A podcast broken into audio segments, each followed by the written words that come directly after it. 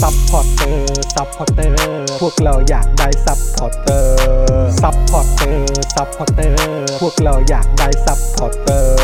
ไม่มีเงินก็ไม่เป็นไร แต่ถ้ามีเงิน สมัคร supporter supporter supporter พวกเราอยากได้ supporter supporter supporter พวกเราอยากได้ supporterกดง่ายง่ายๆแค่กด จอยด้านล่าง หรือว่ากด subscribe ไปด้วยสมัครกันหน่อย supporter supporter พวกเราอยากได้ supporter supporter supporter พวกเราอยากได้ supporter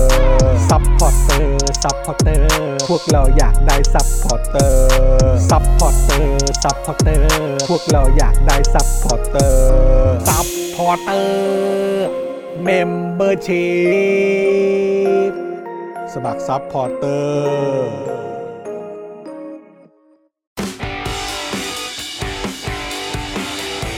Global View กับโอ๊ตเฉลิมพล สวัสดีครับคุณผู้ชมครับต้อนรับทุกท่านนะครับเข้าสู่ global view นะฮะกับพี่โอ๊ตเฉลิมพลวิทิชัยนั่นเองนะครับวันนี้อยู่กับผมจอห์นวิญญูนะครับแล้วก็โอ้โหวันนี้มีอีกเรื่องราวดีๆนะครับที่แฟนๆก็รอคอยกันอยู่นะครับต้อนรับอาจารย์แบงค์มองบนถอนในใจไปพลางๆด้วยนะครับสวัสดีครับ เอ้ยกลับมาแล้วนะอาจารย์แบงค์นะมาได้ยินไหมเออได้ยิน เป็นไงคุ้นชินกับกล้องไหม นะครับวันนี้ก็ได้อาจารย์แบงค์นะครับมาช่วยดูการไลฟ์ด้วยนะครับผมแล้วก็เดี๋ยวอาจารย์แบงค์ก็จะอยู่กับเราใน Daily Topics ตอนเย็นนี้ด้วยนะครับนะฮะต้อนรับคุณผู้ชมทุกๆทท่านด้วยนะครับ อีกสักครู่หนึ่งเราจะได้เจอกับพี่โอ๊ตแล้วนะครับ แต่ว่าเดี๋ยวรอให้คุณผู้ชมเข้ามาเพิ่มเติมกันอีกนิดนึงแล้วกันนะครับ สวัสดีคุณ Midnight Wolf นะครับคุณ Rock n o t e มาแล้ว คุณเซนกิซาซานะครับคุณธนนนท์ คุณพงเทพนะครับ คุณโนวอสวัสดีนะครับ ใครมาแล้วช่วยกันกดไลค์กดแชร์กันด้วยนะครับ วันนี้เราจะมาคุยกันในประเด็นเรื่องของออสการ์ครับนะฮะเดี๋ยวเราจะได้รู้ผลกันแล้วในวันจันทร์ที่จะถึงนี้นะครับว่าภาพยนตร์เรื่องไหนจะคว้า รางวัลภาพยนตร์ยอดเยี่ยมไปนะครับ แล้วก็นักแสดงนะที่คว้ารางวัลในสาขาต่างๆ เดี๋ยวเราคงจะได้ลุ้นกันนะครับ แต่เดี๋ยววันนี้เรามาอ่าฟังมุมมองของพี่โอ๊ตกันดีกว่านะครับ ว่าเฮ้ยโอ้โหหนังแต่ละเรื่องเป็นอย่างไรมีความน่าสนใจอย่างไรบ้างออสการ์ปีนี้น่าตื่นเต้นอย่างไรนะครับ เดี๋ยวเรามาติดตามกันนะครับ สวัสดีคุณชาร์ตแครีนะครับคุณ I love King Kong ด้วยนะครับ คุณ I love King Kong บอกว่าคิดว่ามาสายนะเนี่ยเออนะครับก็ยอมรับว่ามาสายนิดนึงครับเออนะฮะพอดีเราเซตระบบเซตระบบกันนิดหน่อยนะครับ คุณ AVP 19 สวัสดีนะครับ คุณเอ่ออะไรนะโชโชโชอะไรพุตโตแล้วกันนะเออนะฮะคุณพุตโตหรือคุณพัตโตสวัสดีนะครับ คุณเพื่อเธอ โอ้โหชื่อแบบว่า โรแมนติกมากนะครับ คุณปาวลี สวัสดีครับ คุณสุพันธ์นีแฟรงค์สวัสดีนะครับ บอกว่ามาแล้ว อุตส่าห์ตื่นตีสี่แม่มาเกือบตีห้าเติมกับเดิดนะครับนะฮะคุณแม็กซ์ชาคริน สวัสดีครับนะฮะสวัสดีคุณแม็กซ์ทักทายพี่โอ๊ตด้วยนะครับเอ่อมิสเตอร์ทีคุงนะครับแหมชอบละสิ ชอบเพลง supporter ของเราใช่ไหมนะครับนะฮะอะคุณธนาเทพนะครับ สวัสดีครับ คุณชิระโต สวัสดีครับ นะฮะอะทยอยมากันพอสมควรแล้วนะครับ ผมคิดว่าอย่ารอช้าเลยดีกว่านะครับ หลายคนคิดถึงมาก ๆ เลยนะครับ พี่ชายของเราคนนี้นะครับต้อนรับพี่โอ๊ตเฉลิมพลเลยดีกว่านะครับ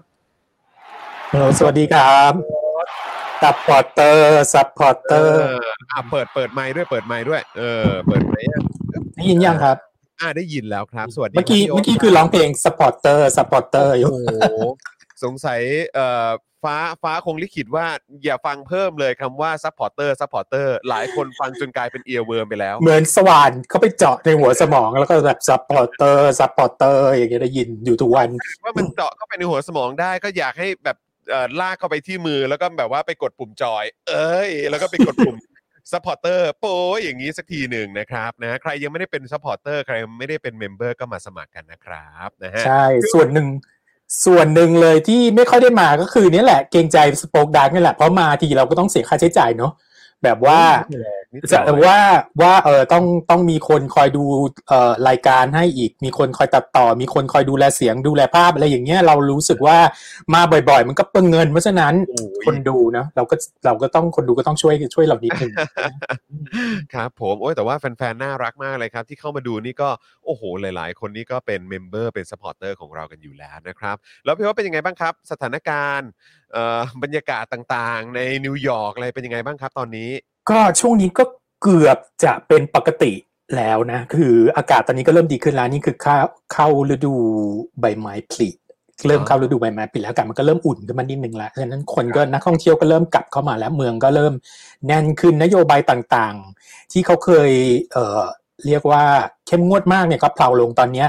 เข้าร้านอาหารเนี่ยเราก็ไม่ต้องโชว์เอ่อกะไอ้วัคซีนการ์ดละ ไม่ต้องให้ดูแล้วว่าฉีดวัคซีนมาอะไรเงี้ย คนก็ยังติดกันอยู่นะ แต่มันเหมือนกับมันกลายเป็นอีกอีกเลเวลหนึ่งไปละ แต่จริง ๆ ที่เนี่ย attitude มันจะค่อนข้างจะแบบว่าเผาๆมาตั้งแต่แรก ๆ อยู่แล้วไงไม่เหมือน ไม่เหมือนที่อื่นที่จะมีค่อนข้างเข้มงวดใช่ไหมแล้วอย่างล่าสุดเนี่ยได้ยินข่าวบอกว่า ไม่ได้ยินข่าวหรอกคือเขาแถลงมาแล้วเราว่าวันที่หนึ่ง เมษาเนี่ยเกาหลีก็จะเปิดให้นักท่องเที่ยวเข้าได้แล้วใช่ไหมแค่ต้องโชว์ว่าฉีดวัคซีนมาแล้ว แล้วก็ทำผลเอ่อตรวจก่อนไปอีกนิดนึงอะไรอย่างเงี้ยอืมมันทำให้เกิดความคิดที่ว่า เออ ที่เท่าที่ผ่านมาเนี่ยเกาหลีเนี่ยเข้มงวดพอมากพอสมควรเลยนะ แล้วแต่ตอนเนี้ยเออเหมือนกับว่ายอดติดเนี่ยสูงสุดในประวัติการเลยอะ ตอนนี้เหรอครับ ใช่ของเกาหลีอะสูงขึ้นสูงขึ้นสูงขึ้นทุกวันนะแต่มันน่าจะเป็นวันละเป็นแสนนะจากที่วันละเป็นหมื่นแล้วตอนนี้ก็ยอดรวมก็สูงสุดแล้วสูงสูงมากอะแต่กลายเป็นว่าทางนโยบายกับมีการปลดปลดผ่อนอย่างเงี้ย ให้ให้ให้ชีวิตมันง่ายขึ้นเนี่ย มันทำให้เราเกิดข้อสงสัยว่าเอาเราที่ผ่านมาอย่างเงี้ยทำไปเพื่ออะไรทำไปเพื่ออะไร เออว่าตอนนั้นคือเชื้อมันยังแรงอยู่ครับพี่โอ๊ตคือหมายความว่าคือมันเป็นสายพันธุ์ที่มีความรุนแรงอย่างแบบพวกเดลต้าหรือว่าแบบพวก อะไรพวกเนี้ยคือพอมันเป็นโอมิครอนดูเหมือนดูเหมือนหลาย ๆ ประเทศจะผ่อนคลายเรื่องของความเข้มงวดลงมาหลังจากมันเป็นโอมิครอนหรือเปล่า ก็เป็นไปได้ส่วนหนึ่งแต่อีกส่วนหนึ่งก็คือในที่สุดแล้วเราก็ต้องอยู่กับมันให้ได้อะนั่นน่ะสิเออนั่นน่ะจากจริง ๆ มันช่วงโอไมครอนมันก็ไม่ได้เพิ่งมาอาทิตย์สองอาทิตย์นี่มันก็เป็นเดือนแล้วอะใช่ไหมแล้วก่อนหน้านี้ก็แบบว่าหลังจากฉีดวัคซีนมาแล้วอะนโยบายก็ไม่ได้ผ่อนคลายลงไปนะห้าม ห้ามอยู่กันเกินหกคนอะไรอย่างเงี้ยในที่สาธารณะอะไรอย่างเงี้ยมันก็แบบอ้าวแล้วที่ ทำไปเพื่ออะไรตอนนั้นขนาดคนคนติดน้อยกว่าตอนนี้อะอืมกลายเป็นว่าตอนนี้ยังคนติดเยอะขึ้นกับครับปล่อยให้ให้คนเข้าได้อะไรเงี้ย ซึ่งตัวเราไม่มีปัญหาหรอกเพราะว่าในความรู้สึกพี่ก็คือ เอ่อค่อนข้างจะแบบเราไม่ค่อย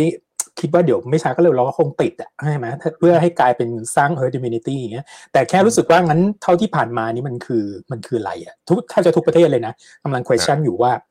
แล้วถ้าเท่าที่ที่ผ่านมาอย่างเงี้ยนโยบายก่อนหน้าเนี้ย ที่ strict strict มากๆในในบางกรณีอย่างเงี้ย มันก็ทำไปเพราะอาจจะเป็นเพราะเขาไม่รู้อาจจะเป็นเพราะว่าเรายังไม่รู้มันจะเกิดอะไรขึ้นเราก็ต้อง strict เอาไว้ก่อนอะไรอย่างนี้หรือเปล่านะแต่มันก็แปลกๆอะตรงที่มันสวนทางกันมากเลยกับจำนวนคนติดเนี่ย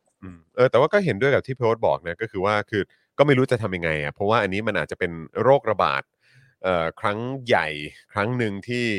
ในยุคสมัยเรายังไม่เคยเจอแบบ ขนาดนี้มาก่อน แล้วก็เลยแบบว่าเอออาจจะเหมือนทำตัวกันไม่ถูกกันนะฮะ แต่ว่าก็คือพอสังเกตดูอย่างเกาหลีเปิดแล้วเออสหรัฐอเมริกาก็ผ่อนคลายกันแล้วเอออย่างในนิวยอร์กก็ผ่อนคลายแล้วใช่ไหมครับ แต่ว่า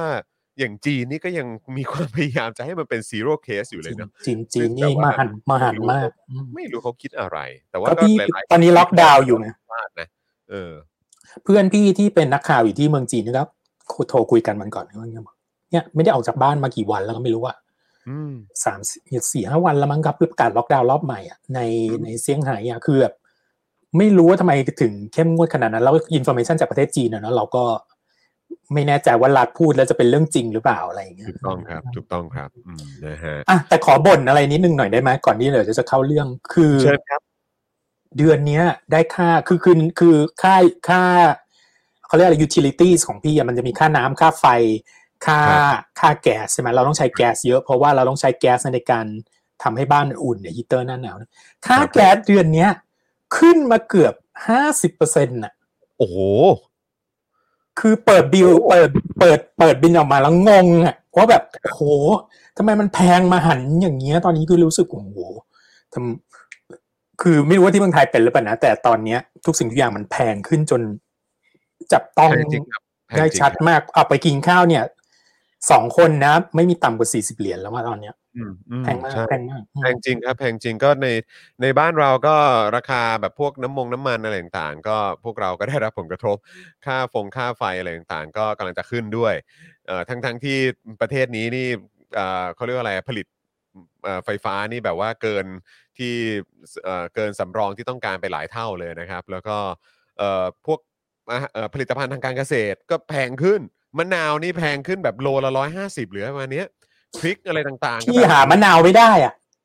หาอไม่ยู่ได้ประมาณเลยสองอาทิตย์น่ะอืมในในอเมริกาเนี่ยนะในแต่ในในในกอซีที่ไปบ่อยๆหาไม่ได้อยู่ดีๆก็หายไปหายไปทั้งแผงเลยแต่ตอนนี้กลับมาแล้วหายไปสองอาทิตย์ตอนนี้มาแล้วใช่ไหมครับเอเอออนะฮะก็คือแบบคิดว่ามันเป็นผลกระทบจริงๆ เพราะเมื่อเมื่อสักครู่นี้เราก็คุยกันก่อนที่จะเข้ารายการเนี่ยก็คุยกันว่า โอ้โหคริปโตอะไรต่างๆ ก็ร่วงเหมือนกันเนาะไอ้พวกดิจิทัลเคอร์เรนซีอะไรต่างๆ ก็ได้รับผลกระทบหนักพอสมควร ร่วงพร้อมกับน้ำตาของเราเลยล่ะคริปโตเนี่ยร่วงแบบ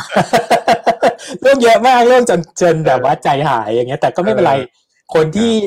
คนที่อยู่ในในวงการนี้มานานแล้วเขาก็รู้แหละว่ารอแล้วเดี๋ยวมันก็มันก็เดี๋ยวมันก็ขึ้นเดี๋ยวก็อีแหละมามันอยู่ใช่ที่ความใช่มันอยู่ที่ความอดทน เพียงแต่ว่าเรารู้สึกว่าการนี้เกิดสงครามขึ้นในยูเครนเนี่ยมันไม่ได้ช่วยให้อะไรดีขึ้นเลยอะจากที่เงินเฟ้อแล้วเนี่ยน้ำมันแพงแล้วเนี่ยเกิดสงครามขึ้นในตลาดหุ้นอะไรมันก็เกิด ความสั่นคลอนไปหมดอะไรอย่างเงี้ยใช่ไหมกลัวอืมกลัวกันไปหมดอืมอืมครับผมนะฮะก็ก็เราก็รู้สึกอะเออเดี๋ยวขอพูดอีกนิดนึงว่าเรื่องเรื่องยูเครนขอขอแต่นิดเดียวพอนะ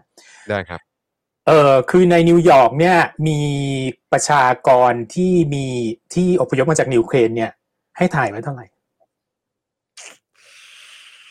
เอ่อที่ที่คือแบบย้ายมานานแล้วใช่ไหมฮะไม่ไม่ใช่เอาที่เป็นเชื้อสายนะ เอาเป็นที่อ๋อไม่ใช่เชื้อสายเกิดที่ยูเครนแล้วย้ายมานิวยอร์กเนี่ยเออมีอยู่ประมาณเท่าไหร่ เพราะถ้าเอาเป็นเชื้อสายนี่มีอยู่เยอะ เพราะว่าเขาอะมันจะมีระลอกหนึ่งอะที่มากันเยอะมากตอนที่เชอร์โนบิลเชอร์โนบิลอ่าระเบิดครับใช่ไหมก็จะมีช่วงนั้นน่ะใครที่มาจากยูเครนเนี่ยสามารถสามารถลี้ภัยมาอเมริกาได้เลยโอ้โหตอนนั้นเออใช่ใช่ตอนนั้นเป็นเป็นเป็นเป็นเหมือนกับแบบเขาเป็นข้อยกเว้น ตอนนี้แล้วเขาก็เปิดเขาก็เปิด ให้คนยูเครนอพยพเข้ามานะ แต่ว่าในนิวยอร์กเนี่ยมีคนยูเครนอยู่เยอะอยู่แล้ว โดยเฉพาะตรงแถบแถบอีสต์วิลเลจเนี่ยเอ่อตัวเลขล่าสุดที่พี่ไปดูมามีสองแสนกว่าคนนะสองแสนเลยฮะสองแสนกว่าคนในนิวยอร์กก็ประมาณสักแบบสามหมื่นก็คงเยอะแล้วนี่สองแสนเลย เยอะเยอะกว่าคนไทยหลายเท่ามากแล้วไปดูสิไอ้พวกเออเอ่อ diner ต่างๆ สมัยก่อนแถวอีสต์วิลเลจมันจะมีชื่ออะ สมัยเราก็ไม่รู้หรอกนะแล้วมันชื่อโอเดสซามั่งอะไรอย่างเงี้ยเออแล้วก็ไปกินประจำสมัยก่อน แล้วก็ตอนเออตอนหลังมันรู้ว่าอ๋อนั่นเขามาจากยูเครนเขาเลยตั้งชื่อตามนี้ไงตามแบบเมืองที่เขาเคยอยู่มาอะไรอย่างเงี้ยเออเป็นเป็นเมืองที่เอ้ยเป็นเมืองที่มีประชากรคนยูเครนและเชื้อเชื้อสายจากยูเครนนี่ค่อนข้างเยอะมากมากครับผม ในอเมริกาเองก็มีเป็นล้านอะสำหรับครับที่มาจากยูเครนแต่อยู่ concentrate ที่นิวนิวยอร์กเยอะมากเพราะฉะนั้นไอ้ตรงเนี้ยเออพอมันเกิดอะไรขึ้นนี่เวลาเราอยู่ในนิวยอร์กเวลามันมีเกิดเรื่องอะไรที่ international เนี่ยเราจะเราจะเห็นได้เลยว่าคนมันจะตื่นตัวมากเพราะมันมีคนจากประเทศนั้นๆมาอยู่อยู่ที่นี่ เป็นแหล่งรวมแบบว่านานาชาติจริงๆนะนิวยอร์กเนี่ยใช่ แต่เราก็แบบพยายามไม่ไม่เสพสื่อมากจนเกินไปอะ รู้สึกว่าข่าวมันทำให้ เดี๋ยวทางมันทำให้จิตตกมากๆเลยเนาะอืมอืมเออมรู้สึกว่า คือพี่มีความรู้สึกว่าเอาโอ้นี่เราเริ่มด้วยต้นด้วยซีเรียสเลยนะแต่ขอพูดเรื่องนี้ก่อนเพราะอยากพูดแล้วเดี๋ยวจะไปแล้วไงควรจะฮะควรจะฮะอืมคือพี่สำหรับตัวเองนะมีความรู้สึกว่าเราเสพข่าวพวกเนี้ยเราเสพอาทิตย์ละครั้งก็พออะคือในที่สุดแล้วเราจะอินกับมันขนาดไหนอะมันก็เป็น มันก็เป็นเรื่องที่ยังไกลตัวมาก คือเรารู้สึกใกล้ตัวเพราะมันเราเสพจากจากสื่อโซเชียลมีเดียไงตอนนี้มันกลายเป็นสงครามที่ สงครามที่อยู่หน้าจอเราอะแล้วแบบภาพมันอินทิเมตมากเพราะเป็นภาพจากมือถือภาพจากอะไรอย่างเงี้ยใช่ไหมใช่ครับแต่ถ้าเราอินมากเกินไปมันก็เราก็จิตตกตามไปด้วยอะใช่ไหมอืมพี่ว่าดูอาทิตย์ละครั้งก็พอแต่สำหรับตัวเองนะดูอาทิตย์ละครั้งก็พอเปิดเจาะข่าวตื้นดูอะไรอย่างเงี้ย แล้วมันครับจะได้ไม่รู้สึกแบบว่ากระทบกระเทือนกับตรงนั้นมากไปไม่งั้นดูทุกตอนนี้ทุกคนกลายเป็นเอ็กซ์เพรสเรื่องยูเครนกันหมดเลยถ้าเข้าไปในทวิตเตอร์นะทุกคนเออทุกคนมีความเห็นหมดอะไรอย่างเงี้ยเออเราก็รู้สึกใช่ใช่แทบจะไม่พี่แทบจะไม่ทวีตอะไรที่เป็น personal เลยนะ เพราะเรารู้สึกหนึ่งคือเราไม่ได้รู้เรื่องเยอะขนาดนั้นสองคือไอ้ที่รายงานเราก็ไม่รู้ว่าจริงเท็จขนาดไหนใช่ไหมบางทีเป็นแบบยิ่งสมัยนี้เนาะโดยเราเป็นนักศึกษาทางด้านวารสารมาอยู่แล้วใช่ไหมทำข่าวมาตลอดชีวิตอย่างเงี้ยเรา ค่อนข้างจะอยากชอบเวลาเกิดอะไรขึ้นอย่างเงี้ยพี่จะดูเกมมีเดียมากกว่าดูเรื่องที่เกิดขึ้นจริงด้วยซ้ำเรื่องที่เกิดขึ้นจริงอะต้องรอวันมันตกตะกอนก่อนหรือเปล่าต้องให้นักประวัติศาสตร์มา เก็บหลักฐานต่างๆ แล้วก็ประเมินมันอีกทีหนึ่งแล้วเราค่อยจะเห็นภาพที่ชัดเจนมากขึ้นนะอย่างเช่นเอ่อตอนสงครามอาบเปอร์เซียเนาะที่แบบว่า CNN รายงานติดมาก อันนี้อันนี้หมายถึงอาบเปอร์เซียรอบนู้นเลยนะปีหนึ่งครับเก้ารเก้าอบรอบผู้พ่ออืมเออที่แบบว่า โอ้โห เห็นภาพเลยอะว่า ยิงระเบิดลงไปข้างล่างลงจุดนู้นจุดนี้อะไรเงี้ยพอตอนหลังก็มาพบว่านี่ยิงยิงไปโดนรถบรรทุกอะไรก็ไม่รู้อะโคลินพาวเวอร์มาพูดเองเลยอะว่า เนี่ยยิงลงไปเนี่ย โดนรถบรรทุกนมหรือเปล่าเราก็ยังไม่รู้เลยอะแต่ข่าวตอนนั้นน่ะมันทำไปเพราะเป็นพอประกันได้ไงเพื่อที่ออกมาว่า อเมริกาเนี่ยสามารถจัดการ กับค่าศึกได้จริง ๆ เพราะฉะนั้นเวลาเราเสพข่าวตอนภาวะสงครามเนี่ยต้องฟังหูไว้หูจริง ๆ นะ คืออันนี้เราไม่ได้พูดมาเพื่อที่จะแบบ ไม่ได้พูดมาที่จะแบบว่าเราไม่ได้แบบว่ารัสเซียไปบุกยูเครนแล้วเป็นเรื่องที่ถูกต้องนะเดี๋ยวคนมาด่าอีกพอเวลาพี่จะเสนออะไรที่มันแบบว่า ไม่ใช่ว่าเป็นกลางนะ เสนออะไรที่แบบให้มองอีกด้านหนึ่งบ้างอะไรอย่างเงี้ยจะโดนด่าอย่างเสียหายตลอดคราวที่แล้วเนี่ยอือฮึสิทธิ์สิทธิ์อะไรอย่างที่ไม่อยากจะพูดชื่อถึงเนี่ยที่เรื่องแบนศิลปิน ไทยไทยกูกลายคนหนึ่งอย่างเงี้ย โอ้โหพี่โดนด่าระเบิดเลยนะในทวิตเตอร์โอ้ยอย่างนั้นเลยเหรอโดนด่าแบบเสียหายมากอะ แต่เราก็เดี๋ยวนี้เรามีสติมากพอที่จะไม่ตอบตอบโต้คนในทวิตเตอร์แล้วไงคือเราก็ไม่ได้เห็นคือถ้าฟังจนจบก็รู้ว่าว่าความคิดเราเป็นยังไงอย่างเงี้ยอืมแต่แต่แต่อันนี้ก็เหมือนกันนะเราคิดว่าอย่าเพิ่งไปอินกับเหตุการณ์ที่มันเกิดวันต่อวันมากเกินไปจนกระทั่งเรา ไม่ยั้งตัวเองว่าเราไม่รู้ว่ามันเกิดอะไรขึ้นอย่างเงี้ยภาพที่เห็นมาบางทีมันก็มาจากมุมไหนเราก็ไม่รู้ไงฉะนั้นยั้งยั้งเอาไว้บ้างกับการที่จะแบบว่าโอ้โห มันขนาดนู้นขนาดนี้อะไรอย่างเงี้ยเข้าใจหไหมมายความว่าคล้ายๆแบบเผื่อพื้นที่ไว้ให้เราพลาดบ้าง ใช่ ซึ่งมันก็คือในกรณีเดียวกันอะ ถ้าจะมองในเรื่องการเขาเรียกอะไรกรณีศึกษาของสื่อน่ะ เราก็สามารถพูดเรื่องแตงโมได้โดยที่คดีน้องแตงโมโดยที่เราไม่ต้องไปอินกับมันมากอะ ซึ่งมันมันน่าสนใจมากเลยนะ คือคือพี่ก็เห็นคนบางคนก็บอกเนี่ย ดูที่สงครามยูเครนเนี่ยกระทบกระเทือนไปทั่วโลกให้มันสนใจมาสนใจคดีแบบ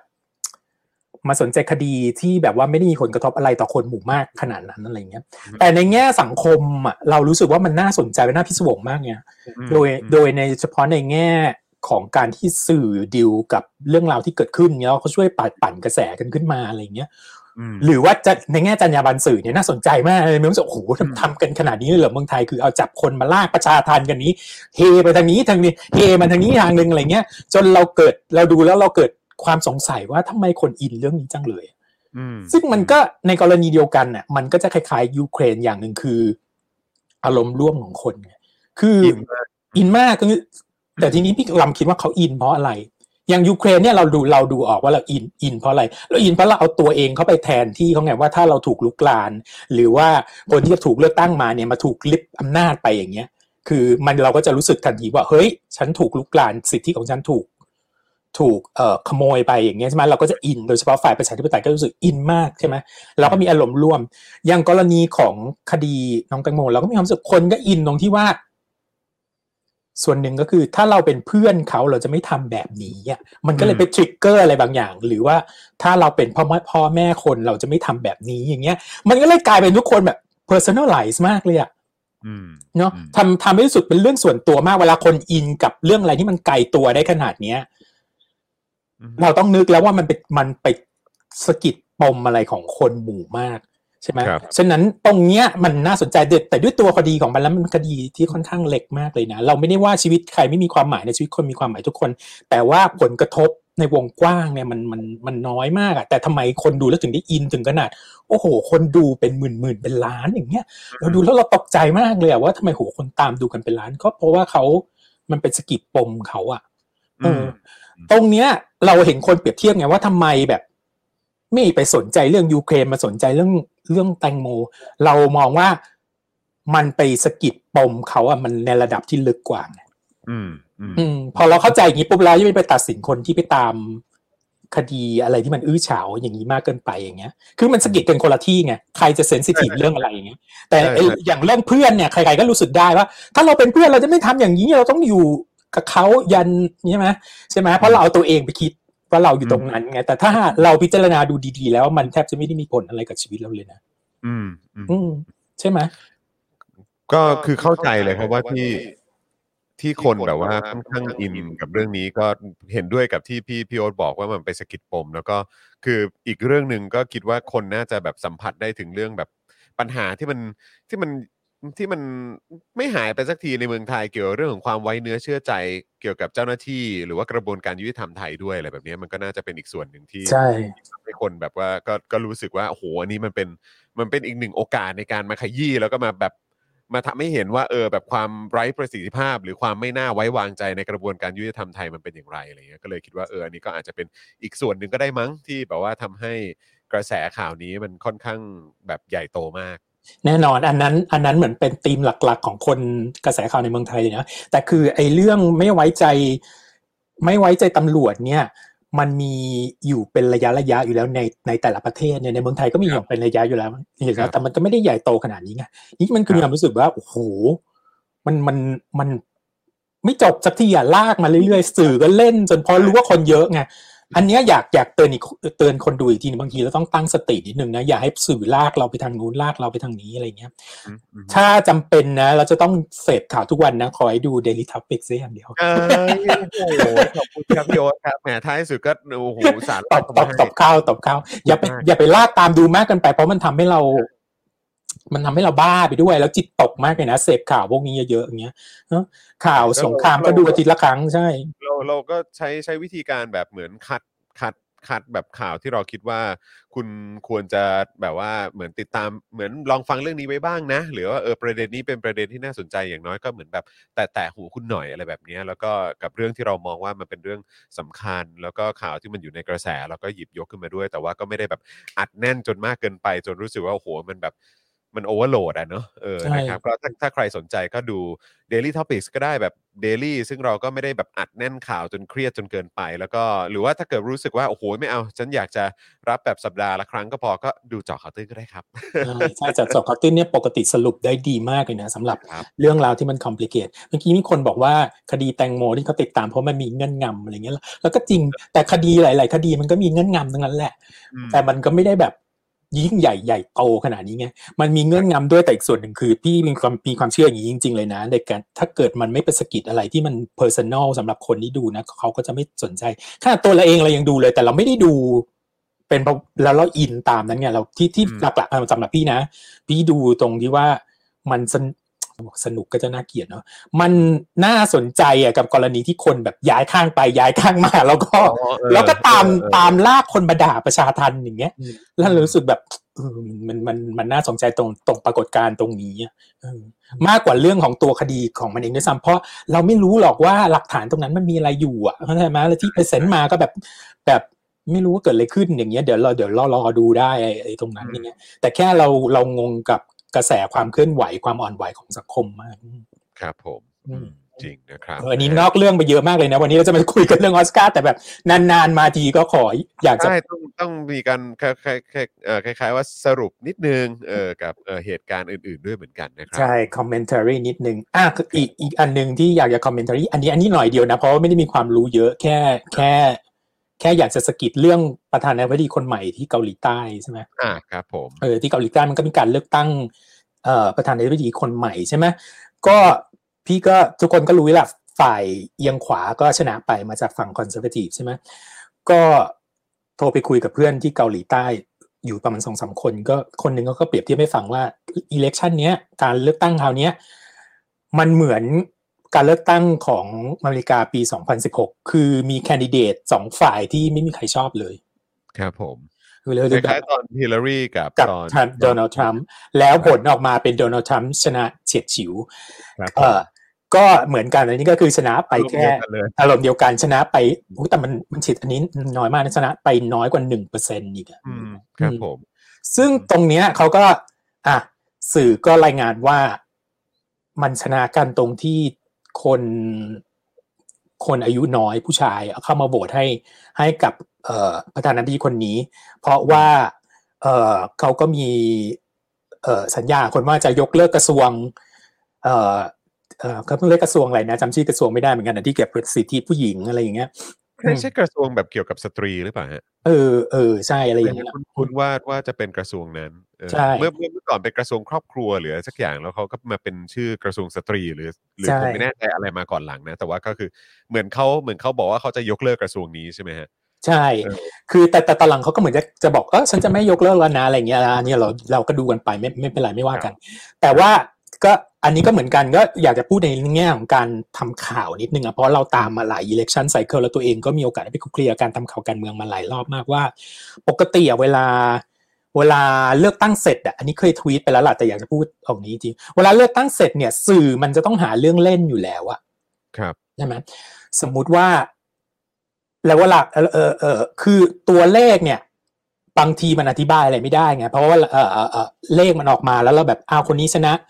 สามเปอร์เซ็นห้าเปอร์เซ็นเนี้ยแต่มันไม่มีข้อมูลอื่นเนี่ยพวกสำนักข่าวส่วนใหญ่อะมันก็จะต้องไปทำ exit poll exit poll มันไม่ได้คำถามแค่คำถามเดียว มันก็จะสุ่มถามคำถามว่าคุณอายุเท่าไหร่คุณเห็นด้วยกับตรงนู้นตรงนี้ไหมอะไรอย่างเงี้ย แล้วเขาก็จะได้เส้นเส้นเรื่องอะที่สามารถมาเล่าได้เงี้ยแล้วเส้นเรื่องรอบเนี้ยมันก็คือเรื่องนี้แหละว่าผู้ชายอายุน้อยเนี่ยออกมากันเป็นจำนวนมากมา มาโหวตให้กับประธานาธิบดีคนนี้อะไรอย่างเงี้ย ซึ่งแต่แต่ปัญหาสำหรับพี่นะ ในกรณีนะสำหรับเส้นเรื่องนี้นะ คือจำนวนมันน้อยมากอะลองคิดดูว่ามันแค่หนึ่งไม่ถึงหนึ่งเปอร์เซ็นถูกไหมถ้าพลิกครับกลับนิดเดียวอะเส้นเรื่องมันจะเป็นยังไงอะสมมุติว่ามีคนออกมาใช้เสียงเยอะขึ้นกว่าเดิม หรือว่าคน demographic อื่นเปลี่ยนอย่างเงี้ย เช่นเอ่อกลุ่มอื่นที่ที่โหวตให้เขาน้อยกว่าที่ไม่ใช่กลุ่มที่เป็นผู้ชายเนี่ย เกิดโหวตให้เขาเยอะขึ้นอย่างเงี้ย หรือน้อยลงสำหรับคนเนี้ยนะโหวตให้ฝ่ายตรงข้ามเยอะขึ้นกันแล้วกัน แล้วฝ่ายตรงข้ามชนะไปไม่ถึงหนึ่งเปอร์เซ็นเหมือนกันเงี้ยแต่ไอจำนวนผู้ชายที่เลือกแคนดิเดตที่ที่ที่เอ่อไม่ค่อยเห็นด้วยกับเรื่องสิทธิสตรีอย่างเงี้ยมันจำนวนเท่าเดิมอะเส้นเรื่องในการเล่ามันก็ต้องเปลี่ยนถูกปะอืมอืมใช่ไหมเพราะฉะนั้นก็เลยอยากจะให้ ล้างสติตัวเองดีกว่าไม่ต้องไม่ต้องไปสอนชาวบ้านก็ล้างสติตัวพี่เองนี่แหละว่าเวลาเราอ่านข่าวอะเราดูเส้นเรื่องโอเค เส้นเรื่องเป็นอย่างนี้ก็ได้ไม่ไม่เป็นไรเนี่ยทุกทุกคนรายงานเหมือนกันอย่างนี้หมด เส้นเรื่องเป็นอย่างนี้หมด แต่ว่าให้ลองนึกดูดีว่าด้วยจำนวนเปอร์เซ็นต์ที่มันชนะขาดกันอะ มันน้อยมาก เพราะฉะนั้นเส้นเรื่องนิดเดียวมันพลิกได้อะยกตัวอย่างนะอืมประเทศเดียวกันกับที่เลือกโอบามาประธานาธิบดีผิวดำคนแรก ก็คือประเทศเดียวกันกับที่เลือกโดนัลด์ทรัมป์ขึ้นมา คนที่แบบว่า โอ้โห เรื่องผิวนี่ชัดเจนมากอะครับถามว่าสี่ปีเนี่ย คนมันจะกลับตลปัดกันได้ขนาดนั้นไหมมันไม่ได้มันไม่ใช่นะมันชนะกันฉิวเฉียดมาก เพราะฉะนั้นเส้นเรื่องในการเล่าแต่ละครั้งอะอยู่ที่ว่าจะเอาอันไหนมาเป็นแกนจะจับอันไหนขึ้นมาเล่า แล้วในระยะยาวเนี่ยเรามาว่ากันอีกทีหนึ่งนักประวัติศาสตร์อย่างอาจารย์วัฒนาเนี่ยก็ต้องไปค้นมาแล้วก็มาตีความกันอีกทีไปหาหลักฐานต่าง ๆ แต่แต่วันต่อวันเนี่ย สื่อมีหน้าที่ที่จะจับเส้นเรื่องให้คุณน่ะอ่านแล้วก็ทำความเข้าใจกับโลกนี้ในมุมในมุมที่บางทีมันหาคำอธิบายไม่ได้ไงก็ต้องพยายามสร้างเส้นไม่ใช่ว่าเขาผิดนะเขาแค่พยายามสร้างเส้นเรื่อง ให้ให้คุณเข้าใจว่าไม่มีอะไรขึ้นเพราะว่าด้วยตัวเราเองอะเราไม่มีทางรู้อยู่แล้วว่ามันเกิดอะไรขึ้นเพราะเราไม่ไปทำ exit poll แต่สื่อนะทำ exit poll มาเพราะฉะนั้นเขาก็พยายามสร้างเส้นเรื่อง แต่บางเส้นเรื่องอะมันก็ในระยะยาวมันก็ไม่ใช่ไงอืมแค่แค่แค่นั้นเองนี่คือสิ่งที่พยายามพูดให้เข้าใจว่า ไม่ใช่ไปบอกว่า โอ้โหมันชนะมันได้เพราะว่ามันต่อต้านผู้หญิงอย่างเดียวอะไรอย่างนี้บางทีมันก็ แต่ก็น่าสนใจนะครับโดยคือสรุปคือแค่คือแค่รู้สึกว่าโอเค แม้ว่าจะเป็นเส้นเรื่องอย่างนั้น แล้วก็โอเคเรามาดูเปอร์เซ็นต์อาจจะแบบว่าโอ้โหมันแบบมันมันเฉียดฉิวมากจริง ๆ แล้วโอเค มันอาจจะพลิกมันอาจจะพลิกเพราะเสียงเหล่านั้นจริง ๆ ก็ได้อะไรอย่างเงี้ยแล้วก็หลายคนมันก็คล้าย ๆ กับตอนที่ ตอนที่ทรัมป์ขึ้นมา แล้วก็หลายคนก็รู้สึกสิ้นหวังมากแล้วก็ไม่ไหวแล้วใช่ไหมฮะแต่ว่าคือจริง ๆ แล้วไม่แน่มันอาจจะมีอะไรที่ ที่ดีตามมาก็ได้นะ คือคือคือไม่ได้บอกว่าตัวประธานาธิบดีคนนี้แบบโอ้โหดียอดเยี่ยม หรือว่าตอนทรัมป์เนี่ยมันดียอดเยี่ยมแต่คือแบบว่า จากการที่มันเกิดการผลผลการเลือกตั้งที่มันที่มันที่มันเขาเรียกว่าอะไรผิดความคาดหมายหรืออะไรก็ตาม คือแบบว่า อาจจะบอกว่าโอเคการการที่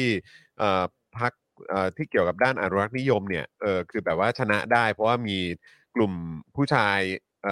อายุน้อยหรือว่ารุ่นใหม่ที่ออกมาสนับสนุนว่าเออแบบไม่ค่อยเออคือคือเน้นเรื่องสังคมชายเป็นใหญ่ว่างั้นดีกว่าเออใช่ไหมแต่ว่าก็คือแบบไอ้การไอ้การไอ้การที่เกิดผลการเลือกตั้งแบบนี้เนี่ย ภายในหลังจากที่ในในช่วงระยะเวลาเหล่านั้นมันอาจจะทำให้สังคมแบบเรียนรู้ แล้วก็ให้ความสำคัญกับประเด็นที่ที่ที่เรากังวลกันอยู่ก็ได้หรือเปล่า มันก็เป็นมันก็ไปจุด จุดฉันจุดเขาเรียกอะไรจุดไฟในคนที่แบบว่าไม่เห็นด้วยกับใช่เขาไงในฝ่ายตรงข้ามใช่อันนี้ก็ใช่ก็ใช่ก็เป็นไปได้ แต่สิ่งที่พูดก็คืออยากให้ให้มีให้มีเวลาเขาเรียกว่าอะไรพยายามให้ให้มี media literacy อะพยายามให้มีความเข้าใจสื่อใช่เวลาบริโภคสื่ออะให้มีวิธีคิดนิดนึงว่าสื่อมันก็คือ business อย่างหนึ่งนั่นแหละเพราะฉะนั้นอันนี้สำคัญเฉพาะอย่างยิ่งยุคโซเชียลมีเดียนี่แล้วนะอืมอะไรมันไปได้เร็วมาก เพราะฉะนั้นเราเราพยายามอ่านวิธี การเสนอข่าวให้ให้ออกเนี่ยว่าวิธีเส้นเรื่องไงคือคือ ตอนนี้ทุกคนบอกว่าโซเชียลมีเดียมันจะมาแทนสื่อใหญ่ใช่ไหมแต่โซเชียลมีเดียคนธรรมดาปกติมันก็ไม่มีงบมากพอที่ไปทำ exit poll หรือไปทำโพลอะไรต่างๆอยู่แล้วเพราะฉะนั้นไอ้เรื่องที่จะต้องสร้างเส้นเรื่องขึ้นมาใหญ่ ๆ มันก็จะต้องมาจากสำนักข่าวใหญ่ ๆ อยู่แล้วอะใช่ไหมเพราะฉะนั้นเราก็ต้องดูว่าสำนักเราจะปล่อยให้สำนักข่าวใหญ่ๆเนี่ยมากำหนดการสร้างเส้นเรื่องอย่างเดียวหรือเปล่า ถ้าเราหา ข้อมูลที่มันแตกต่างออกมาได้อย่างเงี้ย เราก็ลองหาไหมอะไรอย่างเงี้ยใช่ไหมทีนี้เราแบบเนี่ยกลับไปเรื่องยูเครนนิดนึงก็ได้มันก็จะมีเส้นเรื่องของทางฝ่ายโลกตะวันตกเสรีนิยมที่ที่เราก็ได้ยินกันอยู่เป็นประจำแล้วก็จะมีเส้นเรื่องของฝั่งที่มาจากรัสเซียหรือจีน หรือสลิมไทยก็อีกเส้นเรื่องหนึ่งอะไรเงี้ยแล้วก็ยังยังมีเส้นเรื่องของโลกตะวันตกที่เป็นฝ่ายอนุรักษ์นิยมอีกที่ไม่เห็นด้วยกับฝ่ายเสรีนิยมอีกเพราะฉะนั้นมันหลายเส้นเรื่องมากเลยอะเวลาเราจะเรา เวลาเราจะฟังหรือจะเลือกเชื่ออะไรอย่างปักใจเราก็ต้องนึกดูดีๆเท่านั้นเอง แต่ทั้งนี้ทั้งนั้นเนี่ยมันพี่ไม่ได้พูดเลยสักคำเลยนะยังเดี๋ยวมีคนมาได้ว่าการที่เขาไปลุกลานอีกประเทศหนึ่งเป็นเรื่องถูกต้องอืมอืมแต่ว่าวิธีการสร้างเส้นเรื่องอะมันคนละแบบกันไงเข้าใจไหมเราสามารถทำความเข้าใจได้ไหม ว่าแล้วทำไมวลาดิเมียร์ปูตินต้องไปบุกยูเครนเราก็พยายามเข้าใจได้แต่ไม่จำไม่จำเป็นว่าเราจะต้องเห็นด้วยกับเขาสักทุกอย่างอืมอืมจริงครับแค่จริงนี้นะฮะ โอ้น่าสนใจนะครับคือจริง ๆ แล้วในเรื่องของการเมืองโลกก็มีอะไรต่างๆ ให้เราได้แตะกันอีกเยอะเหมือนกันนะครับไม่ว่าจะเป็นรัสเซียยูเครนตอนนี้ก็มาแรง แล้วก็ในฝั่งที่เอ่อหลาย ๆ คนก็รู้อยู่แล้วว่าพี่โอ๊ก็ติดตามเอ่อในแวดวงของเกาหลีด้วยเหมือนกันก็ล่าสุดก็เพิ่งมีการเลือกตั้งไป แล้วก็ได้ประธานาธิบดีคนใหม่มาเรียบร้อยแล้วนะครับนะแต่ว่าวันนี้เนี่ยสิ่งที่เราจะมาคุยกันเนี่ยโอ้โหก็ต้องบอกเลยว่า ก็เป็นเรื่องที่ใกล้เข้ามาแล้วทุกทีด้วยเหมือนกัน ใช่ไหมพี่โอ๊ตเอใช่อจะพูดนิดหนึ่งก็ได้โดยคือช่วงหลังๆนั่นอะมันหนาวมากใช่ไหมไม่ค่อยมีอะไรทำก็เลยมีอาการแบบว่าดูหนังเยอะมากเนี้ย ซึ่งปกติเออช่วงพี่ก็คุยกับจอห์นนะ ปกติพี่จะไม่ค่อยเป็นคนที่ดูหนังฮอลลีวูดบล็อกบัสเตอร์ใหญ่ๆนะจะเฉยๆมากจะแบบว่าคือดูไปกี่ปีกี่ปีมันก็เหมือนเดิมอะแล้วมีรู้สึกว่าอะลองดูหน่อยก็ได้ ก็เลยแบบพรวดดูหนังบล็อกบัสเตอร์ฮอลลีวูดยาวเลยค่ะนี้เลยแบบว่า เก็บใช่ตไปอนนั้นเรื่อยๆเก็บไปผมช็อกเรื่อมายก ผมช็อกมากที่เห็นพี่โอ๊ตบอกว่าเอ้ยเนี่ยพี่กำลังจะดู Matrix นะเออแล้วพี่ก็กำลังจะดูโอ้โหเรื่องนั้นเรื่องนี้นะเออโหพี่โอ๊ตพี่โอ๊ตดูหนังแบบว่า คือผมไม่นึกว่าพี่พี่จะมาดูแบบพวกหนังซูเปอร์ฮีโร่หรืออะไรแบบพวกหนังแบบเขาเรียกว่าอะไรหนังหนังทุนสร้างเยอะๆหนังฮอลลีวูดใหญ่ๆเลยนะเออแบบว่าไม่ไม่ค่อยเห็นพี่โอ๊ตพูดถึงไงแล้วอยู่ดีๆพี่โอ๊ตก็บอกพี่จะคอยเก็บให้หมดเลยเออโอ้โหเออสุดยอดเออก็หนังตุ๊กตุนตุ๊กตารถแปลงร่างได้ยูโนพ่อมด อะไรอย่างเงี้ยนะไม่เคยดูเลยรู้สึกว่ามันดูไปแล้วมันก็จะคล้ายๆเดิมเหมือนกันหมดทุกอย่างอย่างเงี้ยคือเออคือมันมันก็เน้นการวิชวลนะมันก็เน้นกันแบบตุ้มตามตุ้มตามอะไรอย่างเงี้ยซึ่งโอเคนะปกติเราก็พอคือสมัยเด็ก ๆ เราก็ดูมามากพอแล้วเรามีความรู้สึกดูไปมันก็จะคล้ายๆเดิม หลังจากนั้นก็เลยแบบมันก็เลยเลื่อยยาวเลยแต่ปีนี้ก็เลยรู้สึกว่าเออเราไม่ได้ดูหนังออสการ์จนครบมันหลายปีแล้วเนาะเราเออเราลองมาเก็บหนังออสการ์ดีไหมอะไรอย่างเงี้ยอืมเออก็เลยแบบว่า เออ เก็บหมดครบหมดทุกเรื่องเลยสิบเรื่องอืมสำหรับปีนี้ที่ได้เข้าชิงภาพยนตร์ยอดเยี่ยม เอ่อสาขารางวัลภาพยนตร์ยอดเยี่ยมในออสการ์ปีนี้สิบเรื่องครับก็จริง ๆ อะ เจาะครับเอ่อสปอคดาก็เพิ่งจะทำคลิปความรู้เรื่องฮอลลีวูดไปเนาะใช่ครับ ใช่คใช่รัไหมอืมเริ่มต้นของฮอลลีวูดใช่ใช่ก็ก็เนี่ย ปีออสการ์ปีนี้ก็จัดเป็นปีที่เก้าสิบสองแล้วคือออสการ์มันก็คือรางวัลของคนในวงการให้กันเองอะ่ะ จริง ๆ แล้วว่ามันไม่ได้แบบว่าเอาคริติกส์มาให้หรืออะไรอย่างนี้มันจะมันจะไม่ได้เหมือนแบบว่ารางวัลอย่างเมืองคานซึ่งซึ่งจะมีเอ่อนักวิจารณ์แล้วมีคณะกรรมการที่เป็นนักวิจารณ์ที่เป็นผู้ทำหนังอะไรเงี้ยไม่กี่คนอย่างเงี้ยแต่ว่าเป็นคนที่แบบถูกได้รับการนับถือแล้วเงี้ยมาให้หนังในเมืองคานก็จะมีความแบบว่าบางทีก็ต้องปีนบันไดหนูนิดนึงอะไรเงี้ยอืมมออสการ์มีความแบบว่า คนในวงการมาส่งเสริมกันเอง มันก็จะมีความแบบ เขาเรียกว่าอะไร self congratulatory อะมีความแบบว่าสนับสนุนกันเองเชิดชูกันเองอะไรอย่างเงี้ยเออแต่มันก็มีระดับมาตรฐานของเขาระดับหนึ่งแหละ แต่ถ้าจะแบบว่าบางปีแบบบางเรื่องได้ได้ยังไงวะอะไรอย่างเงี้ยมันมันก็ยังมันก็ยังมียังทำนองนั้นอยู่ที่พูดมาทั้งหมดก็คือ บางทีก็ไม่ต้องไปคิดว่าหนังที่ได้ออสการ์ภาพยนตร์ยอดเยี่ยมเราจะต้องเป็นหนังที่ดีที่สุดของปีนั้นมันไม่ใช่อันนี้เออซึ่งเออซึ่งถ้าอายุอันนี้ครบจริง เลยอายุมาหน่อยหนึ่งแล้วก็จะรู้แล้วว่าไม่ใช่แต่ถามว่ามันใช่สนุกไหมในการที่แบบว่าทายกันว่าใครได้อะไรเงี้ยมันก็สๆนุเอกอเออและที่สำคัญที่สุดคือการได้ออสการ์สาขาภาพยนตร์ยอดเยี่ยมมันจะทำให้หนังน่ะได้เงินไปในตัวด้วย คือถ้าเป็นหนังที่ไม่ได้เงินมาก่อนหน้านั้น แล้วอะพอได้รางวัลภาพยนตร์ยอดเยี่ยมปุ๊บเนี่ยตามสถิติเลยอะหนังจะได้เงินมากขึ้น เพราะฉะนั้นมันมีความสำคัญก็ตรงนี้อืมแล้วก็เป็นเกียรติอะเนาะเพราะว่ามันเป็นมาตรฐานหนึ่งที่สามารถใช้ไปได้ตลอด ตลอดอย่างน้อยก็อีกห้าสิบทุกวันนี้เรายังพูดกันเลยใช่ไหมว่าหนังเรื่องนี้ได้ภาพยนตร์ยอดเยี่ยมเมื่อปีนู้นปีนี้เมื่อหกสิบเจ็ดสิบปีมาแล้วใช่ยังพูดกันใช่ใช่หรือความแม้สักระทั่งนักแสดงที่ใช่ที่คว้ารางวัลก็ก็สสามารถเหมือนมีเหมือนมียศต่อท้ายว่าใช่ใช่เออใช่ครับมันก็จะแบบว่า Academy Award Winner แล้วดูสิในในระยะยาวเราไม่มีใครพูดถึงรางวัลอื่น เพราะมันไม่ matters พูดเลยว่ามันไม่ matters ในระยะยาวอืมคำพูดนี้คือแม็กกี้สมิธเป็นคนพูดเลยนะ ในที่สุดแล้วต่อให้ยูจะไปได้มาสิบรางวัลลูกโลกทองคำแล้วยูไม่เคยได้ออสการ์เลยอะมันก็จะไม่ได้ถูกใช้นำหน้าว่า Academy Award Winner อะไรเงี้ยน้อยมากที่จะแบบว่า โอ้เป็นอะไร Golden Globe Winner อะไรอย่างเงี้ยนะมันจะก็แปลว่ามันจะถ้าเกิดยูต้องใช้เออ Golden Globe มาอธิบายตัวเอง ก็แปลว่ายูไม่เคยได้ออสการ์ใช่ใช่เออใช่ไหมมันก็เลยกลายเป็นเหมือนกับ ธรรมเนียมเจอนี้ก็ส่วนหนึ่งก็สื่อได้วยละเพราะว่าสื่อมันจะเป็นคนเขียนแบบนี้ไงวิธีการแนะนำอย่างเงี้ยเขาจะไม่มีใครใครเขาจะมาเขียนกันหรอกว่าเป็น Critic Choice Award Winner อะไรเงี้ยถ้าเกิดอยู่ได้ออสการ์ก็ต้องบอกว่าอยู่เป็น Academy Award Winner เพราะฉะนั้นอันนี้อันนี้พูดไว้เพื่อที่จะไม่ให้ทุกคนซีเรียสกับมันมากเกินไปเพราะไม่งั้นเดี๋ยวโอ้โหเห็นเรามารีวิวแล้วแบบโอ้ออสการ์ให้ความสำคัญมันมากในที่สุดนึกว่าเราซีเรียสขนาดนั้น จริงๆแล้วเราไม่ได้เราไม่ได้ซีเรียส ที่ว่ามันเป็นการวัดมาตรฐานของหนังที่ดี แต่เราซีซีเรียสไม่ได้ซีเรียสเรา enjoy เราสนุกกับการที่แบบว่าเออใครจะใครชนะใครจะชนะเนาะใครจะใครจะได้ใครจะไม่ได้อะไรอย่างนี้มากกว่าอืมฮึอืมฮึน่าสนใจนะครับ แล้วก็เออ อันนี้อันนี้ผมถามพี่โอ๊ตเป็นคำถามที่อาจจะดูติงตองมากเลย ปกติมันมันปกติแบบเข้าชิงทีนึงมันสิบเรื่องว่ะพี่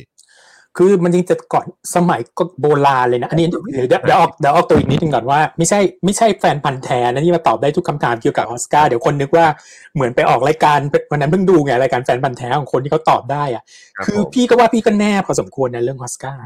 อืมแต่ให้มาจำเป็นครั้งครั้งๆได้ว่าครั้งที่เท่าไหร่ใครได้เนี่ยมันยากมาก ถามเป็นปียังพอจำได้แต่ถ้าบอกว่าเออครั้งที่สามสิบหกใครได้ใครได้นำชายนำหญิงอะไรเงี้ย พี่จะแบบงงมากเลยนะแต่ถ้าเป็นปีอะ เรายังพอยังพอแบบจำได้ ก็มาไปดูรายการแฟนพันธ์แท้แล้วก็โอ้โหเขาจำได้กันขนาดเป็นครั้งนี้คือเรายอมแพ้เลยอะที่บอกว่าสมัยก่อนน่ะในต้นๆเลยอะประมาณ 1930ปีทศวรรษที่ 1930 ถึง 1940 มันก็เคยมีที่แบบข้อให้เกินได้ให้เกิน5เรื่องอืมเออให้เขาสิ่งที่เกินห้าเรื่องแต่ระยะยุค modern มาเลยอะแล้วตั้งแต่ 1940ส่งมาอย่างเงี้ยจนกระทั่งเมื่อกี่ปีมานี้เองมั้งไม่ถึงสิบปีมานี้มั้งที่ มีแค่ห้าเรื่องเท่านั้นอืมฮึเออจนหลังๆเนี่ยเขาให้เพิ่มเป็นสิบเรื่อง ซึ่งก็ก็เป็นเรื่องดีอะมันทำให้ มันทำให้หนังที่บางเรื่องอะบางบางเรื่องควรจะได้รับการเสนอเข้าชิงก็หลุดไปอย่างเงี้ย เพราะว่ามันมีช่วงเวลาตั้งแต่ประกาศผู้ผู้เข้าชิงจนวันประกาศรางวัลเนี่ย มันเป็นวินโดว์ที่ยูสามารถเอาตรงเนี้ยไปโปรโมทหนังได้เยอะมากเลยอืมเข้าใจป่ะ ได้เข้าชิงได้เข้าชิงได้เข้าชิงได้เข้าชิงเอออย่างเงี้ยคนมันก็อยากดูดูดีเนี่ยอย่างเงี้ยเราต้องการเก็บมันให้ครบสิบเรื่องเนี่ยมันต้องไปจ่ายเงินดาวน์โหลดดูนะเข้าใจป่ะเออไปตามดูมันก็ต้องจ่ายเงินดูเราก็ต้องต้องไปตามดูให้มันจบอะไรเงี้ย มันก็ช่วยเป็นการส่งเสริมธุรกิจภาพยนตร์ของเขาไปในตัวด้วยอะไรเงี้ย เออ แต่ข้อเสียมันก็คือ มันก็จะทำให้หนังบางเรื่องในความรู้สึกพี่นะ ที่แบบไม่ได้อะไรมากกับติดเข้าไปด้วย เช่น เรื่องที่สิบที่เราจะพูดถึง นี่คือเราเรียงลำดับ เราเรียงลำดับตามความชอบของพี่นะ ไม่ได้ไม่ได้ว่าเรื่องไหนดีที่สุดนะ แล้วอีกอย่างหนึงก็คือใครที่ดูแล้ว หรือใครที่คิดเห็นยังไงนะคุยมาได้เลย อันนี้คือการแลกเปลี่ยนความคิดเห็นกันไม่ได้ ไม่ได้มาบอกว่านี่คือรสนิยมที่เลิศสุด เพราะว่าเดี๋ยวเดี๋ยวพูดพูดไปก็จะรู้เองอะว่าบางเรื่องพี่ก็ไม่ได้ไม่ไม่รู้เรื่องอะอืมแต่ว่า มันก็ทำให้บางเรื่องในความเห็นคิดเห็นพี่เนี่ยว่ามึงเข้ามาได้ยังไงวะภาพยนตร์ยอดเยี่ยมแห่งปี อันดับสิบก็คือ Don't Look Up อืมอะไรได้ยินเสียงคนโวยวายแต่มันไม่แต่ผมชอบเรื่องนี้ครับพี่ มันมันเขาเรียกอะไรสะท้อนสังคมไทยได้ดีมากอะไรอย่างเงี้ย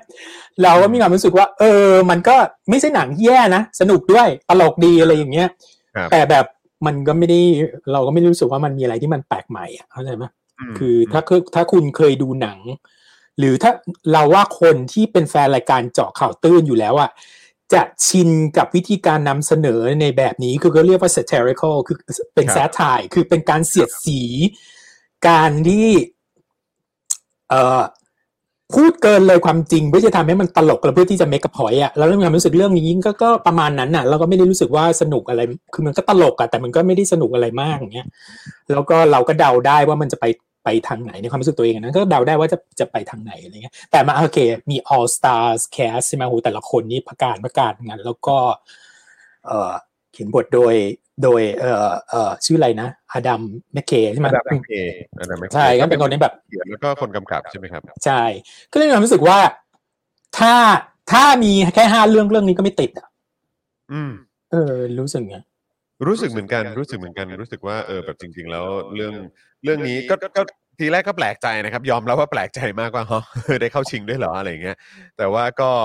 เอิ่มไม่รู้เหมือนกันฮะคือคือคืออดัมแมคเคจอนก็มีความรู้สึกเหมือนแบบ อดัมแมคเคก็ตอนที่เขาทำ Vice ใช่ไหมรู้สึกว่าเขาเขาเขากำกับ Vice ป่ะเดี๋ยวผมเช็คก่อนนะ ไม่แน่ใจเหมือนกันใช่ใช่ใช่โปรดิวเซอร์เขาเป็นโปรดิวเซอร์แต่ก็น่าจะเป็นกำกับด้วยแหละ เออนะฮะก็คือตัวคือสำหรับผมผมรู้สึกว่าเขาตอนตอน Vice มันก็โอเค แต่มันก็ยังไม่เปรี้ยงปร้างขนาดนั้น ใช่ไหมอะเดี๋ยวกันนะอ่าใช่นี่เป็น director Vice ก็เป็น director แล้วก็เขาก็กำกับ The Big Short ด้วยเออซึ่งก็อันนั้นอันนั้นก็ถือว่า โอโอเคเลย แต่ว่าพอมาเป็นโดนลุกอัพนี่ก็ดูเป็นการเสียสีแบบจัดเต็มจัดหนักอะใช่ คือมันก็มีความตลกของมันนะเลยโดยเฉพาะเรื่องที่ดีวกับสื่อนี่พี่ชอบมากเลยนะ เพราะว่าเราเคยทำรายการข่าวเช้ามาก่อนของอเมริกา เพราะฉะนั้นเรารู้เลยอะแต่ก่อนพี่ไม่เข้าใจแล้วทำไมข่าวเช้ามันต้องทำให้ น่าลำคาญอย่างนี้วะทำไมต้องทำให้มันเบามากเบาหยงเลย แล้วเรามาจากสายแบบว่า NPR เลยนะสมัยก่อนใช่ไหมเราก็เป็นสายซีเรียสมาก่อนใช่ไหมพอมาทำรายการเช้ารายการทีวีมาอยู่มาอยู่กับรายการเช้าแล้วรู้สึกทำไมทุกเรื่องจะต้องเบาๆแบบอ๋อคนเพิ่งตื่นคนไม่อยากได้อะไรหนักๆใช่ป่ะตื่นมาขึ้นมาทำขึ้นมาทำกับข้าวขึ้นมาทำแซนด์วิชอะไรเงี้ยเอ่อเพื่อที่จะกินแล้วก็รีบๆไปหรือว่าก็กินซีเรียลให้มันเบาๆแล้วก็รีบไปไม่อยากสตาร์ทคือ มีสองอย่างที่คนอยากได้ตอนเช้านะอือฮึ headline ประมาณสองสามอันที่สำคัญ กับอากาศแค่นั้นเอง อืมเพราะฉะนั้นอย่ามาบอกอย่ามานั่งวิเคราะห์สงครามยูเครนอะไรให้ฟังว่าอืมเกี่ยวกับการขยายนาโตอะไรอย่างนี้ไม่มีใครอยากรู้ อยากรู้อย่างเดียวคือว่า เออมันยิงนิวเคลียร์กันหรือยัง ถ้ายังฉันจะได้ไปทำงานได้สองคืออากาศเป็นยังไง ฉันจะต้องเอาล่มไปหรือเปล่าอย่างเงี้ยแล้วต้องแบบว่าเออแค่นั้นเองคือข่าวเช้าก็จะก็จะประมาณนี้เลยอะแล้วก็ครับจะเชิญ ต่อให้เชิญนักวิทยาศาสตร์นักอะไรมา ก็จะอย่างเงี้ยสัมภาษณ์เบาๆฉะนั้นเวลาเราดูเราก็รู้สึกขำอะตอนนี้ที่เคทบันเชตเล่นเป็นนักข่าวอะแล้วก็แบบเออมันมันมันก็ได้ความรู้สึกนั้นจริงๆว่าเขามาเพื่อที่จะบอกว่าโลกมันจะแตกแล้วนะยูยังจะมาทำให้มันแบบ หามุมที่มันเบาๆจะเสนอออเดียนใช่หรือเปล่าอะไรอย่างเงี้ยเออแล้วก็อันนี้อันนี้อันนี้ก็เป็นอีกด้านหนึ่งนะ ตรงที่อย่างที่พี่พี่พูดไปเมื่อตอนต้นใช่ไหมครับเรื่อง เรื่องการทำข่าวบางทีเราต้องมองอีกมุมบางทีเรื่องอะไรอย่างเงี้ย อันเนี้ยมันเป็นสันดานของนักข่าวทุกคนที่ถูกเทรนมาแหละ ว่าเราต้องพยายามเป็นกลางใช่ปะแต่พอมาเป็นเรื่องอย่างนี้ปุ๊บแล้วเราพยายามเป็นกลางอะมันก็เสียสีตรงนี้เหมือนกันอะยูอืมเรื่องวิทยาศาสตร์แล้วยูยังพยายามเป็นกลางอย่างเงี้ยเข้าใจปะแต่นักวิทยาศาสตร์ด้านนี้ก็บอกอย่างนี้นักวิทยาศาสตร์ด้านนี้ก็ต้องบอกอย่างนั้นอะไรอย่างเงี้ยมันก็เลยกลายเป็นการเสียดสีตรงนั้นไปด้วยอะไรอย่างเงี้ยซึ่งตรงนั้นมันก็ตลกดีนะ แต่เรามีความรู้สึกว่ามันก็ไม่ได้เป็นตลกในสไตล์ที่เรารู้สึกว่ามันแปลกใหม่อะไรอย่างเงี้ยอืมอืม แล้วก็อีกอย่างคือถึงแม้ว่าจะได้แบบเอ่อเลโอนาร์โดดิคาปริโอเจนนิเฟอร์ลอเรนซ์แล้วก็โอ้โหเคทแบลนเชตหรือว่านักแสดงอีกเยอะแยะมากมายเนี่ยแต่ท้ายสุดแล้วพอดูในเรื่องของรางวัลอื่นเนยนะครับ คือหมายถึงว่ารางวัลเอ่อแสดงนำชายยอดเยี่ยมหญิงยอดเยี่ยมอะไรต่างๆ เหล่านี้เนี่ยก็คือเอ่อก็ก็ก็ไม่ได้มีติดนะ ไม่มีเลย เพราะว่ามันไม่ได้เป็นหนังแบบนั้นไงใช่ใช่เออใช่แต่ว่าเออก็ก็ก็ก็ได้เข้ามาชิงอะใช่ค ใช่รับผมแต่อะมันคือพอพูดถึงเรื่องนี้ปุ๊บเราอยากนึกถึงอีกอีกสองเรื่องที่เกี่ยวกับ media แล้วสำหรับพี่ซึ่งเป็นหนังที่ดีมากเลยนะ คือ เรื่อง Network อันนี้เก่ามากเลยนะหนึ่งเก้าเจ็ดหกครับดีมากเป็นเป็นเรื่องเกี่ยวกับการทำข่าวแล้วก็วงการทีวีโทรทัศน์อย่างเงี้ยครับซึ่งตอนนี้มันก็อาจจะดูเฉยๆไปนิดนึงแล้วเพราะว่าข่าวส่วนใหญ่เดี๋ยวนี้คน consume ผ่านอินเทอร์เน็ตใช่ไหมแต่แต่พอยที่เขาพยายามนำเสนอเนี่ย มันมัน ยังเรียกได้ว่าไม่เชยอะดูได้กับอีกเรื่องหนึ่งคือ Broadcast News ซึ่งซึ่งเกี่ยวกับการทำข่าวเหมือนกันพี่ว่าสองเรื่องเนี้ยสำหรับคนที่สนใจเรื่องสำหรับคนที่สนใจหนังที่เกี่ยวกับการทำข่าวนะ ไปดูสองเรื่องเนี้ยเราเปรียบเทียบกันดูว่าจะเป็นยังไง อืมอืมอืม Network นี่ Network นี่ใครแสดงนำนะเอ่อ Faye เน็ต Dunaway เวิร์ก Faye Dunaway กับเอ่อเออปีเตอร์ปีเตอร์ ชื่ออะไรฟินช์หรือฟลินช์เนี่ยเอออ๋อได้เราได้รางวัลทางการแสดงทั้งสามสามคนเลยนะ ได้อ๋อนำชาย Peter นำ Finch หญิงเออนำชายนำหญิงประประกอบสมทบหญิงอย่างเงี้ยสสสามสามเป็นเป็นหนังหนึ่งในหนังหนังสองเรื่องเท่านั้นเองมั้งที่ได้รางวัลการแสดงถึงถึงสามรางวัลอย่างเงี้ย สนุกมากแล้วดูแล้วแบบโหมาก่อนการมากเลยอะแบบว่าแล้วก็หนังมีหนังคนหนึ่งที่เล่นด้วยก็คือโรเบิร์ตเอ่อโรเบิร์ตดูโรเบิร์ตดูวอลใช่เออสี่อันนี้สี่ก็สิบปีแล้วใช่ครับใช่ผม อืมอืมนะครับอันนี้อะคือคือเราว่าดอนลุกอัพคนได้ดูกันไปเยอะแล้วล่ะ ถ้าเกิดใครมีความคิดเห็นอะไรยังไงตรงนั้นนะเราก็เราก็อยากได้ยินกันนะโดยเฉพาะคนที่ชอบมากๆ เราอยากก็อยากรู้เหมือนกันว่า ชอบเพราะอะไรอย่างเงี้ยแต่จากกระแสที่เราเห็นที่ในเมืองไทยนี่ก็จะชอบเพราะว่าเออเออมีคนบอกว่าต้องดูภาคไทยด้วยว่ะถึงจะสนุก ซึ่งอ๋อเหรอใช่แล้วมันจะได้อัธรสที่แบบว่า มันจะได้รสที่แบบว่า คนละแบบกันไปอย่างเงี้ย ซึ่งตัวตัวพี่เราก็ไม่ได้ดูภาคไทย เพราะว่ามันดูไม่ได้จากดูในฟิล์มในเมืองไทยเข้าใจมันไม่เข้าใจภาคไทยไม่ได้ก็อยากจะลองดูภาคไทยเหมือนกันอืมอืมครับผมนะฮะนั่นก็คือ Don't Look Up นะครับเอ่อซึ่งอันนี้อยู่ในอันดับอันดับท้ายสุดของพี่โอ๊ตใช่ไหมพี่พี่แยกเป็นคอร์ต category เลยว่ามาได้ยังไงอ่า category แล้วกันเข้าชิงได้ยังไง แล้วก็อีกอย่างอันนี้ก็เป็นหนังที่เอ่อ stream ด้วยเนาะ ใช่ใช่ Netflix เออเรา Netflix เราต้องไม่ลืมตรงจุดนี้ ซึ่งก็ตอนนี้ดูเหมือนว่าเทรนด์ก็ก็เหมือนมันก็เริ่มเป็นที่ยอมรับแล้วใช่ไหมครับ ในเรื่องของการที่ภาพยนตร์จากการสตรีมมิ่งจากระบบสตรีมมิ่งเนี่ยก็สามารถเข้าชิงได้ ก็เอาอย่างนี้แล้วกันปีเนี้ยนะ พี่คิดว่าจะเป็นปีแรกที่ชนะภาพยนตร์ยอดเยี่ยมเนี่ยจะต้องเป็นหนังจาก stream streaming service แน่ๆจะเรื่องไหนเดี๋ยวจะเรื่องไหนเดี๋ยวเรารู้กันแต่เดี๋ยวเดี๋ยวเราจะไปไว้ตอนท้ายๆตอนที่ไปไปไปเรื่องที่พี่ชอบอะนะได้เอคอรับคิดว่าจะเป็นปีแรกที่ หนังจากสตูดิโออะไม่ได้ไม่ได้ภาพยนตร์ยอดเยี่ยมจะเป็นหนังจาก streaming service แทนนี้เรามาอันดับที่เก้าซึ่งอันนี้ก็โอ้โหพูดแล้วเดี๋ยวก็โดนด่าว่าไรลดนิยมแล้วแบบว่าโง่เขลาอะไรอย่างเงี้ยคือเป็นหนังที่ดูไม่รู้เรื่อง เรื่องอะไรครับ Drive My Car ซึ่ง Drive My Car Drive My Car เป็นหนังญี่ปุ่นนะ เป็นหนังญี่ปุ่นที่แบบโอ้โหได้รับการเชิดชูมาก จากได้ชนะรางวัลเมืองคานมารางวัล top รางวัล top award ที่เมืองคานแล้วก็ได้ได้รางวัลบทเขียนบทที่เมืองคานด้วย ซึ่งแบบแล้วก็แบบเป็นตัวเต็งอันดับหนึ่งเลยที่จะเข้าที่จะได้รับรางวัลเอ่อภาพยนตร์ต่างภาพยนตร์ international ยอดเยี่ยม อืมอืม ซึ่งภาษาที่ภาษาต่างประเทศใช่ไหมอืมที่มันไม่มีเขาเรียกเขาเรียกเขาเขาเปลี่ยนไปแล้ว แต่ก่อนเขาเรียกเขาเปลี่ยน best foreign language คือภาษาต่างประเทศเดี๋ยวนี้เขาเปลี่ยนเป็น international best international feature คือ คือแทนที่คำว่า foreign น่ะมันดูมันดู มันดูแยกออกไปไงต่างประเทศอ่าอ่าถ้าเป็นพอเป็น international ปุ๊บก็คือไม่ใช่เป็นหนังอเมริกันเป็นหนังที่แบบจากทั่วโลกอะไรอย่างเงี้ยอืมซึ่งเราก็คิดกันว่าเรื่องเนี้ยจะต้องมาอันดับหนึ่งแน่ๆจะต้องจะต้องจะต้องเข้าวินอย่างเงี้ยครับผมตัวพี่อะก็ดูแล้วเราก็ เราไม่ได้เกลียดนะ อันนี้ไม่ไม่ได้เป็นหนังที่แบบดูแล้วโอ้ยฉันเกลียดแต่คือมันดูแล้วมันงงอะ คือเรื่องแล้วมันยาวมากประมาณสามชั่วโมง บางคนเขาก็ว่า โอ้โห มันเป็นหนังที่ละเมียดละไมมาก ที่ดูแล้วแบบสามารถเข้าไปส่วนลึกของคาแรคเตอร์อะไรอย่างนี้ได้อะไรอย่างเงี้ย แต่พี่อะเป็นประเภทแต่เป็นแบบว่า เราเป็นคนที่โอเคกับหนังช้าๆ slow slow นะไม่มีปัญหาไม่เคยมีปัญหากับหนังช้าหนัง slow ครับ เออไม่ไม่ไม่เคยมีปัญหาตรงนั้นสามารถไปกับมันได้ แต่เรื่องนี้ดูแล้วรู้สึกจับต้นชนปลายไม่ถูกดูแล้วรู้สึกว่าเออเออเพื่ออะไรอะอืมอืมคิดอย่างเงี้ยนะคือต้องต้องแต่ตอนนี้ต้องต้องต้องบอกอีกอย่างว่า เป็นคนที่ไม่เก็ตมูราคามิงานเขียนของมูราคามิเลยตั้งแต่อะไรมาแล้วนะ เคยอ่านเมื่อยี่เมื่อยี่สิบปีเอ้ย มีคนบอกไม่น่าเชื่อพี่จะไม่ซื้อ Drive My Car ดูมันก็คงดูเป็นหนังที่พี่จะชอบนะ แต่พี่มองตรงว่าพี่ คือไม่ใช่ไม่ใช่ไม่เกลียดนะ แต่ว่าไม่ใช่ว่าเกลียดนะ แต่ว่าดูแล้วงงดูแล้วไม่รู้สึกว่า เอ๊ยยังยังไง อะเข้าใจป่ะคือ มูราคามิอะเขาจะมีความแบบอย่างเงี้ย เออ มีความนี้เขาเรียกว่าอะไรมีพูดเนอะเออเออออะไรแบบเนี้ยแล้วก็หนังหนังของเขามันจะเป็นเอยเออแบบเรื่องราวที่เขาเขียนมันจะเป็นแบบสไตล์ ใช่ พี่อ่านเมื่อ 20 กว่าปีที่แล้ว ตอนนั้นเป็นนักเรียนวิชา World Literature วรรณคดีโลก ที่มหาลัยจะถูกบังคับให้อ่านก็อ่านของมูราคามิแล้วก็อ่านแล้วก็แบบอะไรอะเกาหัวงงมากเลยไม่ไม่ get มาไม่กี่ปีมานี้ก็ไปดูหนังเรื่อง Burning ใช่ไหมที่เป็นหนังเกาหลีนะ แล้วก็ยูอาอินเป็นพระเอกกับสตีเวน ยอนใช่ไหมก็ไม่รู้เรื่องเหมือนกัน คือ มันก็เกือบเกือบสนุกอะเออดูแล้วก็เออเกือบสนุกเสร็จแล้วก็อืมอืมไม่ get อะไรอย่างเงี้ยอืมอืมพอมาดูเรื่องนี้นะว่าความรู้สึกเดียวกันเนี่ยคือเฮ้ยมันมีบางช่วงที่เรารู้สึก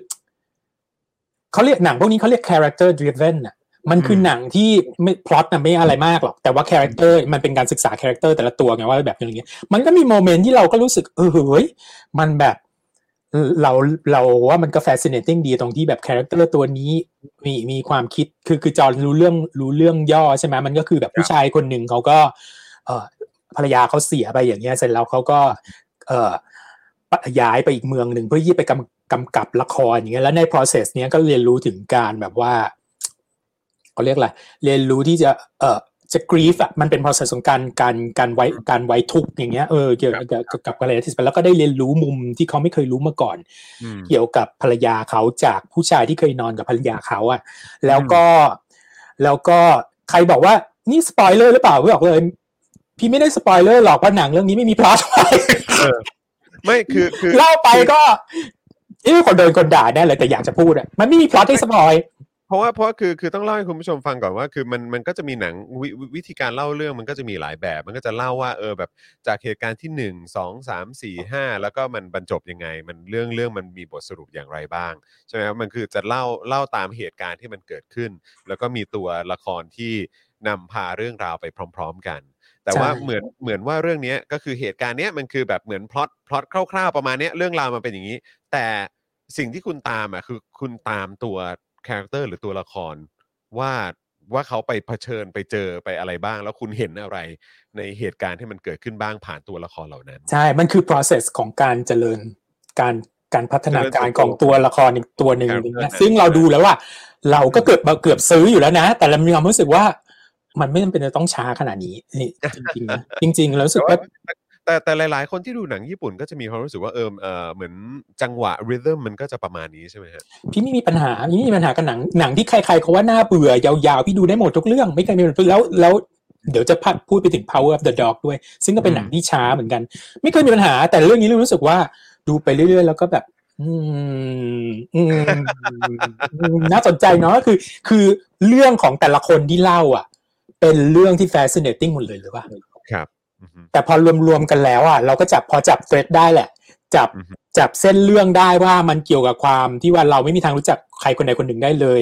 การให้อัพคือคนที่เรารักเนี่ยมันก็มีทางทางรักทางเกลียดในเวลาเดียวกันอะไรอย่างเงี้ย แต่ในที่สุดแล้วเรารู้สึกว่ามันก็มีวิธี คือพี่ไม่ชอบวิธีเล่าอะเอางี้แล้วกันอืมอันนี้ส่วนตัวเลยนะ เพราะเรารู้ว่าหนังเรื่องเนี้ยติดหนึ่งในสิบของหนังที่ดีที่สุดแทบจะทุกโพลเพราะฉะนั้น คือเราก็อาจจะโง่เองหรือรสนิยมเราไม่ตรงกับการมูลคามิหรืออะไรก็ก็แล้วแต่อันเนี้ยอันเนี้ยเพราะเนี่ยทุกแต่ละคนมาแบบว่าโอ้โหมันเจ๋งมากเลยนะพี่มันเจ๋งมากเลยนะพี่ คือ ดูรอบแรกเนี่ย เราไม่ผ่านอะเราเราไม่สั่งอืมเราอืมเราไม่เราแล้วเราจะไม่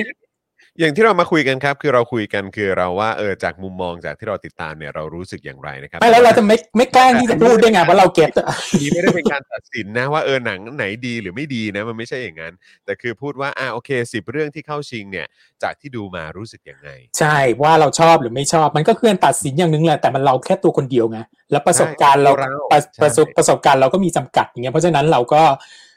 คือเอางี้แล้วกันอะถ้าเกิดใครดูรู้เรื่องเราดีใจด้วยอะเราแค่รู้สึกว่าหนังมันใช้เวลานานมากเกินไปที่จะสื่อในสิ่งที่เราคิดว่ามันไม่ต้องยืดยาวขนาดนั้นนะจริง ๆ คือถ้าความละเมียดละไมอะไรของมันอย่างเงี้ย อย่างที่บอกนะพอแยกเป็นเรื่องของแต่ละคนคนไปแล้วมันก็ฟังแล้วมันก็อึ้งเหมือนกันนะบางเรื่องอย่างเงี้ย แต่มันเป็นแบบว่าหนัง conversation based char- char- character based มันก็ครับเหมือนแบบว่าคุยกันไปเรื่อยๆคุยกันไปเรื่อยๆอะไรอย่างเงี้ยเหมือน คือ คือสปอยยากมากอะเพราะว่า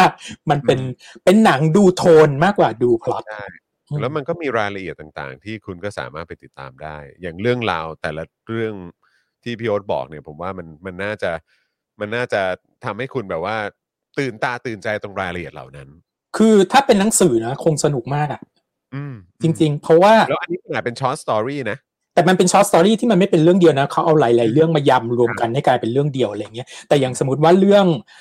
เรื่องเอ่อของผู้หญิงคนหนึ่งที่เป็นใบ้ที่เป็นคนเกาหลีอะที่แต่งงานครับกับที่แต่งงานกับเอ่อเอ่อคนที่เป็นเหมือนกับเอ่อทำงานอยู่ในโรงละครนั้น ฟังแล้วก็แบบ เออ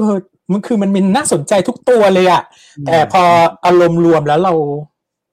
ไม่ไม่เก็ตอะพูดเลยจะจะไม่แกล้งเก็ตอะถ้าถ้าจะถ้าเก็ตนะพี่จะเชิดชูไปแล้วอะเราไม่เก็ตเพราะฉะนั้น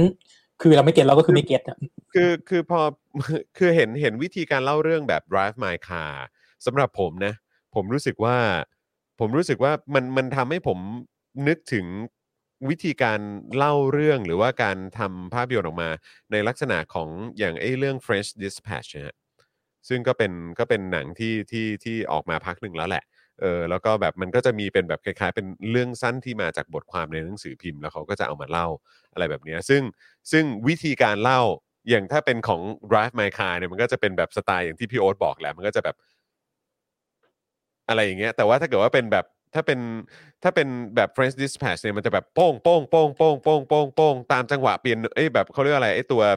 ไอ้ตัว metronome เลยอะอืมเป็น feel นั้นน่ะคือเขาจะมีวิธีการเล่าแบบนั้น เพราะฉะนั้นคือมันอยู่ที่รสนิยมแล้วแหละใช่ ว่าว่าใครชอบแบบไหน ถึงเราจะวิจารณ์อย่างนั้นไปแล้วนะ แต่หนังก็เต็งหนึ่งได้ ได้รางวัลภาพยนตร์เอ่อภาพยนตร์ international ยอดเยี่ยมค่อนข้างครับมั่นใจเลยเพราะชนะเมืองคานมาด้วยอะไรเงี้ยแล้วทุกโพลพูดเหมือนกันหมด เพราะฉะนั้นมันก็คงมีอะไรบางอย่างที่คนหลาย ๆ คน get แต่เราไม่ get แต่เราไม่ เราไม่อยากแกล้งที่จะ get ไงถ้าเราไม่ get เราก็บอกว่าไม่ไม่ get เพราะฉะนั้นเรื่องนั้นก็คืออันดับเก้าของพี่ใครแต่ก็ดูทรงแล้วดูทรงแล้ว Drive My Car ก็ไม่น่าจะกลับบ้านมือเปล่า โอ้ยเขานอกจากเขาได้ชิงรางวัลสาขาหนังภาพยนตร์ international ยอดเยี่ยมแล้วเขายังได้ชิงอีกรางวัลผู้กำกับยอดเยี่ยมด้วย แล้วก็ภาพยนตร์ยอดเยี่ยม ซึ่งเป็นหนังญี่ปุ่นเรื่องแรกที่ได้ชิงภาพยนตร์ยอดเยี่ยม แล้วก็ได้ชิงบทด้วย เพราะฉะนั้นคือเขาได้ชิงเยอะมากต้องสี่รางวัลอย่างเงี้ยมันจะไม่มีทางกลับบ้านมือเปล่าอยู่แล้วล่ะเพอเพอๆนะมีลุ้นเผลอเผลอๆ ใครจะไปรู้อาจจะได้บทภาพยนตร์ยอดเยี่ยมด้วยก็ได้อ๋อแล้วอีกอย่างหนึ่งก่อนไปก่อนก่อนจะไป คือ พี่ก็เข้าใจเช็คงานของเช็คคอฟพอสมควรนะคือหนังนะมันจะเล่าซ้อนกับ มันจะเล่าซ้อนกับ เอ่อเอ่อละครเรื่อง Uncle Vanya ด้วย ซึ่งตรงเนี้ยเราอะเป็นคนที่ชอบดูละครอยู่แล้ว ชอบดูละครเวที ชอบดูบรอดเวย์อะไรอย่างเงี้ยใช่ไหมเราก็จะคุ้นเคยกับ Chekhov อยู่แล้วอะเออ ซึ่งซึ่งขนาดเราคุ้นเคยกับ Chekhov แล้วเรายังรู้สึกไม่ไม่ get เลยอะเราเราจะอย่างเงี้ยคือเราไม่ได้แบบว่าพี่ไม่ได้มาจากจุดที่แบบอืมเกลียดหนังช้า ไม่เข้าใจเช็คคอฟอะไรอย่างงี้ไม่ใช่เลยนะเว้ยเราก็มาจากที่เราคิดว่าเราก็ไม่ได้เลวร้าย อะ เออ แต่เราก็ยังรู้สึกว่า อืมเกาหัวยังยากเกาหัวอืมปีนแบบปีนบันไดดูไปนิดนึงสำหรับเรา อืมอืมเข้าใจฮะเข้าใจครับแหมอันนี้ก็คือ เอ่อ drive my car นะครับใช่ซึ่งก็เอ่อเอาใจช่วยด้วยแล้วกันนะครับ แล้วก็เชื่อว่าเขาก็คงไม่น่าจะกลับบ้านมือเปล่าอะพี่ว่าชนะอยู่แล้วล่ะอืมแน่ๆเออก็ไม่เป็นไรบางเรื่องเราดูแล้วเราก็ไม่เก็ตก็ต้องต้องแย่อะไรอย่างเงี้ยก็ขอใช่ใช่นี่ก็ออกเป็นหนึ่งในเรื่องที่ไม่เก็ตครับผมนะครับอะก็โดน look up ผ่านไปนะครับ drive my car ผ่านไป อันนั้นก็คืออันดับ 10 กับอันดับ 9 อันนี้เรียงเรียงจากความชอบนะอืมเออนะครับที่เอ่อจาก 10 เรื่องที่เข้าชิง แล้วก็ที่พี่โอ๊ตไปดูมาคราวนี้อันดับ8ละครับ อันดับแปดเป็นหนังฟิล์มนัวเอ่อเรื่อง Nightmare Alley ซึ่งอันนี้ก็เป็ก็นรวมหลายคนอยู่นะนักแสดงโอ้ยนี่แบบประกาศมาก Cate Blanchett Toni Collette ครับเอ่อเอ่อชื่ออะไรนะมา Mara Rooney ป่ะอ่าใช่แล้วก็ Bradley Cooper แล้วก็ Bradley Cooper ใช่ซึ่งเออแต่แต่ว่าหนังมาบทนำอะคือ Bradley Cooper คนอื่นเป็นสมทบหมดอะไรเงี้ยครับผมซึ่งอันนี้ก็ดูสนุกใช้ได้เลยนะ แต่ก็ อืมมันเป็นหนังรีเมคกันเนาะจากสมัยก่อนเป็นเอ่อเอ่อนานแล้วล่ะน่าจะสัก 1940อย่างเงี้ยเป็นหนังที่แบบว่า film noir เกี่ยวกับผู้ชายคนหนึ่งที่มีความเขาเรียก con artist สมัยถ้าเราเรียกอะไรคนที่แบบว่าที่แปดมงกุฎไหมก็ไม่ถึงขนาดนั้นแล้วเหมือนพวกอะไรเขาเรียกอะไรขายน้ำมันงูอะอ๋อโอเคเออเข้าใจละเออ เออ ก็มีฮะแบบว่าก็อยู่กับ carnival carnival ก็ มันไม่ใช่คำว่าสวนสัตว์เนาะ carnival นี่แปลเป็นไทยอะไรคือเหมือนกับแบบว่าเออเออละครสัตว์ไหมไม่ไม่เชิงถ้าละครสัตว์มันต้องอันนี้มันเหมือนกับฟรีคโชว์อะมันก็จะมีการโชว์คนที่แบบว่าประหลาดประหลาดอะไรอย่างเงี้ยเออมีแมจิกมีอะไรอย่างเงี้ยเออแล้วหลังเขาก็ไปร่วมวงกับตรงนั้น แล้วตอนหลังก็กลายมาเป็นแบบว่าร่วมมือกับนักจิตวิทยาคนหนึ่งไปสามารถแบบว่าหลอกคนที่มีเงิน แล้วก็มีอำนาจในระดับที่สูงขึ้นสูงขึ้นได้อย่างเงี้ยอะจะเป็นแต่อันนี้พี่จะไม่สปอยนะ เพราะว่ามัน มันจะมีก็เรียกว่าอะไรเซอร์ไพรส์ตอนจบนิดนึงมี plot plot twist นิดนึงอะไรเงี้ยครับก็ดูได้สนุกสนุกธรรมดา แต่ก็แบบว่าไม่ได้อะไรมากอย่างเงี้ยเป็นหนังสไตล์ของ Guillermo del Toro คืออมีความ dark dark noir noir ๆอะไรอย่างเงี้ยเออเออเอออะไรอะเขาเรียกอะไรมีความแฟนซีนิดนึงอย่างเงี้ยเออเออเออความความมืดมืดๆของหนังอะไรเงี้ยอันดูแล้วไม่ได้รู้สึกว่าเป็นหนังที่ดีมากหรืออะไรเงี้ยดูแล้วดูแล้วธรรมดา มีความน่าสนใจอยู่พอสมควร แต่ในที่สุดแล้วก็รู้สึกว่าอืม ดูแล้ว predictable อะสำหรับพี่นะเออสำหรับพี่นะพี่รู้สึกว่าพี่เดาออกว่าตอนจบจะเป็นยังไง เออ ก็เลยไม่ได้รู้สึกอะไรแล้วก็แล้วก็ มันมันไม่ได้มีคือกำกับสินเนี่ยดีมากเดี๋ยวหนังของเดโทโรนะมันจะมีความแบบว่าขึ้นชื่ออยู่แล้วครับ ใช่ แต่แต่บทเบิดอะไรพี่ก็เฉยเฉยๆอะไม่ไม่ไม่ไม่ได้รู้สึกอะไรขนาดนั้นนะเออ ไม่ไม่มีความที่ดูแล้วแบบโอ้โหนี่คือหนังที่ดีที่สุดของปีนี้อะไรเงี้ยอืม เอออืมเออเดี๋ยวขอพูดนิดนึงเกี่ยวกับ The Toro นะคือพี่ครับเคยสัมภาษณ์เขามาครั้งหนึ่งนะครับ เขาเป็นคนเชื่อเรื่องผีว่ะ ก็ดูทรงแล้วก็เป็นอย่างนั้น เพราะว่าก็เห็นเขาก็พูดแบบ เพราะคือเขาเขาเขาเป็นเม็กซิกันใช่ไหมฮะ ใช่ก็เห็นเขาก็หนังแต่ละเรื่องที่เขาทำเขาก็ทำอย่างเรื่องอะไร Pan s u l a b y r i n t h ใช่ทำอะไรต่างๆ มันก็จะมีอะไรที่มันเกี่ยวกับเรื่องความตายเรื่องวิญญาณเรื่องเขาเชื่อจริงจังมากเลยนะนะเออครับเขาพูดเขาแล้วไม่แล้วแล้ววิธีที่เขาพูดอธิบายให้พี่ฟังเนี่ยแบบว่าแล้วบอกว่าทำไมในอเมริกาอย่างเงี้ย เซนส์ของคนส่วนใหญ่กลับไม่เชื่อเรื่องผีอย่างเงี้ยในขณะที่ผู้ไปประเทศอย่างประเทศไทย ซึ่งพี่เป็นเราเป็นคนไทยแล้วก็บอกประเทศอย่างประเทศพี่อย่างประเทศไทยก็คนก็เชื่อเรื่องผี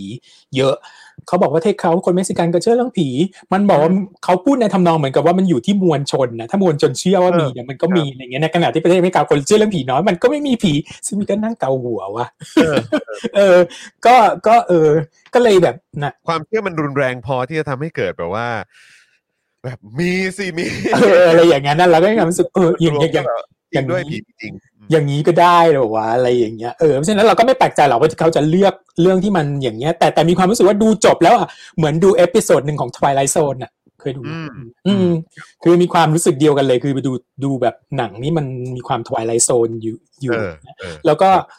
จบแล้วก็แบบเออเหมือนกับแบบว่า ถ้าเป็นถ้าเป็นหนังทีวีก็ต้องเป็นหนังที่ดีมากแต่สำหรับหนังที่ได้ภาพยนตร์ยอดเยี่ยมพี่จำไม่ได้แล้วว่าเรื่องสุดท้ายที่เป็น film noir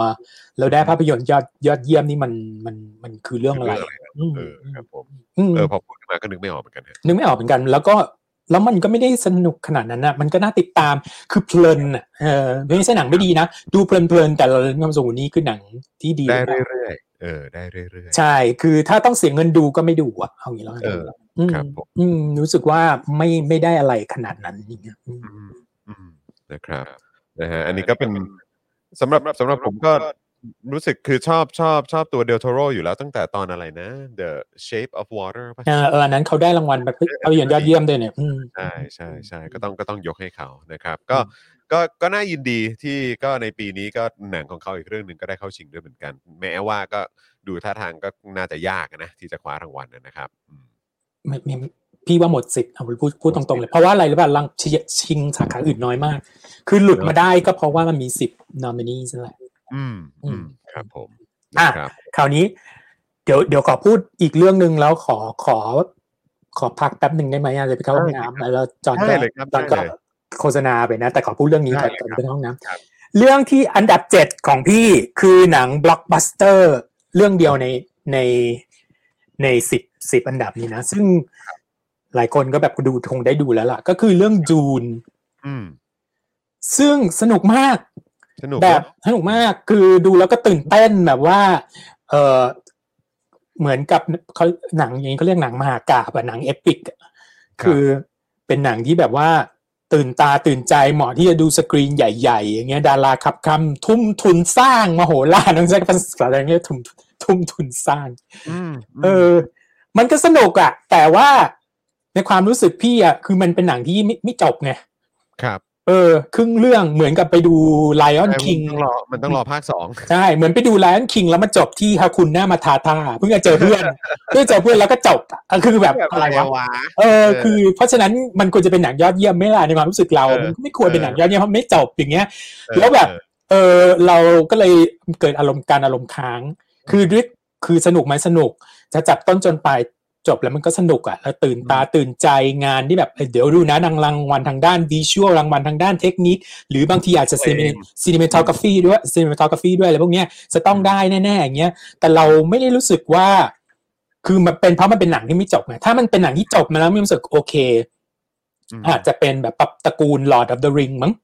ใช่เพราะหลอดริงก็เขาก็ได้รางวัลยอดเยี่ยมตอนภาคสามนี่ ใช่ก็อาจจะต้องรอไปไปภาคสองภาคอะไรอย่างเงี้ยครับ ใช่ไหผมมเออซึ่งซึ่งก็อีกอีกพักหนึ่งอะคือ คือดูแล้วก็สนุกอะแต่แต่ด้วยความที่มันเป็นนิยายคลาสสิกเนาะตั้งแต่สมัยปีสร้างมาเอ่อเขียนมาตั้งแต่ปีหนึ่งเก้าหกศูนย์แล้วเนาะอืมมันก็มีคนนำมาทำหลายทีแล้วไงอันนี้ไม่ใช่มันเป็นหนังรีเมคอะคือครั้งหนึ่งอ่าก็มันอุ้ยมีรีเมคตอนปี84แปดสี่ตอใช่นปี84แล้วก็ตอนปี2000ใช่ก็มันทำเป็นอีกมันทำเป็นวอร์ชัหงซีรีส์ใช่ด้วยใช่พี่ก็ไม่ได้ดูไม่ได้สนใจอะไรเงี้ยแล้วอื มมันก็ดันไปคล้ายกับเรื่องของแอนิเมตของเรื่องเอ่อของมิยาสกิเรื่องหนึ่งด้วยคือ Nausicaa Valley of the Sand อืมอืมอ่าครับซึ่งเป็นหนังการ์ตูนซึ่งต้องให้วิลเลียมดูได้นะเรื่องนั้นนะอืมเป็นหนังการ์ตูนของมิยาสกิอะซึ่งเนื้อเรื่องคล้ายคล้ายดูนมากเลยอะสนุกมากเป็นหนังกับหนึ่งในหนังการ์ตูนที่พี่คินเอายกให้ขึ้นหิ้งเลยอะแล้ว มีธีมอะไรที่คล้าย ๆ กัน แล้วก็มีเรื่องเรื่องเกี่ยวกับทะเลทรายอะไรอะไรอย่างนี้คล้าย ๆ กันด้วย ซึ่งเขาก็ว่ากันว่านะ มันพี่ก็ไม่ได้ยินมาจาก จากปากมิยาสกิเองนะว่าเขาได้ inspiration มาจากเรื่อง Dune หรือเปล่าแต่พี่ก็รู้สึกว่ามันคล้ายกันพอสมควรเพราะฉะนั้นพอมาดูเรื่องนี้เราก็พอเดาออกกันแหละว่าจะเป็นยังไงคือ ดูไปสิบนาทีอะเราก็รู้แล้วเดี๋ยวพ่อมันต้องตายชัวร์เลย อืม อืมอืมมาพูดแบบซะแบบดิบดีว่า อะไรอะ you always my son อะไรเงี้ยนะพี่นั่งดูอยู่กับบิลแบบพ่อตายชัวร์เลยอะไม่ต้องไม่ต้องพูดเลย นี่มันคือ Lion King เออ Lion King ภาคคนเดาได้เลยเดาเดาเดาได้ตลอดเดาได้เลยเออนั่นแหละก็เลยนึกว่านึกถึงว่าเป็น Lion King มาตั้งแต่แรก แล้วพอมามาจบตรงนั้นน่ะ แล้วเราก็เดาได้ว่าพวกนี้ต้องเป็นมิดเนะก็เลยว่าอ๋อฮาคุณนะมาทาท่าแล้วก็จบ เพราะฉะนั้นเปอร์เซ็นต์ที่จะเป็นหนังยอดเยี่ยมนี่ภายในภาคเนี้ยคงเป็นไปไม่ได้ก็เลยจัดไปที่ยังยากอยู่ จัดไปที่อันดับเจ็ดอืมแต่ด้วยความนี่ส่วนตัวแล้ว จะบอกว่ามีอคติก็ไม่ใช่นะ คือพี่มีความรู้สึกหนัง หนังบิ๊กบั d เจ็ตหนังพวก action อะไรอย่างเงี้ย มันเป็นหนังที่ vi- visual driven ไงหนังที่เน้นเรื่องเรื่องภาพมากกว่าเรื่องบท ฉะนั้นเราก็จะไม่ได้ซีเรียสอะไรกับมันมากเลยแต่ถามว่าเขา deserve ที่จะเป็นหนึ่งในห้าหนังดีที่สุดของปีนี้ไหมพี่ว่าดีนะ ได้อยู่คือมันนะมันสมมันสมฐานะมาก เพราะมันยิ่งใหญ่อลังการดูแล้วเพลินตาเพลินใจมากอะไรเงี้ยทุ่มทุนสร้างอะไรเงี้ย เออ แต่ด้วยส่วนตัวแล้วคิดว่าเป็นหนังที่ดีที่สุดในสิบเรื่องนี้ไหมไม่อืมอืมอือืมทำมาดูสนุกดูสนุกมากใช่ก็ด้วยความที่จบนั่นแหละนะครับใช่เออใช่มันอาจจะน่าเสียดายตรงนี้ก็ แต่ว่าแต่ว่าถ้าถามว่าเป็นหนังที่ดีไหมพวกเราโอ้โหเสียงโดยส่วนใหญ่ทุกคนชอบกันหมดเลยนะครับนะฮะไม่ใช่ว่าไม่ดีกับชอบไม่เหมือนกันเนี่ยคือเออคือต้องชอบก่อนถึงจะดีอืม ใช่ป่ะอืมแต่ว่าชอบแล้วไม่ดีมันก็มีอะหนังที่แบบอย่างนั้นอย่างนั้นนั่นแหละแต่บางทีมันแบบเราดูแล้วกินใจแล้วเราร้องไห้อะแต่มันก็ไม่ได้หนังที่ดีเดย์อะไรมันก็มีเยอะแยะอะใช่ไหมเออ แต่ว่าถ้ามาบอกว่าหนังที่หนังที่ดีเราไม่ชอบนี่พี่ไม่เห็นด้วยนะ มันไม่ถ้าหนังเราไม่ชอบมันก็ไม่ควรเป็นหนังที่ดีแล้วอะอะไรอย่างอะเงี้ยโอเคโอเคเออเออเป็นดูเป็นคำเราดูแล้วหลับคุณแองเจลบอกคุณดูเรื่องอะไรไดดาร์ไมคาหรือเปล่าครับ คุณธนาโนนบอกว่าภาคจบเนี่ยมีโอกาสนะ ถ้าทำดีแบบภาคภาคแรก ใช่ ซึ่งก็คือจริง ๆ แล้วตัวผู้กำกับเองเนี่ยเขาก็เขาก็คือน่าติดตามอยู่แล้วนะครับ ตั้งแต่เขาทำอะไรแบบ Arrival ใช่ไหมแล้วก็ทำแบบหนังเรื่องอื่น ๆ ก็ก็ก็น่าสนใจมากๆเลยนะครับ ก็เลยคิดว่าถ้าถ้าใครที่ชอบแนวแนวแบบนี้ แล้วก็ซาวเพลงก็ดีมาก sound effect อะไรต่างๆ ก็ดีมากๆเลย รู้สึกจะเป็น Hans Zimmer ใช่เออใช่แล้วใช่ก็แบบผมไปดูเบื้องหลังที่เขาทำ sound กันมา ก็น่าสนใจแล้วก็ใช้แบบพวกเทคนิคอุปกรณ์การทำเสียงอะไรต่างๆ เสียงบางอันเรานึกว่าเป็นเสียงคนนะ เออที่เป็นแบบเสียงร้องเสียงโหยหวนอะไรเลยสรุปว่าเป็นขลุ่ยว่ะใช่บ้าจังเลเออยหรือหรือเสียงหรือเสียงที่มันเอ่อถ้าถ้าใครได้ดูมันจะมีท่อนนักบวชอะไรอย่างเงี้ยคือเขาก็แบบไปหาคนที่แบบว่าสามารถทำเสียงแบบนี้มาเลยอะคือเออมันก็คือเขาเรียกว่าอะไร สุดหนึ่งในสุดยอดของทางด้านเทคนิคของการทำภาพยนตร์นะเพราะฉะนั้นเราตรงนี้เราไม่ไปเถียงอยู่แล้วล่ะถึงแม้เราจะเป็นมนุษย์ที่ชอบดูหนังที่จับบทมากกว่าวิชวลนะแต่ในขณะเดียวกันมันก็ในเมื่อวิชวลก็ดีตัวเนื้อเรื่องก็ดีอยู่แล้ว อย่างนี้เพราะฉะนั้นไม่มีอะไรที่ต้อง ไม่มีอะไรที่ต้องไปว่าเขาอะแค่แค่ว่ามันไม่จบอะแค่นั้นเองสำหรับดูนี่ปัญหาพี่คือไม่จบเพราะฉะนั้นก็ไม่ก็โอเคอะมันยังไม่ควรได้อะอืมนะครับผมนะฮะ อะเอออันนี้ก็คือเรื่องที่แปดป่ะใช่ไหมเจ็ดอันนี้เจ็คืดอเรื่องที่เจ็ด แปดอ๋อเจ็ดเจ็ดนะครับเจ็ดนะฮะซึ่งก็เอ่อพี่พี่โอ๊ตจะเบรกก่อนใช่ไหม ไปก่อนนิดนึงไม่ถึงสองได้นาทีนั่นเองเพราะว่าเพราะว่าเมื่อกี้ดื่มกาแฟไปเยอะมาก ตอนนี้ก็ได้ เดี๋ยวเดี๋ยวขอพูดนิดนึงนะเรื่องเรื่องบริจาคเราบอกว่า พี่อะนั่งดู Daily Topics อะแล้วช่วงที่ให้คนโฆษณา ใช่ไหมครับ มันก็จะมีคนที่ หนูบริจาคห้าสิบค่ะช่วย ช่วยเอ่อพูดถึงวง New East ให้หนูหน่อย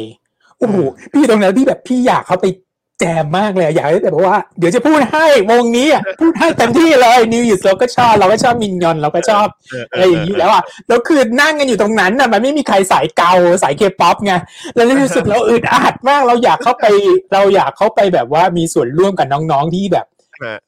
ที่เป็นแฟนพันธ์แท้มากเลยนะถึงขนาดแบบว่ามีห้าสิบ คือไม่ได้ว่าเขามีเงินแค่สิบนะ แต่คือมีกำลังที่จะส่งให้เราห้าสิบมีกำลังส่งให้เราร้อยหนึ่งก็ยังอุตส่าห์มาแบบฝากวงฝากอะไรอย่างนี้นี่คือ dedication น่ารักเป็น dedication ของคนที่เป็นแฟนของ K-pop แต่เราเราชื่นชมนะคือคือเขาก็พยายามทำทุกทางเนาะทั้งที่รู้ว่าไอ้สามคนนี้มันนั่งอยู่เนี่ยผู้ชายสามคนเนี้ไม่มีใครตาม K-pop สักคนแล้วก็อ่านก็ไม่ผิดถูกๆอะแล้วฉะนั้นเรามีความรู้สึกว่าอยากจะฝ่าวงเทสโทสเตอโรนนี่ออกไปแบบว่า ใช่แล้วน้องนิวอิสเนี่ยกำลังเขากำลังเขาหมดสัญญาแล้วด้วยนิวอิสอะเออกำลังจะเออเราก็มีความรู้สึกเรามันต้องเป็นทริบิวให้เขาหน่อยไหมวะอะไรอย่างเงี้ยแนะนำว่าใครอยากซื้อโฆษณาเรื่อง K-POP หรืออะไรต่างๆเหล่านี้ส่งมาซื้ตอนนี้เลยเดี๋ยวเดี๋ยวเข้าเข้าห้องน้ำเสร็จแล้วจะมายืดแต่ขอพูดนิวอิสนิดนึงไหนเอๆพูดอนะครับคือมันเป็นวงที่น่าสนใจมากตรงที่ว่าตอนออกมาแรกๆเลยไม่ดังเลย เงียบไปเลย จนแบบคนคิดดูว่าไซน์ซีดี เนี่ยนะอือฮึ เออเขามีเปอร์เซ็นต์มีให้สมมติมีให้ร้อยคนนะ แล้วครับปกติวงอื่นก็ต้องจับฉลากแย่งกันใช่ปะอันเนี้ยมีคนมาแค่เจ็ดสิบห้าเขาเล่าให้ฟังอะอือฮึคือทุกคนที่ซื้อซีดีได้ทรายหมดเลยเพราะคนมาไม่เยอะพอแล้วมันก็แบบเล่นคอนเสิร์ตก็ไม่มีคนดูอะจนกระทั่งมาแข่งถูกถูกบริษัทอะส่งมาแข่งรายการเรียลิตี้โชว์ถึงได้ดังขึ้นมาตอนหลังอืมเออพอตอนหลังนี่ก็ดังระเบิดเลยตอนแต่ตอนเนี้ยกำลังจะแยกกำลังหมดสัญญาแล้ว ก็กำลังจะแยกตัวกันแยกย้ายกัน คิดว่าส่วนหนึ่งก็คงเข้ากรมเข้าอะไรกันด้วยอะไรอย่างเงี้ยอืมอืมซึ่งคือเนี่ยถ้าชีวิตะถ้าพี่อยู่ตรงนั้นแล้วคนบริจาคมานะนี่ก็เล่าให้ฟังตรงนั้นได้เลย เพราะฉะนั้นใครสนใจอยากซื้อโฆษณาไหมครับ ถ้าอยากซื้อโฆษณาเดี๋ยวช่วงช่วงช่วงท้ายเดี๋ยวเปิดให้พี่โอ๊ตช่วยโฆษณาให้ดีกว่า มีคนมีคนบอกเนี่ยจงใจไม่พูดถึงบังทันแม้แต่คำเดียวตั้งแต่ BTS แม้แต่คำเดียวตั้งแต่มาแล้วมาเพราะต้องการให้คนบริจาคหรือเปล่าจะได้พูดถึง BTS ก็ดีนะฮะ เป็นการแบบว่าจับเป็นตัวประกัน ไม่ได้เราเราไม่ควรเอา BTS มาหาเงินแบบนั้นน่าเกลียดอ๋อนะเราเราเรารักเขาด้วยความจริงใจเนี่ยน่าเกลียดเหมือนไปโหนเขาเพื่อที่จะมาเอาเงินห้าบาทสิบาทนั้นไม่คุ้มกับชื่อเสียงรายการเออ โอเค ขอขอขอพักแป๊บนึงนะครับ ไม่เกินสองเดี๋ยวนาให้ทีพี่โอ๊ตให้ให้พี่โอ๊ตเบรกเอ่อสักครู่เดียวนะครับนะเดี๋ยวตอนนี้เดี๋ยวคุยกับคุณผู้ชมในช่องคอมเมนต์ก่อนอะเดี๋ยวเดี๋ยวเดี๋ยวเชิญพี่โอ๊ตก่อนได้เลยนะครับ ไม่เป็นไรนะครับนะฮะอะโอเคนะครับ ไหนขอดูคอมเมนต์หน่อยคุณจูน สวัสดีครับ คุณน้ำเชี่ยวบอกว่าเคป๊อปทั่วโลกรู้จักอ่าคุณโซฮอตสวัสดีนะครับ คุณทีทัศน์หรือเปล่าบอกว่า นี่ว่า Dune งาน visual โดดไปเนื้อเรื่องเอื่อย แต่หนังดีนะครับ ชอบงาน Villeneuve อ่าครับผมนะฮะก็ เอ่มอะอย่างอย่างอย่างที่บอกครับน่าน่าน่าจะแล้วแต่คนว่าชอบแบบว่า rhythm หรือว่าจังหวะหนังมันประมาณไหนนะครับนะผมผมดูแล้วผมชอบนะผมรู้สึกว่ามันลงตัวนะครับ แต่ว่าก็ก็แล้วแต่คุณผู้ชมเลยครับรสนิยมของเราเนี่ยมันมีความแตกต่างกันอยู่แล้วนะครับมิสเตอร์ทีคุงบอกว่าสนุกมากนะครับ คุณแอมบอกว่าค่ายไม่ดันเหรอครับ หมายถึง n e w s หรือเปล่านะครับ คุณ 23,000บอกว่าโอนราคา supporter หลุด ต้องรีบสมัครใหม่ละค่ะโอ้ยรบกวนด้วยนะครับนะฮะอะขอดูคอมเมนต์ด้านบนหน่อยครับอาจารย์แบงค์เอออะเดี๋ยวเดี๋ยวงั้นเดี๋ยวตัดมาที่อาจารย์แบงค์หน่อยแล้วอาจารย์แบงค์ล่ะได้ได้ดูหนังเรื่องไหนบ้างหรือยังเนี่ยที่ที่พูดมาเนี่ย ที่พูดมาอาจารย์แบงค์ได้ได้ได้ดูบ้างไหมเนี่ยโอ้ยตอนนี้ไม่ได้ดูหนังเลยครับ ไม่ได้ดูหนังเลยเหรอไม่ได้เข้าโรงไม่ได้อะไรเลย เออ ในในสิบเรื่องนี้ที่พี่โอ๊ตพูดถึงเนี่ย มีได้ดูเรื่องไหนบ้างไหม ไม่ได้ดูเลย ไม่ได้ดูเลยด้วย เอาจริงเอๆอผมเพิ่งได้ดูฟาสเก้าเนี่ยโอ้โหเมื่อสองวันก่อนเพราะว่า HBO มันเพิ่งมาอ๋อโอเค เข้าใจแล้วเออ แล้วเป็นยังไงล่ะ เออสำหรับเอ่อร้านร้านกาแฟ ร้านกาแฟตอนนี้ก็เพิ่งเปิดได้สองสามวันครับเป็นไงบ้างครับก็อืม ยังต้องต่อสู้เป็นการเปิดตัวใช่ไหมอืม ยังต้องต่อสู้กับวิกฤตเศรษฐกิจอยู่ เออเออเออเออเออเข้าใจเข้าใจ เออนะครับ นะฮะอะแต่ว่ายังไงเดี๋ยวก็ไปอุดหนุนเอ่ออาจารย์แบงค์กันได้นะครับนะฮะนี่เอ่อเมื่อวานนี้ผมก็แชร์ไปในเอ่ออินสตาแกรมของผมแล้วนะครับ เดี๋ยววันนี้เดี๋ยวเราจะมาแชร์กันอีกทีใน Daily Topics นั่นเองนะครับ เดี๋ยวเผื่อใครอยากจะอุดหนุนก็สามารถติดตามกันได้เลยนะครับครับ นะฮะอะตอนนี้พี่โอ๊ตกลับมาแล้วโอเคพี่โอ๊ตพร้อมไหมนะครับถ้าเกิดพี่โอ๊ตพร้อมนะครับอะต้อนรับพี่โอ๊ตกลับมาครับ ผมแหมไวมากพี่เหมือนจอห์นแค่15จอห์นกับพี่นี่ ใครครับดื่มกาแฟเยอะกว่ากันในแต่ละวันนะจอห์นเฉลี่ย เฉลี่ยนะถ้าให้จอห์นนับจอห์นประมาณ ตอนนี้จอห์นลดลงมาแล้วนะเหลือประมาณสักสักหกแก้วโอ้โหเยอะเยอะกว่าพี่มาก พี่ประมาณสี่ถึงห้าแก้วอ๋อปกติปกติจอห์นแปดครับพี่อ๋อเออตอนนี้จอห์นลดลงมาละมันเลยยิ่งก่อนเข้ารายการอย่างนี้พี่จะอัดเต็มๆเลยจะได้แบบตาเหลือกเข้ามาเข้ามาจัดรายการเรียกความเมตตาจากคุณผู้ชมส่งกาแฟมาให้นะครับ มีทั้งคุณร็อกเกอร์โนนี่ส่งมาให้เป็นแบบเอ่อดริป คุณสุพันธ์นีแฟรงค์นี่ส่งมาให้เป็นแบบโอ้โหกาแฟแบบกรายมาแล้วแบบโอ้โหแบบน่ารักมาก คุณสุพันธ์นีแฟรงค์นี่ตอนหลังมาเป็นแฟน BTS นะอ่าใช่ครับเออเมื่อเมื่อกี้คุณสุพันธ์นียังบอกว่าแหม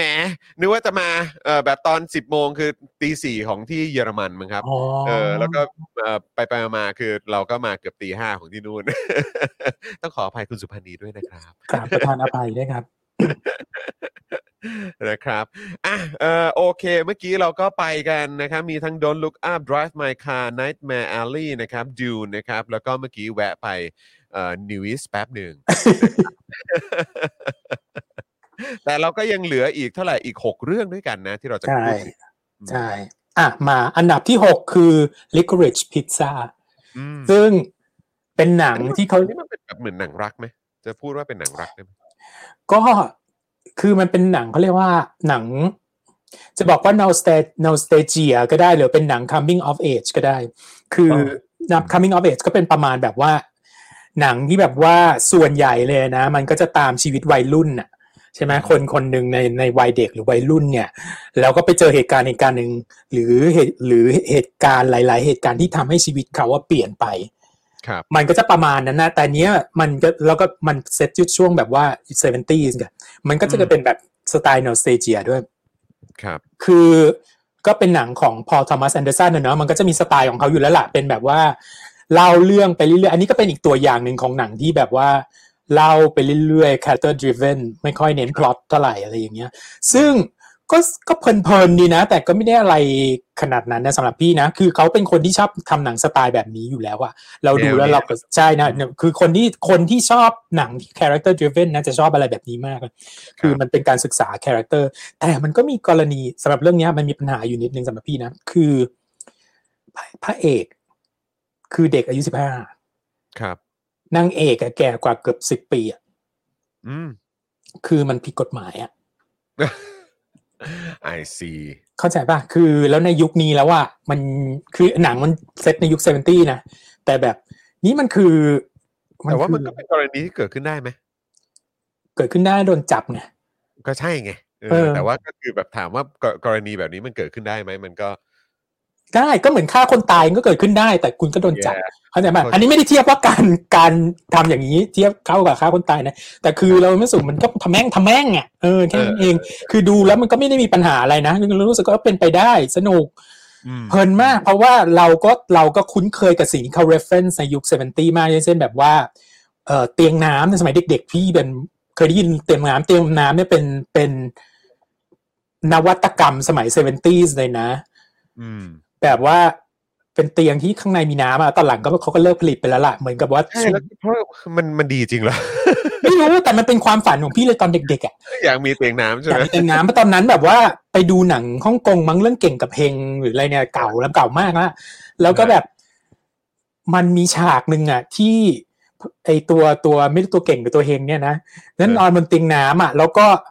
กุญมีกุญแจอยู่แล้วกุญแจไปเจาะเตียงน้ำแล้วก็เลยน้ำท่วมทะลุโอ้โหเออพี่กับพี่ชายพี่ตอนนั้นยังเป็นปันสี่ขวบห้าขวบขำกันแบบโอ้โหจะเป็นจะตายจนจำได้ทุกวันนี้นะเป็นฉากที่แบบสุขใจมากเลยเตียงน้ำแบบรั่วอะไรอย่างเงี้ย คือ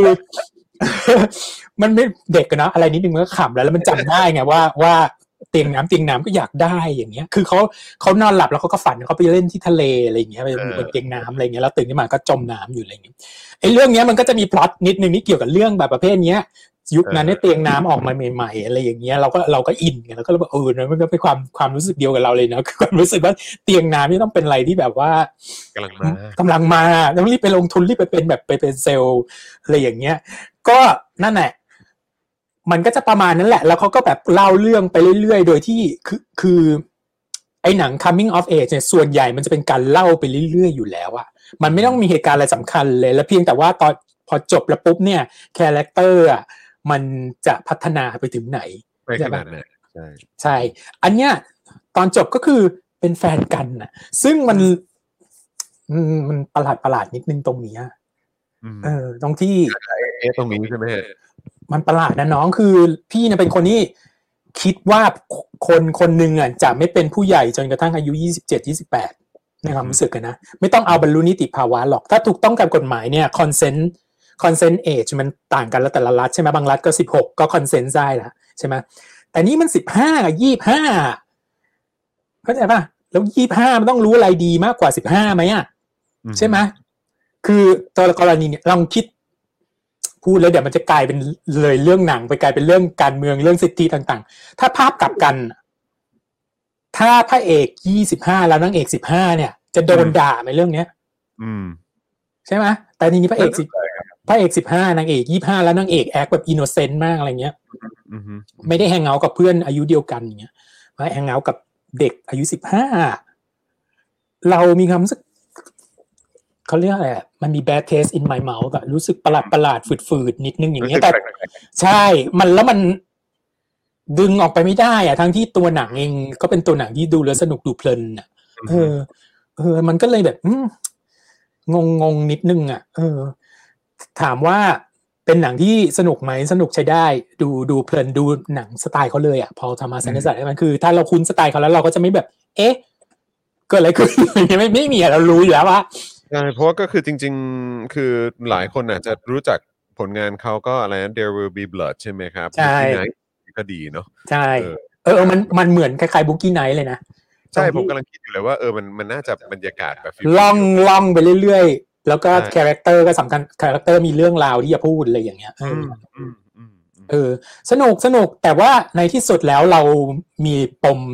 ตรงนี้นิดนึงว่ายังไงก็ไม่รู้อะเออ แล้ว ตอนแรกมาแรงมากเลยนะ เรื่องเนี้ยว่าจะต้องได้รางวัลบทภาพยนตร์ยอดเยี่ยม แต่ตอนนี้รู้สึกแบบเผาแผ่วแผ่วลงไปแล้วลงไปเพราะว่าใช่ไหมอืม เพราะว่าโดนเรื่องอื่นชนะไปหมดอะไรอย่างเงี้ยอืมถามว่ารอดูรอดูสตรีมได้หนังเรื่องนี้ ไม่ไม่ต้องเสียเงินดูในโรงแต่ไม่รู้เมืองไทยจะเข้าไปนะ เพราะเป็นหนังที่แบบ ถ้าไม่คุ้นเคยกับ ถ้าไม่คุ้นเคยกับถ้าหนึ่งไม่คุ้นเคยกับสไตล์เขากับสองถ้าไม่คุ้นเคยกับ 1970s ก็อาจจะไม่ ไม่อินไงมันจะมีตัวละครตัวละครหนึ่งอะซึ่งเป็นแฟนของบาร์บรา สไตรแซนด์ยุคนั้นน่ะชื่อจอห์นปีเตอร์ฮะซึ่งพี่เห็นแล้วพี่ฮามากแบรดลีย์ คูเปอร์มาเล่นอ่าฮะเพราะเรารู้จักคนนี้ดีมากไงเพราะว่าเราเป็นแฟนเป็นเป็นแฟนคลับบาร์บาไซแซนใช่ไหมเราก็จะแบบเราเห็นแล้วโอ้แม่งมันอยู่ดีๆจำปีเตอร์ก็โผล่ขึ้นมาแล้วก็เป็นแบบ คนที่มาแบบสุดโต่งมากเลยแบบว่าบ้าๆอะไรอย่างเงี้ยแล้วก็โผล่ขึ้นมาในเรื่องอะไรอย่างเงี้ยแล้วเราก็รู้สึกเฮ้ยตลกดีว่ะคือมันจะมีอะไรอย่างเงี้ยเยอะ ref- reference มันมันเยอะอะใช่ไหมสำหรับคนที่ มันทำให้อ๋อใช่ไหมมันทำให้สำหรับคนที่ที่เข้าใจยุคนั้น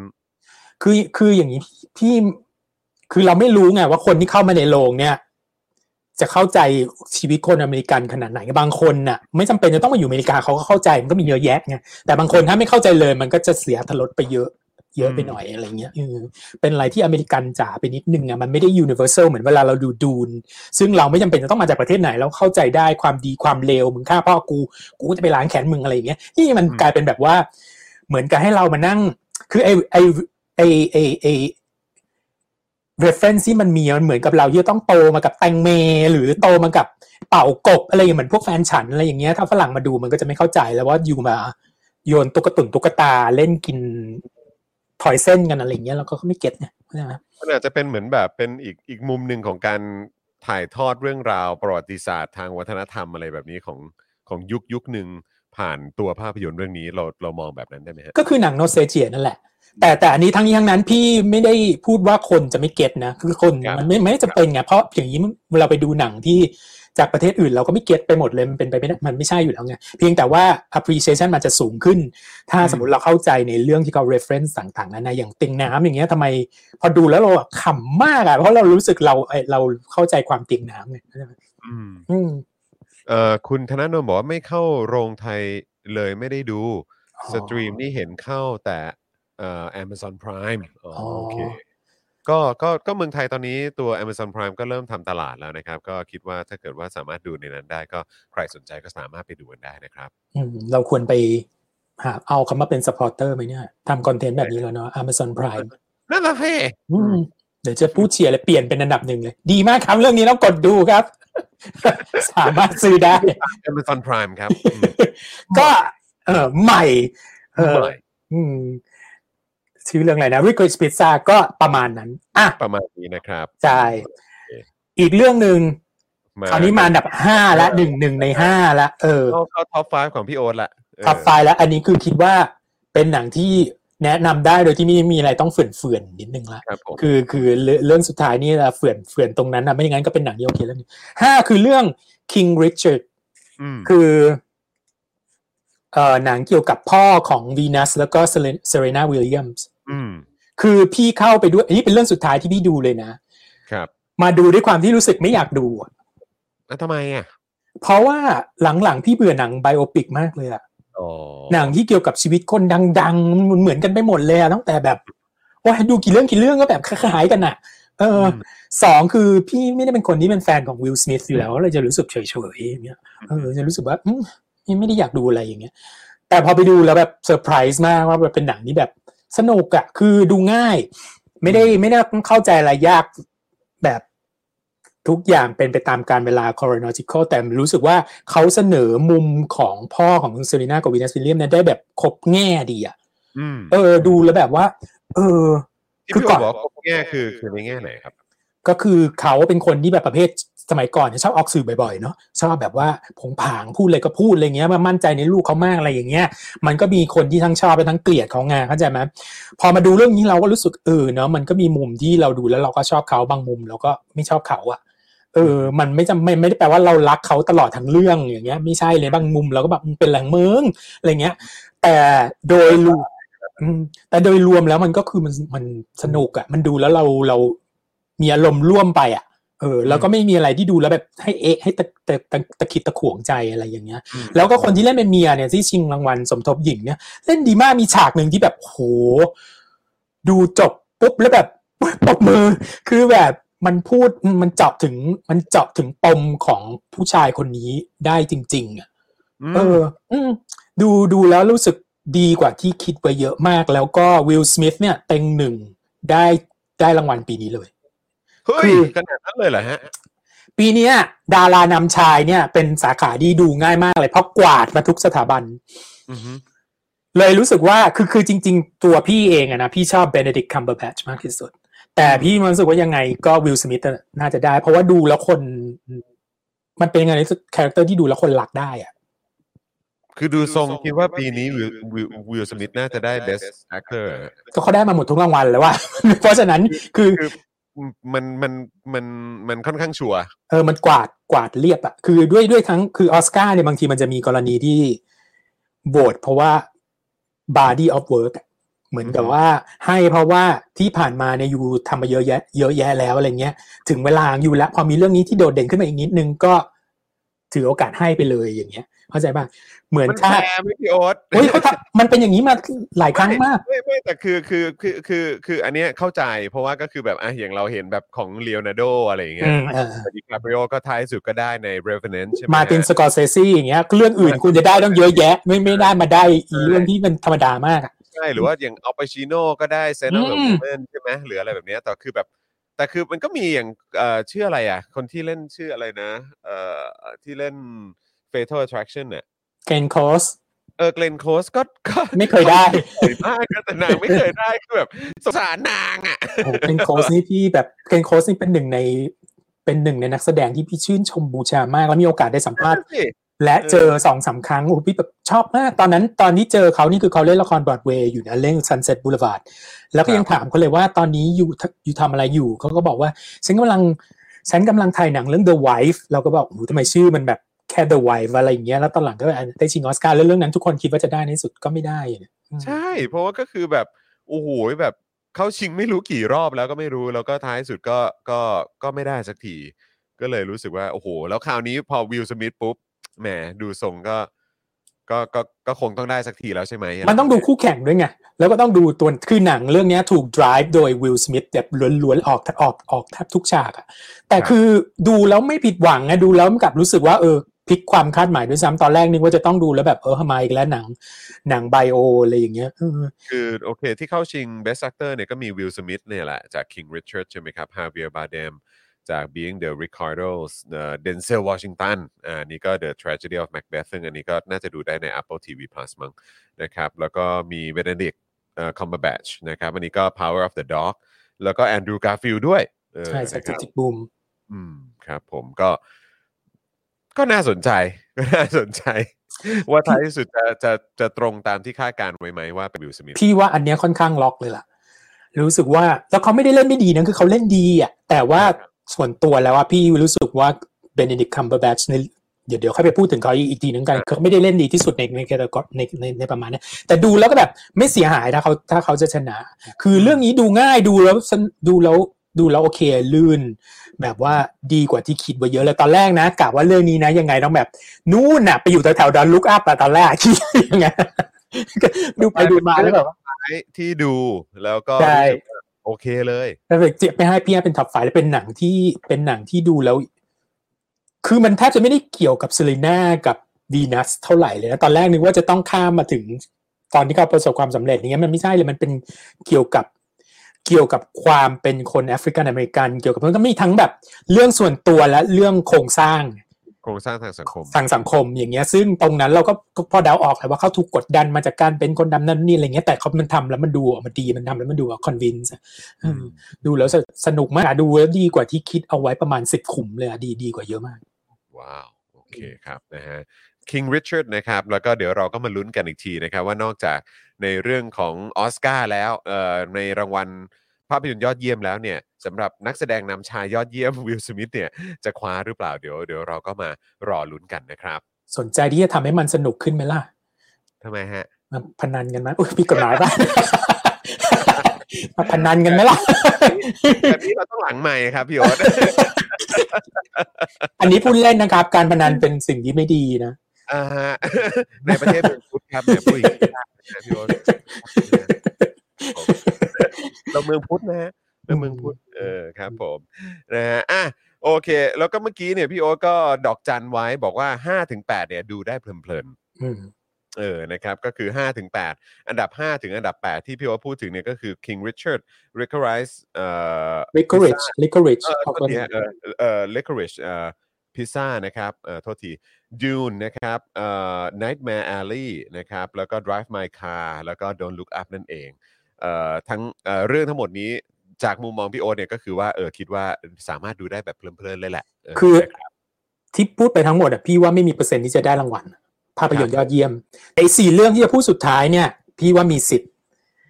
คืออันดับสี่คือ Belfast โอ้อันนี้อันนี้น่าสนใจมาก น่าสนใจทั้งตัวหนัง แล้วก็ตัวเรื่องแล้วก็เอ่อตัวพุ่มกับด้วย คือก็นี่อีกแหละ นี่ก็เป็นหนัง coming of age เหมือนกัน หรือว่าครัจะบบอกว่า nostalgia ก็ได้แต่น่าจะ coming of age น่าจะตรงกว่าตรงกว่า ก็เป็นหนังของแบบกึ่งอัตชีวประวัติของเคนเนตบรานาเคนเนตบรานาก็เป็นผู้กำกับเอ่อดาราดังยาวนานมากและเคนเนตบรานานี่ตั้งแต่พี่เด็กๆเลยอะตั้งแต่สมัยวัยรุ่นดูหนังใหม่ๆอืม ยาวนานมาก ก็เรื่องนี้ก็เหมือนกับว่ากึ่งกึ่งๆชีวประวัติของเขาสมัยเขาที่โตในเบลฟาสต์ซึ่งเป็นเมืองหลวงของ Northern Ireland สเอ่อมันจะประมาณตอนเขาหกเจ็ดขวบมั้งอย่างเงี้ย ก็จะจะจะจะเล่าถึงสถานการณ์ตอนนั้นนี่มันเป็นหนังครอบครัวนะ เป็นหนังครอบครัวครอบครัวที่เอ่อสตรัคเกิลที่จะเอ่ออยู่กับสถานการณ์ตรงนั้นน่ะแล้วในที่สุดก็ต้องย้ายออกมาจากจากตรงนั้นอย่างเงี้ย คือมัน work หลายเลเวลมากเลเวลแรกก็คือมันก็มันเล่าได้จากผ่านสายตาเด็กไงเนั้นมันก็จะมีความ innocent มีความใสมันจะมีเรื่องความสนุกสนานอะไรของมันอยู่เนี่ยแต่ใน backdrop ของช่วงที่มันเขาเรียกว่า the trouble มันคือช่วงที่ ถ้าใครรู้ประวัติของของไอร์แลนด์เหนือเนี่ยก็จะเข้าใจนิดนึงว่า คือไอร์แลนด์เหนือมันเป็นส่วนหนึ่งของสหราชอาณาจักรใช่ไหมครับ ครับ แต่ว่าด้วยความที่ไอเกาะไอร์แลนด์น่ะมันเป็นคนแคทอลิกซะส่วนใหญ่อะแต่ในไอร์แลนด์เหนือน่ะมันมีกลุ่มคนที่เป็นโปรเตสแตนต์อยู่ด้วยอย่างเงี้ยเพราะฉะนั้นเขาก็เลยแยกตัวออกมารวมกับสหราชอาณาจักรไม่ไม่ใช่เป็นส่วนหนึ่งของประเทศไอร์แลนด์ฉะนั้นมันก็จะมีการตีกันระหว่างคนสองศาสนาตลอด แล้วคือแต่ back เอาถ้าไม่รู้ประวัติเลยเอาง่ายๆ แล้วกันว่าคนสองกลุ่มนะตีตีกันกลุ่มหนึ่งคือแคทอลิกกลุ่มหนึ่งคือโปรเตสแตนต์แล้วแล้วครอบครัวเนี้ยอยู่ท่ามกลางตรงนั้นน่ะ เออคือง่ายๆเลยตรงนี้มันก็จะและและไอไอ้ไอการตีกันตรงนี้มันก็ยืดยาวมันจนกระทั่งอู้เนี่ยมันมาจบที่ปีหนึ่งเก้าหนึ่งเก้าเก้าแปดสมัยโทนี่แบลร์บิลคลินตันเนี่ยจำได้เลยเพราะตอนนั้นพี่โตแล้วเป็นครับเรียเรียนมหาลัยละก็ประกาศเป็นเรื่องเป็นราวใหญ่โตมากว่าสามารถ เอ่อสงบเขาเรียกว่าอะไรเหมือนกับว่ามี agreement กันได้แล้วว่าว่าจะยังไงอะไรเงี้ยหลังจากนั้นมาเหตุการณ์มันก็ทุเลาลงทุเลาลงจนกระทั่งหลังๆนี้ก็เริ่มมันมีแบบกระ ปุ๊บกระปั๊บระเบิดตรงนู้นนี้อีกช่วง Brexit อะไรเงี้ย แต่ตรงนั้นก็อีกเรื่องหนึ่งเราจะไม่เข้าถึงแล้วเพราะเราไม่ใช่ผู้เชี่ยวชาญ แต่ว่ามันก็จะเป็นมันก็จะเป็นเรื่องที่เกิดในเซตเซตแบ็กอันเนี้ยในในในใน backdrop อันเนี้ยคือมันมีการจลาจลกันอยู่ตลอดถามว่า อีเรื่องเนี้ยมันมันรุนแรงขนาดไหน มันรุนแรงมากจน คือสมัยเด็ก ๆ เนี้ยยุค80เนี่ยอังกฤษเนี้ยมีการมี terrorism ตลอดนะก่อก่อเขาเรียกอะไร ก่อการร้ายก่อการร้ายอยู่ตลอดเวลาก็เป็นเพราะเรื่องเนี้ยแหละ สมัยก่อนนี่แบบว่าเดี๋ยวระเบิดที่ลอนดอนแล้วแล้วก็มีกลุ่มที่มาเคลมเป็น IRA อะไรอย่างเงี้ยประจำอย่างเงี้ยเราเดี๋ยวนี้เราจะไม่คุ้นเคยกับการที่ในอังกฤษมีการก่อการร้ายเลยนะแต่ตอนเด็ก ๆ เนี้ยข่าวอย่างเงี้ยมันก็มาจากมาจากไอ้ปัญหาเรื่อง Northern Ireland ตรงเนี้ยแหละแล้วก็เนื้อเรื่องก็คือเนี่ยแหละ ครอบครัวหนึ่งจะต้องแบบว่า เอ่อ ตัดสินใจว่าจะยังไงดีกับอนาคตของลูกๆ อย่างเงี้ยไม่อยากให้ไม่อยากให้อยู่ตรงนั้น อย่างเงี้ยมันอันตรายอะไรอย่างเงี้ยเขาก็ตอนในที่สุดก็ต้องย้ายออกมา ก็พอย้ายออกมาเนี่ยก็มีปู่กับย่าที่จะอยู่ตรงนั้นซึ่งเขาก็ไม่ย้ายตอนหลังปู่ปู่ตาย ก็ต้องต้องออกมาแล้วก็ทิ้งย่าไว้คนเดียวอะไรเงี้ย ซึ่งฟังดูแล้วเนื้อเรื่องก็ไม่มีอะไรเลยนะ แต่มันก็ทำออกมาดีทำออกมา nostalgic อย่างเงี้ยคือเป็นหนังที่ conventional มากดูแล้วแบบว่า ไม่มีอะไรที่มาทำให้ไม่มี element ไหนที่เซอร์ไพรส์เราได้เลยอะอืม แต่ดี เออใช่คือคืออันเนี้ยมันพอเห็นเรื่องนี้ปุ๊บเนี่ยครับ คือมันก็ตั้งข้อสังเกตขึ้นมาว่า เออไอไอไอเหตุการณ์เนี้ย The Troubles เนี่ยหรือว่าไอเหตุการณ์ IRA หรือว่าเอ่อการก่อการร้ายที่เกิดขึ้นในอังกฤษเนี่ย คือโอเค ตอนตอนเด็กที่ดูเคยดูหนังเอ่อตอนตอนตอนเด็กๆอะนะครับ คุณแม่ก็ก็เปิดให้ดูแล้วคุณแม่ก็ดูด้วยเพราะก็ใช้แบบใช้สอนใช้อะไรแบบนี้ ก็อย่างเรื่อง The Boxer อย่างเงี้ยอืม The Boxer ซึ่งก็เป็น Daniel Day Lewis ใช่ไหมครับ แล้วก็อีกเรื่องหนึ่งก็เป็น Daniel Day Lewis เหมือนกัน แล้วก็เป็นเรื่องราวเกี่ยวกับเนี่ย IRA เกี่ยวกับเรื่องราวความไม่สงบในในเอ่อสหราชอาณาจักรเนี่ยก็ก็คืออย่าง In the Name of My Father เรื่องดีมากเลยเนาะใช่ซึ่งสนุซึ่กงมากสนุกมากแล้วแล้วแล้วมันทำมันทำมันมันน่าสนใจมากนะพี่ว่าคือคือ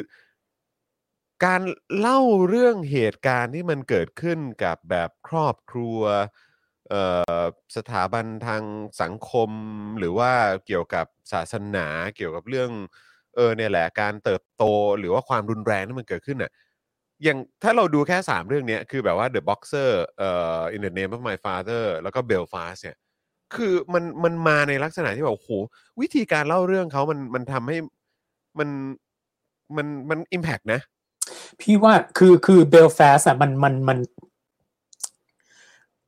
มันเหมือนเขาต้องการบอกว่าไอ้เหตุการณ์เนี้ยมันคือ defining moment ในชีวิตของเขา เข้าใจปะเพราะมันทำให้เขาต้องย้ายจากถิ่นที่อยู่ของเขาไง โดยที่ผ่านในสายตาที่ innocent อย่าง innocent ว่า father เนี่ยมันโตแล้วไง มันไม่ได้ใช่มองมาจากสายตาที่ที่ innocent เข้าใจปะไรใช่แต่อันเนี้ยเด็กอะมันไม่รู้เรื่องอะไรเลยไง เออ แล้วมันเกิดเหตุการณ์อย่างอย่างนี้ขึ้นมาอย่างเงี้ย เออ คือคือใครสนใจตรงเนี้ยไปโอ้โหมันมีด็อกิเมนทารีเยอะแยะไปหมดใช่ถ้า แล้วมันไม่ได้โผล่มาในเรื่องนี้เรื่องเดียวนะ คือประวัติในประวัติศาสตร์หนังที่เกี่ยวกับประวัติศาสตร์อังกฤษในยุค eighty อย่างเงี้ยเช่น แบบว่า ตรงนี้มีการวางระเบิดในเรื่องเอ่อที่เอ่อเกี่ยวกับมาเกรตช่วงมาเกรต t ัชเชอร์หรือว่าในเรื่อง The Crown ที่เอ่อลุงของเอ่อเจ้าชายฟิลิป ถูกวางระเบิดบนเรืออย่างเงี้ยใช่ไหมที่แบบตกปลานั่นก็เป็น ส่วนหนึ่งของการก่อก่อการร้ายที่อ้างว่ามาจาก IRA ทั้งนั้นในในช่วงนั้นน่ะนะเออมันก็เกี่ยวข้องไปกันไปหมดเพราะเป็นปัญหามันยาวนานมากอะไรเงี้ย แต่ด้วยตัวหนังเองอะมันค่อนข้าง innocent พอสมควรเขามันผ่านมาจากสายตาเด็ก แต่ว่าเรื่องดราม่าพ่อแม่อะไรอย่างเงี้ยมันก็แบบเออโอเค ได้อยู่ได้อยู่พี่มันทำให้พี่นึกถึงหนังเมื่อปีที่แล้วเรื่อง Minari อะอืมครับผม ซึ่งเป็นหนังเกี่ยวกับครอบครัวเกาหลีที่ย้ายมาอยู่ในอเมริกา แต่ว่าจะไม่ได้อยู่ใน backdrop ที่แบบว่าสงครามอะไรเงี้ยนั่นแต่มันเป็นเรื่องเกี่ยวกับครอบครัวที่ต้องเผชิญอะไรบางอย่าง แล้วตัดสินใจร่วมกันอะไรอย่างเงี้ย เออ ก็จะประมาณอารมณ์แบบนั้นเลยอะ ซึ่งอืมไอีเรื่องเนี้ยตอนแรกมาแรงมากเลยนะ ทุกคนคิดว่าจะต้องได้รางวัลภาพยนตร์ยอดเยี่ยมแน่ๆ เพราะว่าเหมือนแบบว่าคน identify กับตรงนี้เยอะมาก แล้วเป็นหนังขาวดำถ่ายสวย แล้วก็เล่นดี เล่นดีแทบทุกคนแหละ เอออมก็ แต่ไปไปๆมาแล้วก็แผ่วลงแผ่วลงอย่างเงี้ยเพราะว่าไม่ตอนหลังนี่แทบไม่ได้ชนะรางวัลอะไรเลยมั้งที่แบบว่าที่เรียกว่าใหญ่ๆอะนะเอออมก็คนที่ได้เข้าชิงก็คือสมทบชายสมทบหญิงจูดี้เดนช์กับอืมผู้ชายจำชื่อไม่ได้แล้วว่าเกมก็ยังอ่าเข้าชิงอยู่เนาะใช่ใช่ก็คือได้ได้เข้าชิงเยอะพอสมควรได้เข้าชิงเยอะพอสมควรเออคือตัวตัวแคปบราน่าก็ก็ได้ก็ได้เข้าชิงไหมฮะอ๋อเออชิงสิเคนเนตบรานานี่ได้ทั้งบทภาพยนตร์ ผู้กำกับแล้วก็ภาพยนตร์ยอดเยี่ยมด้วยเออซึ่งก็โอเคอะแต่พี่รู้สึกว่าอารมณ์หนังมันเป็นอารมณ์หนังที่แบบว่า คืออย่างนี้นะ มันเป็นทุกอย่างที่ตรงข้ามกับ Dune น่ะ ครับ คือ Dune มันเป็นแบบว่า หนังนี้แบบว่าโอ้โหดูแบบ IMAX 80มิลลิเมตรอะไรอย่างเงี้ยดูแล้วแบบเป็นประสบการณ์ที่แบบว่า ฉันเข้ามาดูหนังอะเรื่องนี้นะดูในโทรศัพท์ก็ได้อะอืม คือมันเป็นหนังเล็กๆอะ scope ในการดีลกับคนมันก็เล็ก เล็กลงไปโอเค backdrop มันเป็นเรื่องใหญ่ก็จริงเงี้ยแต่โฟกัสจริงๆมันเป็นโฟกัสที่เรื่องของคนในครอบครัวไงเพราะฉะนั้นรู้สึกว่ามันมันมันเล็กไปนิดนึงนะสำหรับที่แบบที่จะแบบได้เป็นภาพยนตร์ยอดเยี่ยมแต่อันนี้ก็แล้วแต่คนคิดนะ บางคนก็จะแบบอาจจะไปโดนกระตุกตรงไหนก็ได้บางคนโดนปมปมปู่ปมย่าอะไรอย่างเงี้ยอืมซึ่งก็มีประโยคสุดท้ายตอนที่ ตัวละครย่าเนี่ย เหมือนกับพูดอยู่ในใจบอกว่า คือเขาต้องจากกันแล้วไงย่าก็บอกไปเถอะแล้วไม่ต้องกลับมาแล้วไปเลยไปเลยอะไรอย่างเงี้ย คือความรู้สึกแบบเนี้ยสำหรับคนที่ย้ายเมืองบ่อยๆ อย่างพี่อย่างเงี้ยอือฮึมันเคยเกิดขึ้นกับเราบ่อยมากไงเราเคยย้ายจากสมมติเราเรียนจบที่ออสตินเท็กซัสนะเรารู้ว่าเราย้ายมานิวยอร์กเนี่ยเราจะไม่มีทางกลับไปเมืองนี้อยู่แล้วอะมันเป็นอารมณ์ที่จากถาวรอะคือใครที่ไม่เคยย้ายเมืองเลยอะหรือว่าย้ายประเทศอะย้ายเมืองนี่มันยังกลับไปหาได้ไง ยังย้ายมาจากเท็กซัสซึ่งเราไม่มีครอบครัวอยู่ที่นั่นอยู่แล้ว เราไม่มีทางกลับไปอยู่ที่นั่นอีกแล้วอย่างเงี้ยมันย้ายแล้วย้ายเลยอะย้ายมาจากอลาบามาย้ายแล้วย้ายเลยอย่างเงี้ยมันจะมีความรู้สึก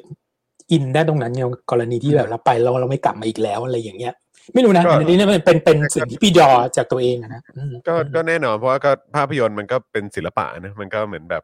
มันมันมันไปแตะโดนประสบการณ์ที่คุณเคยผ่านมาตรงไหน มันก็คือหน้าที่ของมันหน้าที่ของงานศิลปะนั่นเอง ถ้าจะให้พี่คริติไซส์พี่ว่ามันมัน personal มากไปนิดนึงด้วยซ้ำเรื่องเนี้ยอืมรู้สึกว่าดูแล้วแบบจะ personal personal อะเออ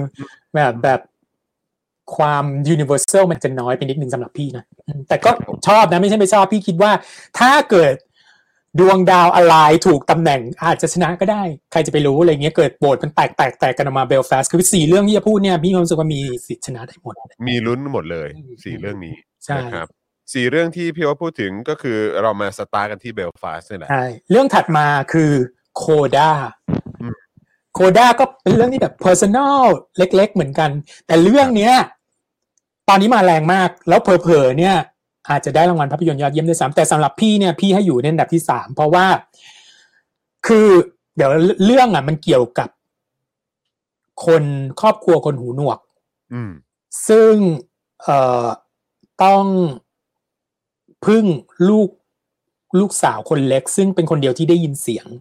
ครับ เออสื่อสารกับกับโลกภายนอกอย่างเงี้ย ฉะนั้นแต่ลูกสาวเนี่ยตอนหลังคนพบว่าตัวเองเนี่ยอยากเออ เป็นนักร้อง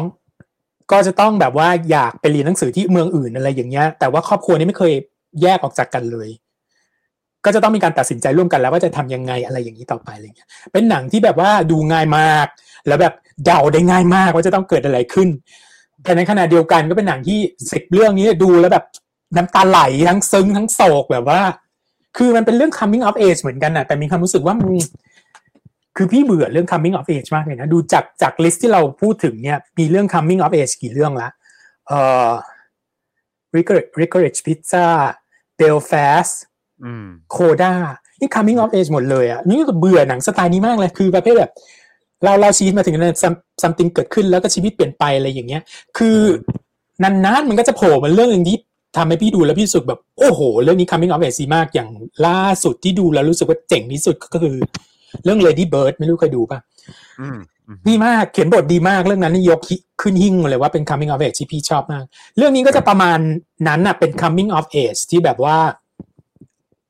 เดาออกหมดเลยอะว่าจะต้องเกิดอะไรขึ้นอะ แต่มันซึ้งมากซึ้งกินใจมาก มันเป็น coming of age ที่เล่าโดยมุมมองจากกลุ่มคนที่เราไม่เคยรู้มาก่อนว่าเขาจะต้องเจออะไรบ้างเนี่ยอืมคือเรามีความรู้สึกเหมือนเราก็ไม่ได้ไกลเนาะจากคนคนที่หูหนวกเนาะคือครับ พี่เพิ่งมารู้นะว่า พูดแล้วก็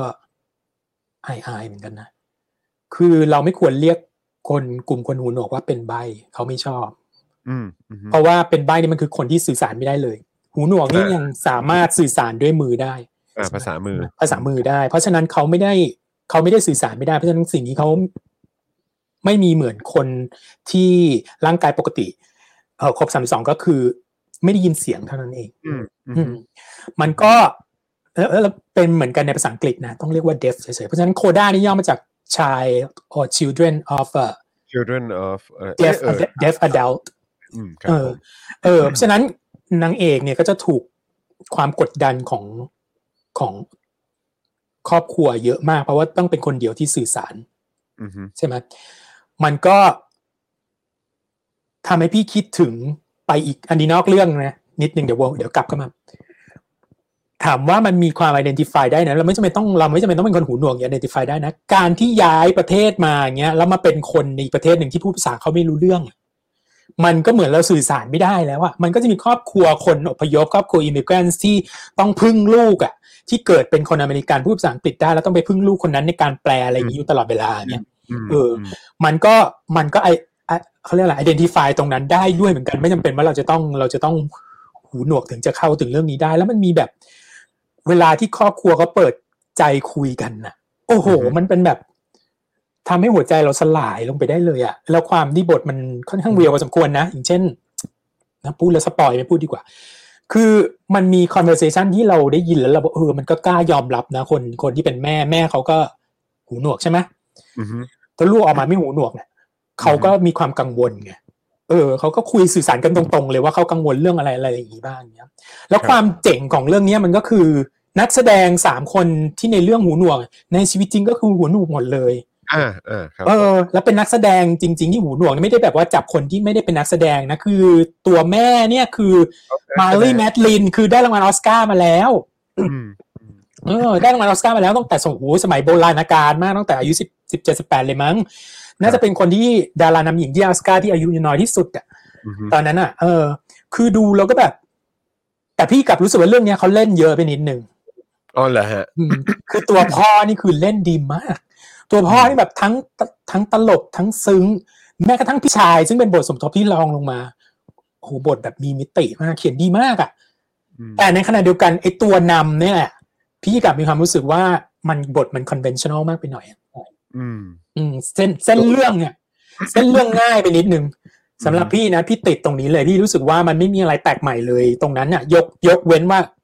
กรณีที่ครอบครัวเนี่ยหูหนวกนะนอกนั้นมันไม่มีอะไรแปลกใหม่เลย แต่ไอ้ตรงนี้เองอะมันก็มากพอที่จะทำให้ชนะใจเราได้อะ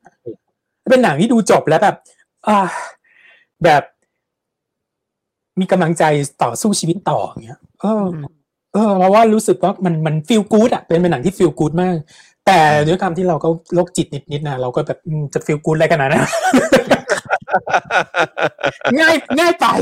ง่ายไปเลยคิดว่าไม่ได้อันดับหนึ่งในดวงใจกลับมากลับมากลับมาอะไรเออย่างอเงี้ยใช่ไหมเออ มันแบบคือบางกลับมาก่อนอืมมันนี่มันก็มีมันก็มีบางอย่างที่เราสงสัยอย่างเงี้ย เช่นว่า มันมีโมเมนต์หนึ่งอะ ซึ่งพี่ดูแล้วพี่รู้สึก พี่เคยเห็นแล้วไงกับการที่เขาแบบว่าร้องเพลงไปแล้วก็ใช้ภาษามือไปด้วยอย่างเงี้ยครับครับคือพี่มีความรู้สึกตรงเนี้ยมันจะต้องเป็นส่วนที่ทัชที่สุดในหนังแต่กลับไม่ใช่ก็รู้สึกว่ามันเฉยๆอะแต่ไอ้ส่วนที่ touch จริงๆเนี่ยมันมีหลายตอนมากเลยนะ มันเช่นตอนหนึ่งอะยกตัวอย่างตอนนี้ตอนเดียวสปอยเลอร์นะใครยังไม่ได้ดูปิดไปเลยก็ได้ คือเขาอยู่มันมีช่วงหนึงที่เขาปล่อยให้หนังเงียบไปเลยประมาณ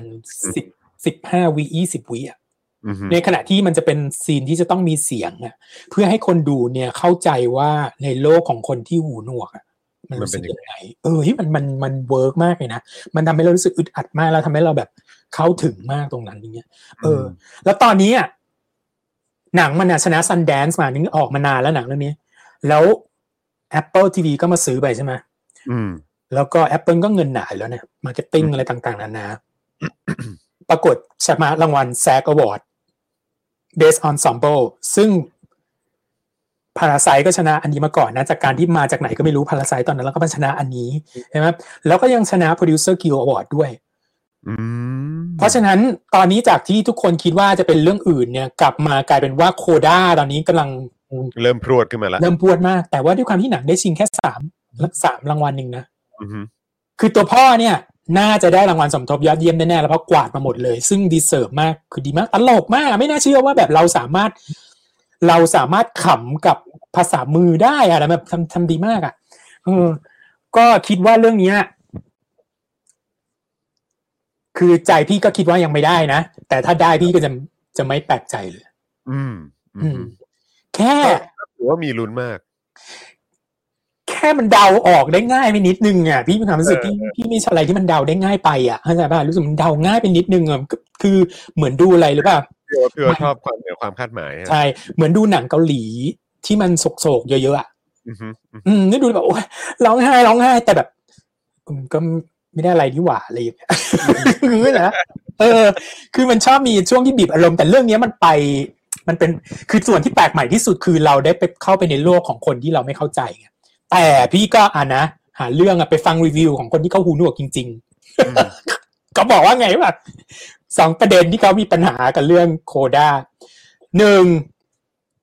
ไอ้ลูกอะที่จะต้องเป็นคนที่สื่อสารกับโลกภายนอกเนี่ย ต้องเป็นคนที่รู้ภาษามือมาตั้งแต่เกิดใช่ปะจะต้องเป็นโคด้าเป็นชายดัฟอะเพราะคนที่เป็นโคด้าจริงๆอะจะต้องมืออะ ไม่มีปัญหาในการสื่อสารเลยจะต้องอ่านแล้วรู้เรื่องเลย แต่นักแสดงคนเนี้ยเพิ่งเรียนมาเก้าเดือน เพราะฉะนั้นภาษามือเขาไม่ได้คล่องขนาดนั้นอืมคนที่รู้ภาษามือจริงๆอะดูแล้วรู้ว่าคนเนี้ยไม่คล่องอืมซึ่งตรงเนี้ยเป็นอะไรที่เราไม่มีทางเข้าถึงอยู่แล้วไงเขาวัก็นแบนี้บขนาดขนขนาดเออเห็นเห็นที่เขาแสดงก็รู้สึกว่า เออก็ ก็ค่อนข้างแม่นแล้วนะ มันก็คงเหมือนแบบเราให้เราไปฝึกภาษาเกาหลีเก้าเดือนแล้วเราไปทำเป็นพูดเป็นภาษาเกาหลีรู้เรื่องอย่างเงี้ย มันไม่ใช่ใช่ฟังออกอย่างเงี้ยใช่เออเพราะฉะนั้นเขาดูแล้วเขาบอกเขารู้ว่าคนเนี้ยไม่ใช่โคด้าคือดูก็รู้อย่างเงี้ยเพราะว่าภาษามือไม่ได้คล่องเลยอ่าหนึ่งนะนะสองคือ บ้านมึงไม่มี iPhone กันเหรอพูดอย่างเงี้ยคือสมัยเนี้ยมันก็จิ้ม iPhone แล้วก็กดให้คนเขาสื่อสารก็ได้แล้ว พอเราได้อย่างงี้ปุ๊บแล้วก็อุ้ย เราไม่รู้ไงแล้วแบบอุ้ยเฮ้ยมึงทำให้หนังทั้งเรื่องพังเลยนะก็ไม่รู้ดิมึงหนังทำให้หนังทั้งเรื่องพังเลยอะแบบว่า เพราะว่าทั้งเรื่องความกดดันมันต้องมาอยู่ที่เด็กผู้หญิงคนนั้น แต่อันนี้ไม่ใช่ส่วนที่พี่เอามา against หนังเรื่องนี้เลยนะ เกิดอะไรขึ้นได้ยินเสียงอยู่เปล่าวะ ได้ยินครับได้ยินครับโอเคอยู่ดีมันก็หมุนหมุนๆโอเคเออตรงนี้ไม่ได้เป็นส่วนที่ที่ทำให้พี่รู้สึกตะขัดตะขวงกับโคด้าเลยนะ พี่ก็ยังรู้สึกเออมันก็เป็นอีกมุมหนึ่งที่เราไม่รู้อะเพราะเราไม่ได้เป็นคนหูหนวกแต่พอเราไปฟังเขาพูดแล้วก็แบบอ๋อสมัยนี้แล้วอะยูก็กดสิไอโฟนน่ะแล้วมันทำไมรู้ไหมมันทำให้ พอรู้ตรงนี้ปุ๊บมันทำให้รูนทุกโมเมนต์ที่กลายเป็นปมของหนังเรื่องนี้ กลายเป็นประเด็นของหนังเรื่องนี้เพราะว่าปัญหามันอยู่ที่การสื่อสาร ถ้ายูกด iPhone เป็นยูก็สามารถสื่อสารกับคนอื่นได้ แต่มันไม่ได้ทำให้อัตรสของหนังเนี่ย คือปัญหาคือเราต้องเชื่อใช่ไหมว่าเขาสื่อสารไม่ได้ แต่เราดูแล้วเราเชื่อไงมันก็จบแค่ตรงนั้น หรือมันเป็นสุดก็มันก็แปลว่าเขาทำสำเร็จไงหรือไม่ก็คือเราเป็น ignorant แค่นั้นเอง เพราะเราไม่รู้อ้าวจริง ๆ แต่ละคนส่วนใหญ่จริงอืมแต่แหมมันยุคนี้แล้วอะนะว่าจะบอกว่าไม่รู้อะไรเนี่ยมันยากมากเลยนะคือกดคนนิดเดียวเราก็รู้แล้ว เห็นป่ะในที่สุดพี่ก็รู้เพราะพี่ไปค้นหาเพราะพี่อยากฟัง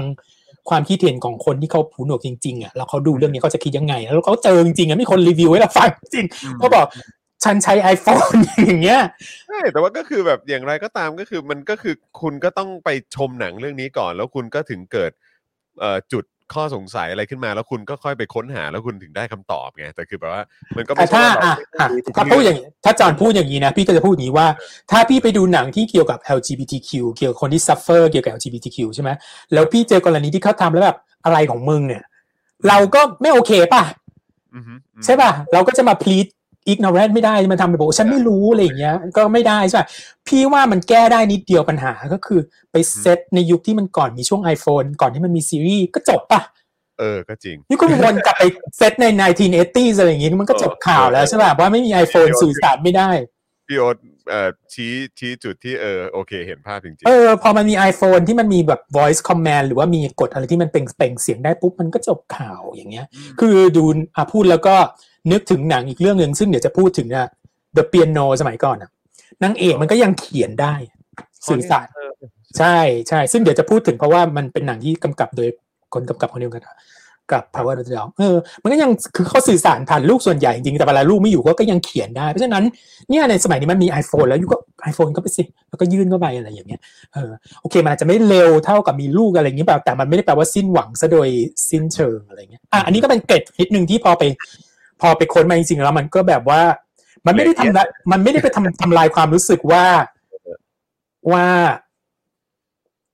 เป็นหนังที่ดูแล้วไม่ซึ้งนะเพราะเราซึ้งมากอะแต่มันก็นั่นแหะเป็นจุดที่แบบเป็นจุดที่แบบคนที่เขาคนที่เขาหูหนวกจริง ๆเขาแบบอะไรของเธออย่างเงี้ยอืมแต่ในขณะเดียวกันเขาก็ appreciate เขาก็ทราบซึ้งถึงการที่เอาคนที่หูหนวกจริง ๆ มามามาเล่นนะอันนี่ถือว่าเป็น ground break breaking มากๆ เลย ถ้าเกิดถ้าเกิดคือโคด้าชนะพี่ก็ไม่มีปัญหาอะไรหรอกแต่ว่าตามสถิติหรือตามแบบว่า เอ่อจำนวนหรือสาขาที่ได้เข้าชิงมันประหลาดมากที่หนังจะได้รางวัลออสการ์เข้าชิงภาพเออได้รางวัลออสการ์ภาพยนตร์ยอดเยี่ยมแล้วไม่มีรางวัลอื่นตามมาด้วยอย่างเงี้ย ที่เป็นแบบผู้กำกับ นำแสดงนำหญิงหรือเขียนบทหรือว่า หรือว่าตัดต่ออย่างเงี้ยพอมันไม่มีตรงนี้มา support ปุ๊บเนี่ยเราก็รู้สึกอืมงงๆน่าจะยากอยู่ น่าจะยากอยู่ แต่ว่าก็ต้องก็ก็มันก็มีลุ้นฮะมีลุ้นอืมมีคนเขียนคอมเมนต์บอกว่า ประเด็นคือในหนังอะทั้งครอบครัวก็ยังใช้ iPhone กันอยู่เลยอะมันก็เลย เออ มันก็เลยมีความตะขิดตะขวงใจตรงนั้น อะเออแต่ว่านั่นก็คือโคดาจบไป เรื่องนี้อะ ถ้าได้พี่ไม่มีปัญหา ครับผมพี่พี่มีปัญหาแล้วพี่พี่คิดว่าเพอเพอๆจะได้ด้วยซ้ำแต่ก็ไม่ใช่หนังที่พี่ชอบที่สุด ด้วยประการละทั้งปวง แต่หลัก ๆ เลยคือ พี่รู้สึกว่ามันเป็นหนังที่เดาง่ายมากไปหน่อย อืม อืม เดาได้ง่ายได้มากไปอืมเอาละครับ ก็ต้องรอดูนะครับว่าโคด้าจะจะเป็นอย่างไรแต่ว่าก็เอ่อรอดูแล้วกันเพราะว่าคือถ้าตามสถิติก็ตัว supporting actor เนี่ย ตัวคุณพ่อเนี่ยก็ก็ก็น่าจะมีลุ้นอยู่แล้วแหละ น่าน่าจะค่อนข้างหัวด้วยเออดีมากคือพอนี่แบบมาถ้าใครรู้สึกจิตตกช่วงนี้นะ ดูโคด้าอะไรจะรู้แบบโอ้ดีอะอืมโอเคได้เลยได้เลย เดี๋ยวเดี๋ยวเอ่อแนะแนะนำให้คุณผู้ชมต้องดูกันด้วยนะครับ ช่วงนี้อ้าวโอ้ไทนี่มาทักทายพี่โอ๊ตนะครับเออสวัสดีครับเออครับดูโคด้าแล้วหรือยังไทยไทยไทนี่ก็พยายามเก็บให้ครบอยู่เหมือนกันเออนะครับ นะฮะอันนี้ก็คืออันดับ 3 นะโคด้านะเออนะครับโอ้โห แต่อันดับ 1 กับอันดับ 2 ของพี่โอ๊ตนี่ก็ก็ก็เจ้มจนนะ อันดับ 2 นี่โอ้โหเดี๋ยวจะคือจริง ๆ เกือบจะพี่จะให้อันดับเกือบจะให้อันดับหนึ่งอยู่แล้ว คือมันเป็นหนังรีเมคก็คือเ West Side ตอรี่คือเ West Side ตอรี่เนี่ยใครที่อยู่สายมิวสิควลอย่างพี่นะ มันเป็นหนังที่มันเป็นละครบอดเวย์ใช่ไหมแล้วมันปีหนึ่งเก้าห้าเจ็ดแล้วมาทำเป็นหนังในหนึ่งเก้าหกหกหนึ่ง แล้วเป็นหนังที่ได้ภาพยนตร์ยอดเยี่ยมด้วยปีหนึ่งเก้าหกหนึ่งแล้วได้สิบรางวัลออสการ์ตอนนั้น มันเป็นหนังเพลงอมตะนิรันดร์การที่แบบว่า โอ้โห คนที่เป็นสายมิวสิควลนี่จะต้องร้องเพลงกันได้หมดอะ พี่นี่ร้อง West Side Story มาตั้งแต่พี่ยังแบบเสียงยังไม่แตกเลยอะมชอบมากชอบนานชอบจริง เป็นเป็นหนังเพลงที่แบบว่าเป็นเรื่องแรกที่ดิวกับเรื่องที่ซีเรียสแต่เอาจริงๆอะเนื้อเรื่องมันก็คืออะไรรู้ป่ะมันก็คือโรมิโอจูเลียตนั่นแหละ ครับ อืมอืมคือแบบ หนุ่มสาวสองคนรักกัน แต่ครอบครัวเนี่ยเกลียดกัน หรือรักในรอยแค้นก็เรื่องเดียวกันคล้ายๆกันอะไรอย่างเงี้ย แล้วตอนหลังก็แบบว่าเกิดโศกนาฏกรรมขึ้น ก็ทำให้ต้องต้องตายจากกันไปข้างหนึ่งอะไรเงี้ยพล็อตนี่ทุกคนรู้อยู่แล้วแหละเนาะเพราะว่ามันก็คือโรมิโอจูเลียตแล้วตอนหลังก็คือตายคนหนึ่งอะไรเงี้ย ก็มันพอตอนแรกที่ได้ยินว่าสตีเวนสปิลเบิร์กจะเอาเรื่องนี้มาทำใหม่นี่คือเกาหัวเลยนะ คือจะทำไปทำไมหนังมันคลาสสิกอยู่แล้ว แล้ว คือโอเค ด้วยความที่หนังมันเก่ามากแล้วต้องหกสิบปีอะพอพี่มาดูเนี่ยมันก็ยุค eighty ninety แล้วเนอะมันก็ต้องสามสิบปีแล้วอะอืมเราก็ให้อภัยในสิ่งที่เวลาเราดูหนังโบราณน่ะ เราจะแบบเอาความสมัยใหม่ไปไปไปใส่มันไม่ได้ไงเราก็ต้องจัดมันด้วยความเก่าใช่ปะคือมันมีบางบางพอยที่ดูแล้วไม่ make sense เลย บางเรื่องนี่แบบ เอ๊ะ ยังไงทำไมตรงนี้ดูแล้วขัดขัดๆอะไรเงี้ย นักแสดงที่ต้องรับบทเป็นคนปุยโตริโกก็ไปเอาคนขาวมาทเพนหน้าเป็นคนดำๆอย่างเงี้ยเออให้แบบแล้วคนเปอร์โตริโกเขาก็มีความหลากหลายมากนะคนเปอร์โตริกันมีทั้งแบบคนผิวน้ำตาล คนผิวขาวคนผิวดำเงี้ยหลากหลายมาก ซึ่งไอเวอร์ชันเก่าเนี่ยมันไม่ได้เลยอะแต่ว่าเพลงทุกเพลงใน West Side Story นั้นมันเป็นอมตะมากเลยอะคืออเพลง Tonight เพลง Maria เพลง Somewhere ทั้งนั้นเลยเป็นเพลงที่อมตะนี่นะคือทุกวันเนี้ยไปที่ไหนในโลกเนี้ยยุงก็ต้องได้ยินเพลงจาก West Side Story ไม่ว่าทางใดทางหนึ่ง แต่คุณไม่รู้ตัวเท่านั้นเอง แล้วก็มันเป็นยุคต้องต้อง imagine อย่างนี้ก่อนว่ามันเป็นยุคที่ยังทีวียังไม่ได้มีแทบทุกบ้านตอนนั้นเหมือนตอนนี้อืมเป็นยุคที่ MTV ยังไม่เกิดครับใช่ปะมันก็โหมันก็เต้นกันสะบัดมากเลยแบบสนุกมากอย่างเงี้ยคือคือโคโรกราฟีเจ๋งคือคือเป็นสุดยอดของศิลปะ เป็นสุดยอดของศิลปะทางการ แสดงในสมัยนั้น แสดงเต้นร้องรำทำเพลงตอนนั้น คือดีมาก สนุกมากอืมได้เดี๋ยวแป๊บนึงนะโทษทีครับพอดีหลานมาหลานนะมีมีเด็กมาป่วนฮะเออโอเค โอเคเอออะเดี๋ยวเดี๋ยวแป๊บนึงลูกขอทำงานก่อน โอเคครับผมบอกบอกเกือบจบแล้วเกือบจบแล้วครับผมเออฮะพอซีเวนซิเบิร์มาทำใหม่นี่บอกจะทำทำไมวะแล้วจะทำได้ดีกว่าเดิมเหรออะไรอย่างเงี้ยอืม ปรากฏว่าทำออกมาได้ดีกว่าเดิม แล้วก็ดีกว่าเดิมไปหลายขุมมาก ขนาดนั้นเลยเหรอครับ ใช่ เพราะว่าเขาเอาอะไรรู้ไหมคือด้วยประเด็นที่ตอนนี้เขาตีกันตอนนั้นนะคือฝ่ายหนึ่งอะเป็นคนเปอร์โตริกันอีกฝ่ายหนึ่งเนี่ยเป็นคนโพลิชก็คือคนขาวนั่นแหละ แต่เป็นคนขาวโพลิชตีกันตอนนั้น แล้วในหนังเก่าเนี่ยไม่ได้คุมเรื่องโครงสร้างของสังคมไว้เลย แค่บอกคนต่างสีผิวกันต่างชนชาติเชื้อชาติกันเนี่ยตีกันเฉยๆ ซึ่งมันเกิดในในยุค 1950 ของนิวยอร์กแล้วมันทำให้พี่อินเรื่องนี้มากด้วยแหละเพราะมันอยู่กับนิวยอร์กซึ่งไอแอเรียตรงเนี้ยแต่ก่อนมันเป็นสลัม เกิดอะไรขึ้นโอ้ยกดอะไรเอาเอาเด็กๆเด็กๆเด็กๆเด็กๆเดี๋ยวก่อนเด็กๆอะเด็กๆครับเดี๋ยวรอเดี๋ยวเดี๋ยวรอข้างในบ้านก่อนนะครับ เดี๋ยวป้าป้าทำงานก่อนนะครับอืม โอเคครับโอเค ซึ่งมันเป็นไม่ไม่คนดูไม่รู้อยู่ดีๆเมื่อกี้มีโทรศัพท์จากจอนก็มาหาพี่คือไม่หน้าไม่ไม่มือผมเออเออไรอันมีไปกดไลอันไปกดเออใช่ครับอืม ซึ่งตรงนั้นนะมันเป็นสลัมแล้วเขาเคลียร์พื้นที่ทิ้ง เพื่อที่จะทำลินคอนเซนเตอร์ซึ่งมันคือ performing arts ตอนนี้เป็นโรงละครโอเปร่าเป็นอะไรอย่างเงี้ยมันเป็นโปรเจกต์ใหญ่มากที่จะเคลียร์สลัมตรงนั้นออกไป แล้วสลัมตรงนั้นน่ะมันจะอยู่โดยคนขาวคนขาวชั้นแรงงานกับคนที่อพยพเข้าไปใหม่คือคนเปอร์โตริกัน ซึ่งไอ้ตัวปัจจัยเนี้ยมันไม่ได้ถูกพูดถึงเยอะมากในWest Side Story ก่อนแต่ West Side Story ยุคเนี้ยมันเอาโครมันเอาเรื่องเนี้ย เข้ามาเน้นจนทำให้เราเห็นภาพเลยว่าทำไมมันถึงตีกัน แล้วปัญหาที่มันตีกันน่ะ มันไม่ใช่มาจาก มันไม่ใช่มาจากเชื้อชาติอย่างเดียวมันมาจากระบบที่สังคมมากดลงมาทำให้เราเห็นภาพ West Side Story ได้แบบอ๋อ มันต้องตีกันเพราะอย่างนี้เนาะ เพราะว่าโครงสร้างทางสังคมบีบให้มันต้องตีกันคน พวกเนี้ยยังไงก็จะต้องถูกไล่ที่หมดอยู่แล้ว แล้วคนขาวประเภทไหนแล้วยิ่งไปตีกับคนที่เพิ่งอพยพมาใหม่มันก็ต้องเป็นคนขาวชั้นล่างอ ชนชั้นแรงงานอย่างเงี้ยที่ไม่มีงานทำอะไรอย่างเงี้ยก็จะไปตีกับคนเปอร์โตริโกซึ่งซึ่งมึงย้ายเข้ามาอยู่ใหม่อะไรอย่างเงี้ยแล้วภาคก่อนนะคน Puerto Rican ย้ายมาจากเปอร์โตริโกอย่างเงี้ยพูดภาษาอังกฤษกันอย่างเงี้ยซึ่งมันไม่เป็นความจริงอะในภาคใหม่เขาก็อัปเดตนะคือก็หนึ่งเลยคือ casting เนี่ยเขาก็เอาคน Puerto Rican หรือคน Hispanic เนี่ยมามามาเล่นจริง ๆ แล้วก็ต่างสื่อสารกันเองก็พูดภาษาสเปน ซึ่งมันก็ทำให้มันดูจริงอะใช่ป่ะแล้วคนที่แสดงก็หลากหลายมากอะไรเงี้ยคือมีโปรตุเกกันที่ผิวขาวโปรตุเกกันที่ผิวดำโปรตุเกกันผิวผสมอะไรเงี้ยมันก็ทำให้ดูสมจริงไปหมดทุกอย่างใช่ไหมเอ่อวิธีการเล่าเรื่องอะไรเงี้ยมันก็แบบเข้มข้นอะ ตัดต่อนี่แบบ พี่ว่าเป็นหนังที่สวยที่สุดของปีนี้แล้วคือ อยู่ในระดับเดียวกับ Dune ได้เลยอะ อืม เออคือแล้วอยากแนะนำนะคือคือ West Side Story เนี่ยถ้าใครใครเคยดูภาคเก่าเนี่ยมันจะมีฉากเด็ดอยู่ประมาณสองสามฉากคือ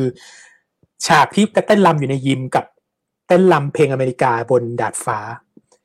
ซึ่งมันโหมันมันเต้นกันสนุกมากอะ่ะ และไอ้สองฉากเนี้ยสปิลเบิร์กมันทำได้แบบดีกว่าเดิมอะ่ะ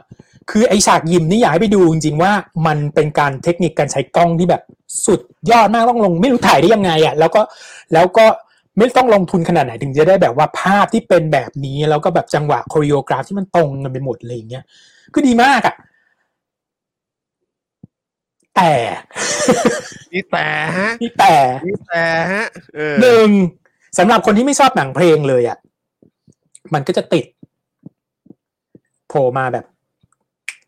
เรื่องเนื้อเรื่องแบบเกี่ยวกับแบบว่ากำลังเคลียร์สลัมอยู่กำลังจะตีกันอยู่อ้าวเฮ้ยเดินเดินดิดนิ้วเต้นแล้ว มันก็จะมีความติดตรงนี้อะถ้าเกิดคนที่ไม่ชอบหนังเพลงนะ ถ้าทำใจรับได้ตั้งแต่แรกว่าเขาไปดูหนังเพลงนะ มันก็จะอันนี้ง่ายอันนี้คือคุณต้องคุณต้องเซต m ม n d เซตไว้ว่าเออคุณกำลังเข้าไปดูหนังเพลงฮะคือวิธีเล่ามันไม่ได้เหมือนหนังเพลงยุคหลังๆเนี่ยคือหนังเพลงเนี่ยมันตายไปช่วงหนึ่งเลยนะใช่ไหมตอนที่พี่เด็กๆเนี่ยหนังเพลงตายสนิทเลยนะเราค่อยมากลับใหม่หลังจากมู l าน r ูชแล้วก็พวก Chicago คือ Chicago เนี่ยมันมีวิธีการเล่าหนังเพลงที่ฉลาดมาก ด้วยการเล่าสื่อด้วย จากสายตาของ Roxie ถูกป่ะ พอ Roxy เนี่ยก็กลายเป็น imagination เพราะฉะนั้นมันก็แบบ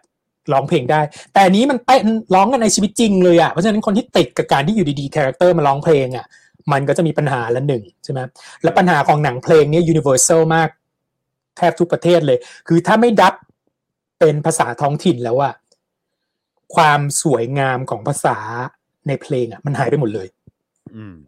แล้วพอ dub ปุ๊บอะมันก็ไม่ได้เสียงร้อง original ใช่ไหม เสียงร้องของคนที่เราโปรดปรานจริงๆสมมติเราดูหนังเพลง เราก็อยากไปได้ยินเสียงของบาร์ a สไตรแซนอย่างเงี้ย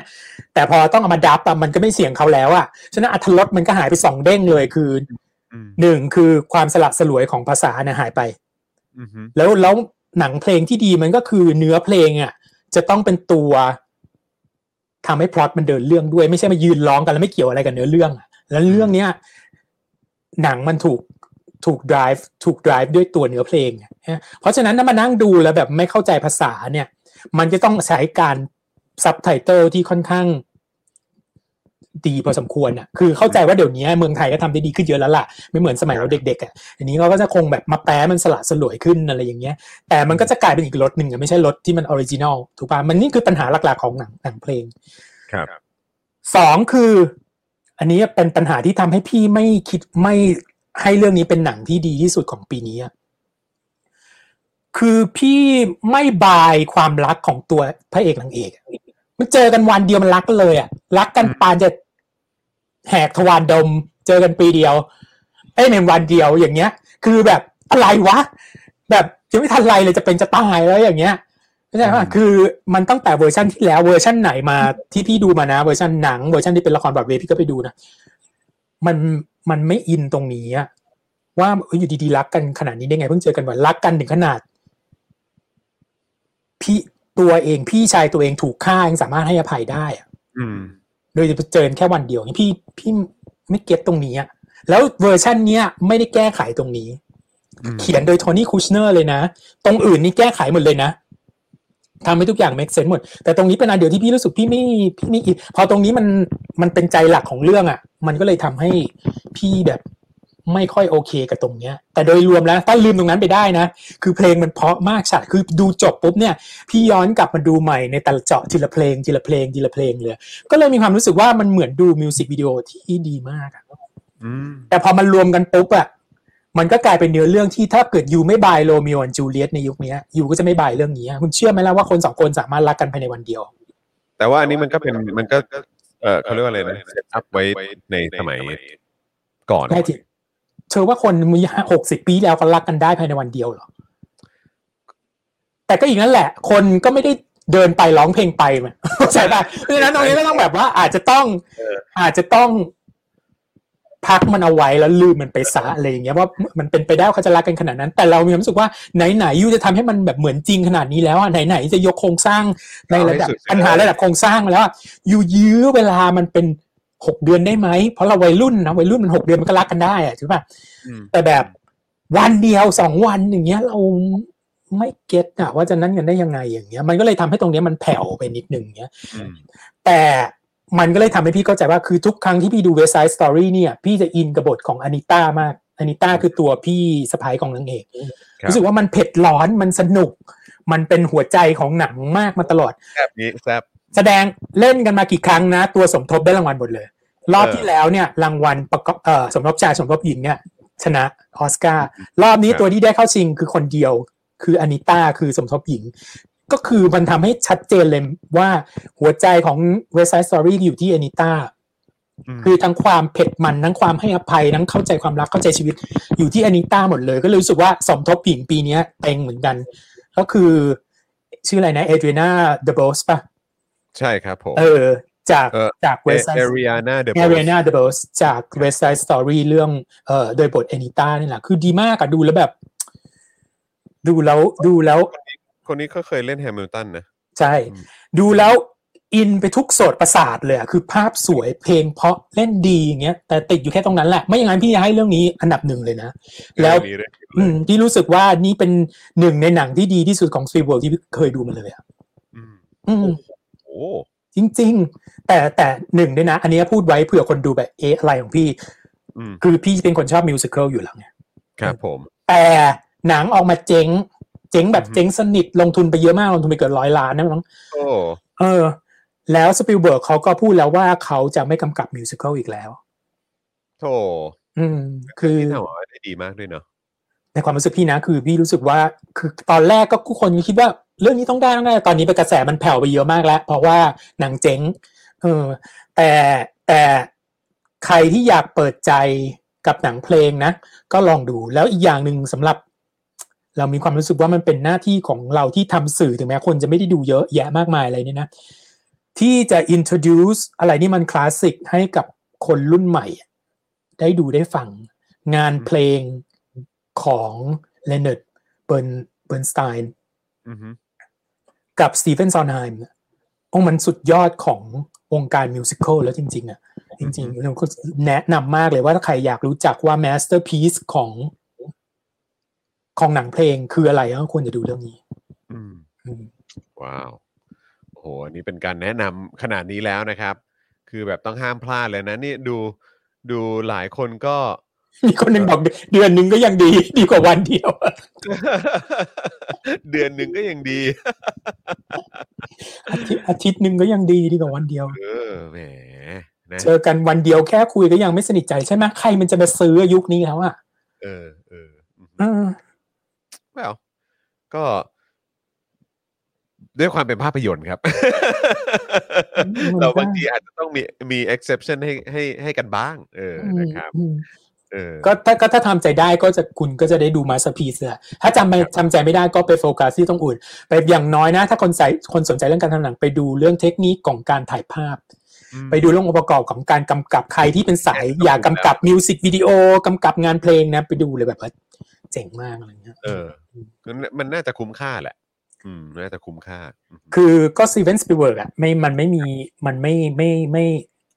ไม่เขามีมาตรฐานระดับหนึ่งอยู่แล้วไงมันไม่มันไม่มันไม่ร่วงลงไปถึงขนาดที่แบบไม่มีทางต่ำไปเป็นกว่าหนังแย่แน่ๆเป็นไปไม่ได้โอ้โอ้ยแต่ถ้าเกิดว่าได้ออสการ์ขึ้นมาเนี่ย แล้วแล้วเขาจะกลับมากำกับอีกไหม musical พี่ว่ายากมากเลย เพราะว่า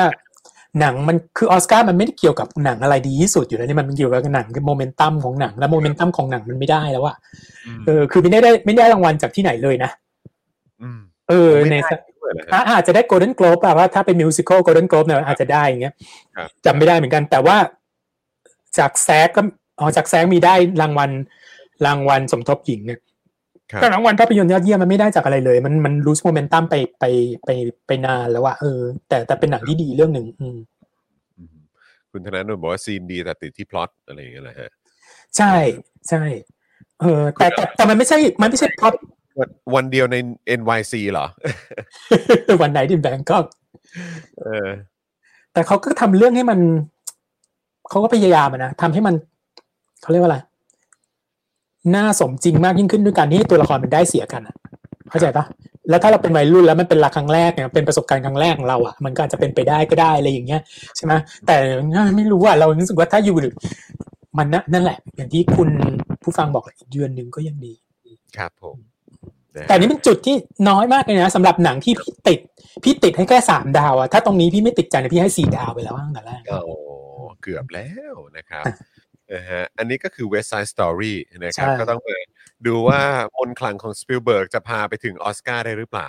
นะครับ แต่คราวนี้มาถึงอันดับหนึ่งของพี่โอ๊ตดีกว่า เรื่องนี้ก็ขับเคี่ยวกับ West Side Story พี่โอ๊ตบอกว่า โอ้โหเนี่ยถ้าเกิดว่าไม่ติดนั่นติดนี่นิดหน่อย West Side Story อาจจะขึ้นที่หนึ่งเลยนะ แต่ว่ากลายเป็นว่า The Power of the Dog เนี่ยสินะครับ ใช่ มาเป็นอันดับหนึ่งของพี่โอ๊ตใช่ คนบอกพี่โอ๊ตนี่อะไรเนี่ยอืม ไหนบอกดู Drive My Car แล้วแบบว่า ยังไงบ่นบ่นอุบทำไมดู Power of the Dog แล้วแบบกลับชอบอะไรอย่างเงี้ยให้มาเป็นอันดับหนึ่งเลยล่ะเออมันคือความมันมีความช้าอยู่นะแต่พี่บอกแล้วไงปัญหาพี่ไม่ใช่ ไม่ใช่การดูไม่ใช่การดูหนังช้าเราเนี่ยเป็นมนุษย์ที่ชอบดูหนัง ที่ค่อยๆเนิบๆที่ให้ character มันค่อยๆพัฒนาพัฒนาไปด้วยซ้ำอะไรอย่างเงี้ย คือหนังเรื่องเนี้ยประหลาดมากเลยอะคือดูจบปุ๊บอะความรู้สึกแรกคือกูดูอะไรไปวะเนี่ยอืมงงมากแล้วแบบกูดูอะไรไปเนี่ย หมายถึง The Power of the Dog เนี่ยเหรอใช่อ่าฮะแล้วดูไปแล้วแบบมันดูอะไรเป็นเนี่ย What What just happened เออคือแบบเกิดอะไรขึ้นอะไรอย่างเงี้ยต้องนึกต้องนึกอีกทีหนึ่งอย่างเงี้ย เออคือคือนี่เราจะไม่สปอยเลอร์นะเพราะว่าคิดว่าถ้าเกิดมันได้ภาพยนตร์ยอดเยี่ยมขึ้นมาแล้วเดี๋ยวคนต้องกลับไปดูเพราะฉะนั้นมันจะเสียอรรถรสมากถ้าเรา spoil เพราะฉะนั้นพี่จะพยายาม แต่พอไม่ spoil ปุ๊บมันจะรีวิวได้ไม่ค่อยสะใจนิดนึงเอาเป็นว่าอย่างนี้แล้วกัน คือพอคิดออกได้ปุ๊บอะ ว่าหนังมันเกี่ยวกับอะไรอะคือมัน set up มา มันจะ set up มาช้าๆเลยนะ ค่อยๆ ทีละนิด ทีละนิด ทีละนิด คือเรื่องอะมันเกี่ยวกับ เกี่ยวกับพี่น้องสองคนเนาะที่อยู่ในยุคหนึ่งเก้าสองห้าของสหรัฐอเมริกานะ ครับ เอ่อ ที่เป็นคาวบอย แต่จริงๆอะในเวลานั้นน่ะตามความเป็นจริงอะคาวบอยมันเหลือน้อยแล้วนะคาวบอยมันต้องเป็นยุคช่วงก่อน 1900 แต่นี้ก็ยังใช้ชีวิตแบบเป็นคาวบอยอยู่อะไรเงี้ย ครับ ก็พี่น้องสองคน คนนึงก็ไปแต่งงานกับครอบครัวอีกครอบไปแต่งงานกับแม่ม่ายซึ่งมีลูกติดมาเงี้ยแล้วก็พอย้ายเข้ามาในบ้านเนี่ย คนที่เป็นน้องชายก็ไม่ค่อยพอใจอะไรเงี้ยก็พยายามหาวิธีกันแกล้งพี่สะใภ้เลยเนี่ยเรื่องก็ประมาณนี้แหละ แต่ตอนหลังก็น่ะต้องไปดูเองว่า ถึงจะรู้ว่าเป็นยังไงมันเป็นมันมันเป็นแบบวิธีการที่แบบ psychology ใส่กันอย่างเงี้ยทำโรคจิตใส่กันเพื่อจะทำให้เขาแบบว่า พยายาม ไม่ใช่ว่าไล่เขาหรอกแต่ทำให้เขาแบบไม่มีความสุขอะไรอย่างเงี้ยอืมตอนแรกๆดูไปก็แบบเอ๊ะหนังมันหนังบ้านใส่ทองหรือเปล่าไม่ใช่นะมันก็ไม่มันก็ไม่ได้แบบเละขนาดบ้านใจทอง มันคือพอยคืออะไรอย่างเงี้ยดูไปครึ่งเรื่องแล้วมันจะไปทางไหนวะอะไรอมึงย่างเงี้ยทำอย่างนี้ทำไม เออ คือแบบอืมคือแบบเราจับจุดไม่ถูก พอมันเริ่มเข้าเข้าส่วนที่สองของหนังเนี่ยเราคิดว่าอ่าเราจับทางถูกแล้ว พอจับทางไปปุ๊บเรารู้สึกเฮ้ยธรรมดาไปไหมวะ คือ คือ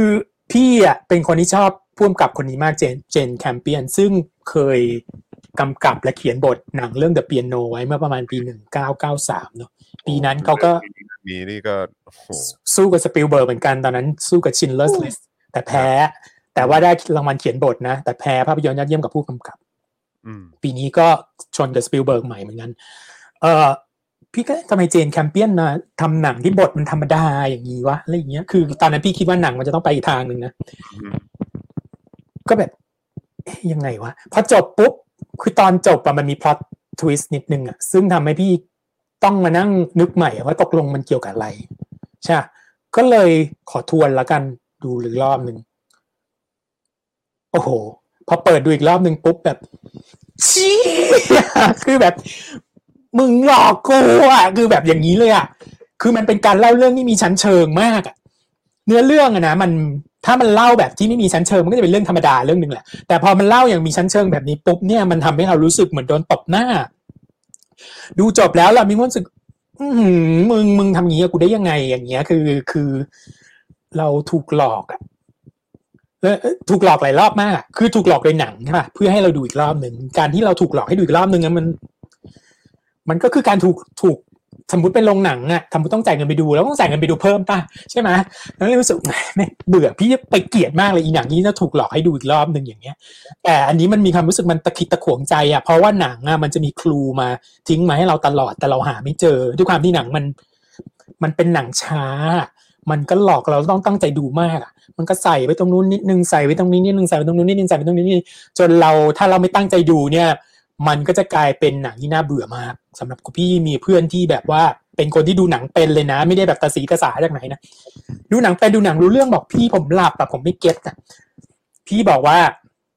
ผมลองให้โอกาสมันอีกทีไหมลองดูอีกลองดูอีกทีหนึ่งอย่างเงี้ยอาจจะอาจจะเก็ตก็ได้ แต่ถ้าไม่เก็ตก็ไม่เก็ตนะเราไม่ว่ากันเพราะพี่ก็ยังไม่เก็ต drive my car เลยเข้าใจป่ะ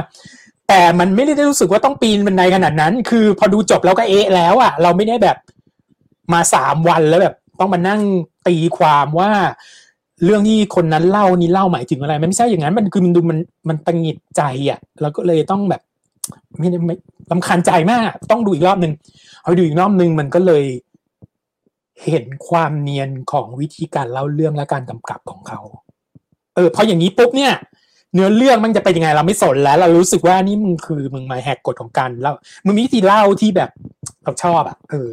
คือมันไม่ได้เป็นหนังที่ มันเป็นหนังที่ดูแล้วสนุกระดับหนึ่งนะ ถามว่าซึ้งเซิงอะไรไหม ดูแล้วอิมโออินใจอะไรแบบโคด้าไมอะไรไม่มี ดูแล้วไม่ได้รู้สึกอะไรรู้สึกแล้วมึงเนี่ยแหละ ถ้าใครดูแล้วไม่ร้อง ถ้าใครดูแล้วเก็ตแล้วไม่ชี้อย่างนี้พี่นะพี่ว่าไม่มีอะคือดูแล้วจะต้องรู้สึกอย่างนี้อะเออ คุณหลอกดาวอย่างเงี้ยก็เลยสำหรับพี่นี่ก็คือสิบเรื่องเนี้ย เรื่องเนี้ยเล่าแล้วพี่แบบ ใช้วิธีเล่าเรื่องที่พี่ดูแล้วดูรู้สึกว่าแบบโอ้โหเขาเรียกว่าอะไร มึงคิดได้ยังไงอะไรประมาณเนี้ยอืมอันนี้คือต้องยกเครดิตให้กับการเขียนบทด้วยใช่ไหมฮะก็เจนแคมเปญก็เป็นคนเขียนบท คือมันมันมาจากนิยายนะ เรื่องหนึ่งเก่าละเออ แล้วก็เจนแคมเปญก็มาเขียนกับอีกคนหนึ่งมั้งแล้วก็แล้วก็ เออเออเอาเอามาเอามาทำเป็นหนังอย่างเงี้ยไอไอส่วนในตัว ตัวแสดงนี่คือเล่นกันสุดอะได้ชิงออสการ์หมดเลย คือเบนเดิกคัมเบอร์แบชเอ่อ ตัวสมทบชายสองคน ซึ่งสมทบสมทบชายคนที่เล่นเป็นตัวลูกนี่คือเล่นดีมากนะเนียนมากก็จริงด้วยนี่ใช่ใช่ได้ชิงทั้งสองคนเลยทั้งตัวที่เป็นพี่ชายก็ได้ชิง แล้วตัวที่เป็นเมียคือคริสตันดันส์ก็ได้เข้าชิง คือเล่นดีหมดทุกคนเลยอะคือพี่ก็ยังงงนะว่า ยังไม่ได้รางวัลเยอะเท่ากับเรื่องเรื่องอื่นเนี้ยคือแบบว่า มันมีความมันเป็นหนังที่ character driven อะไม่ได้ plot driven ขนาดนั้นอะ คือพอองค์สองปุ๊บอะภาคสเอ่อครึ่งหลังปุ๊บเนี่ย มันจะมีความ plot driven มากขึ้น พอเข้าใจเรื่องแล้วจะเข้าใจแล้วว่า plot มันมาตรงไหน พอไม่เข้าภูพอไม่เข้าใจเนี่ย มันก็จะกลายเป็นเหมือน character driven เพราะว่าช่วงครึ่งแรกนะมันจะเป็น character สร้างสร้างขึ้นมาตลอด ส่วนไอ้เรื่อง ไอ้ความเป็น LGBT ห่าเหวอะไรนี่พี่บอกตรงเลยเป็นส่วนที่แบบ พี่ดูหนัง LGBTQ มาไม่รู้กี่พันเรื่องแล้ว บางเรื่องก็ดี บางเรื่องก็ไม่ดี ไม่ได้มีส่วนที่ทำให้พี่รู้สึกว่ามันเพิ่มอรรถรสอะไรก็ไปเลย มันจะมีอยู่นิดเดียวว่าไอ้ธีมที่เขาพูดกันเยอะๆเรื่อง toxic masculinity นะ เรื่องที่แบบความเป็นชายที่มัน toxic อะฮะครับเออมันไม่มีตรงนั้นอยู่ในมันจะมันอย่างนี้ มันคือตัว character ของของคนที่บูลลี่อะมันก็จะเป็นลึกๆแล้วอะก็มีความเก็บกดทางเพศอยู่นะอืมอืมฮึ ไอ้ตัวที่อ่อนแอหน่อยอะก็มีความที่แบบว่า ดูรู้อะดูปุ๊บก็รู้ว่าคนนี้อ่อนแอ nerd nerd อะไรอย่างเงี้ยเออมันก็แบบข่มกันหาวิธีที่แบบว่า เอาชนะกันอะไรอย่างเงี้ย ซึ่งตรงนั้นน่ะเราไม่ได้รู้สึกอะไรเลยนะเรารู้สึกว่าถ้าเปลี่ยนเป็นอย่างอื่นก็ได้อะ แต่ว่าวิธีเล่าเรื่องนี่แหละทำให้มันแบบซับซ้อนแล้วแยบยนต์มากพอพอเราเราเก็ตปุ๊บนี่เราโหพี่ยกให้เลยอะ ให้สามดาวครึ่งนะยังไม่ให้สี่ดาวถ้าสี่ดาวนะมันพี่คือสูงสุด คือพี่ว่าหนังนะมันสั้นได้สักสิบห้านาทีนะถ้าเขาสั้นสักสิบห้านาทีในช่วงแรกนะ มันจะทำให้เรื่องเนี้ยไม่สูญเสียคนดูเยอะขนาดนี้หรือเปล่าอืมอืมคือด้วยความที่มันช้าเกินไปนิดนึงสำหรับคนที่ดูไม่ออกและไม่มีความอดทนพออะมันก็จะเลิกดูไปแล้วก็เลยรู้สึกว่ามันอะไรแต่ก็รู้สึกว่ามันก็คงเป็นสไตล์ของนางด้วยไหมเพราะว่าก็ คือเขาก็มาก่อนในยุคที่มันจะมีแบบ YouTube มีแบบคือคือเอ่อคุณชื่อชื่ออะไรฮะเจนเจนแคมเปียนเออใช่คือเขาก็แบบเขาก็ทำหนังแบบนี้มาเออแล้วแบบว่าบางทีแบบถ้าใครไม่คุ้นกับเพจแบบว่าเออแบบของยุคสมัยใหม่ที่มันต้องการความแบบเร็วเร็วเร็วเร็วเร็วเร็วเทลมีเทลมีอ่าอ่ายังไงต่อยังไงต่อยังไงต่ออะไรอย่างเงี้ยคือ ถ้าเกิดว่าเหมือนส่วนแบบหนึ่งนะอืมคืออย่างเดอะเปียโนอะ ก็ไม่ใช่หนังเร็วนะแต่จะไม่ช้าขนาดนี้ ก็จริง เออเปียโนก็ค่อยๆเริ่มแต่มันไม่มีโมเมนต์ไหนที่น่าเบื่อเลยอะอันเนี้ยมันดูพอดูไปกลางเรื่องแล้ว มันจะมีความรู้สึกเอ๊ะอะไรเนี่ยกูดูอะไรอยู่อะไรอย่างเริ่มงี้ยเริ่มเนิบแล้วเออเริ่มแบบว่าคือถ้าถ้าตัดไปสักสิบนาทีเท่านั้นนะขอแค่สิบนาทีอะจะรู้สึกว่านี่ก็เป็นหนังที่กระชับแล้วแบบไปได้เรื่อยๆเลยจริงๆอะไรเงี้ย แต่เนี่ยแหละทั้งหมดทั้งมวลมีความรู้สึกว่า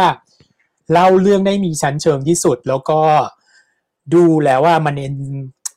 มันสะพายมันมี element ที่สะพายคือ CODA น่ะมันดูแล้วมันซึ้งดูมันแล้วมันเดาออก แต่อันนี้มันดูแล้วมันเดาไม่ออกไง แต่พอเราเดาออกปุ๊บมันเหมือนเราได้รางวัลน่ะเราดูรู้สึกเราดูได้ reward ได้เออได้ reward ในการที่เลยแบบ เออ คือพี่ไม่ได้เป็นคนที่แบบเฮ้ยต้องดูหนังแล้วจะต้องแบบคิดมากหรือไม่คิดเลยอย่างนี้ไม่ใช่แล้วก็เป็นนักดูหนังที่ดูกลางๆ คือไอ้หนังที่เขาบอกว่าดูแล้วมันโหมันทำให้อะไรได้มาขบคิดเยอะอะไรอย่างเงี้ย ก็บางเรื่องเราก็คิดบางเรื่องเราก็คิดไม่ออกคิดไม่ออกบางทีเราก็เลิกดูเหมือนกันปีนบันไดดูมากเกันไปเราก็ไม่ดูนะมันไม่เราไม่ใช่คนดูแบบนั้น แต่อันนี้มันแบบมันก็ไม่ต้องขบเปาะนานขนาดนั้นมันก็แบบเออเอ้ย อย่างเงี้ยแล้วมันก็ไปดูแล้วมันก็ออกไงพอมันออกปุ๊บมันก็สนุกอย่างเงี้ยไม่ได้ดูเรียกว่าพูดว่ามันไม่ได้ดูยากเหมือนกับ Drive My Car พี่รู้สึกว่า Drive My Car ดูยากกว่าถ้าเก็ตแล้วก็อาจจะแบบสนุกอะแต่ว่าพอไม่เก็ตมันก็ไม่สนุกไงก็คล้ายๆกันแต่เรื่องนี้รู้สึก เพราะว่ามันเฉลยไงตอนจบมันก็เฉลยเพราะฉะนั้นพอเราดูเราก็เลยรู้สึกอ๋ออย่างนี้นี่เองอืมทั้งหมดทั้งมวลก็เลยคิดว่าสำหรับพี่ในสิบเรื่องนี้นะ Drive My Car คืออันดับหนึ่งไม่ใช่ Drive My Car โซตี Fight and Sleep เกื The อบไปแล้ว Power of the Dog บัตร Drive My Car นี่ Drive My Car นี่พี่ใครก็บอกว่าดีพี่ให้เลยสิบดาวอืมอืมดูไม่รู้เรื่องสิบดาวแต่ Power of the Dog เนี่ยให้สามดาวครึ่ง ซึ่งซึ่ง นั่นแหละ ถ้าเกิดมันเร็วกคำว่าถามนี้สำคัญครับคำถามสำคัญว่าในเรื่องนี้มีหมาไหมครับ สรุป มีมีมีจริงมีจริง เออ เออนะครับแต่พี่ก็ได้ยินรีวิวมานะ คนไทยรีวิว มีอยู่ที่หนึ่งเขารีวิวว่า เขาบอกว่า Power of the Dog เขาพูดว่า dog เนี่ยหมายถึงหมาจนตรอก ซึ่งพี่ก็ไม่แอบไม่เห็นด้วยนิดนึงนะ คือมันเป็นมันเป็น verse มาจาก the- จาก Bible อะซึ่งไอ้ dog ที่จะแปลใน verse นั้นมันไม่ได้เกี่ยวกับหมาจนตรอกมันเกี่ยวกับ ศัตรูมากกว่าการเอาชนะศัตรูการชนะฝ่ายตรงข้ามอย่างเงี้ยแต่อันนั้นเรื่องละเอียดแล้ว เดี๋ยวต้องต้องคนที่อินกันหนังเรื่องจริงๆก็ต้องไปวิเคราะห์กันเองอีกทีหนึงอืมแต่ก็เนี่ยรางวัลที่ล็อกอีกรางวัลหนึ่งปีนี้เนี่ยคิดว่าก็คือผู้กำกับน่าเป็นของเจมส์แคมเปียน เพราะว่าอะไรเพราะว่าโคด้าไม่ได้เข้าชิงผู้กำกับ เพราะฉะนั้นก็เป็นก็ก็หมดสิทธิ์แล้วหนัง ตอนนี้มันโคด้ามันมาแรงสุดอืมใช่ไหมถ้าแล้วเจมส์แคมเปียนก็ได้รางวัล Director Guild Award มาด้วยอืม ซึ่งอันเนี้ยก็เป็นตัวการันตีส่วนใหญ่เลยนะว่าได้นี้มาก็มักจะมาได้ออสการ์เสมอ ก็จะเป็นผู้กำกับหญิง คนที่สามในประวัติศาสตร์เท่านั้นนะถ้าได้อะแล้วก็จะเป็นสองปีที่ผู้ได้เป็นผู้กำกับหญิงซ้อนกันเลย ซึ่งมันก็เออมันก็ในส่วนนี้ไม่เกี่ยวกับความดีความเลิศของหนังอะไรนะในส่วนที่เป็นความเป็นประวัติศาสตร์มันก็เออมันก็ดีนะมีมีมีผู้หญิงผู้กำกับหญิงได้รางวัลเยอะขึ้น ถ้าเขาได้นะอืมฮึอืมฮึ น่าสนใจนะครับ เพราะว่าคือหลาย ๆ ครั้งที่สำหรับผมอะเออผมชอบดูหนังที่กำกับโดยเอ่อผู้กำกับผู้หญิงมาก ๆ เลย เพราะว่ามันมันแบบมันมันได้ความสำหรับผมอะผมรู้สึกว่ามันมันละเมียด มันมันละเอียดเหมือนเขาใส่ใจ เอ่อมันก็ไม่จริงเสมอไปนะเราดูถ้าดูแบบ เท่าจากประสบการณ์ที่มีโอกาสได้ ดูหนังของผู้กำกับหญิง คือไม่ใช่ทุกเรื่องแล้วก็ไม่ใช่ทุกคน แต่ว่าแบบ การที่ได้เห็นว่าอ๋อเรื่องนี้กำกับโดยเอ่อเอ่อเป็นผู้กำกับเอ่อผู้หญิงใช่ไหมอะไรเนี่ยเราก็จะมีความรู้สึกว่าโอเค ดึงดูดให้แบบว่าเอออยากอยากลองดูเอ่อมากมากขึ้นเข้าไปอีก คือเป็นเป็นพอยที่บวกเพิ่มเข้าไปอีกที่ทำให้อยากอยากดูอะไรแบบเนี้ยคือพี่เวลาพี่นึกถึงหนังที่ละเมียดละเมียดเนิบเนิบพี่ก็จะนึกถึงพวกเจมส์ไอรี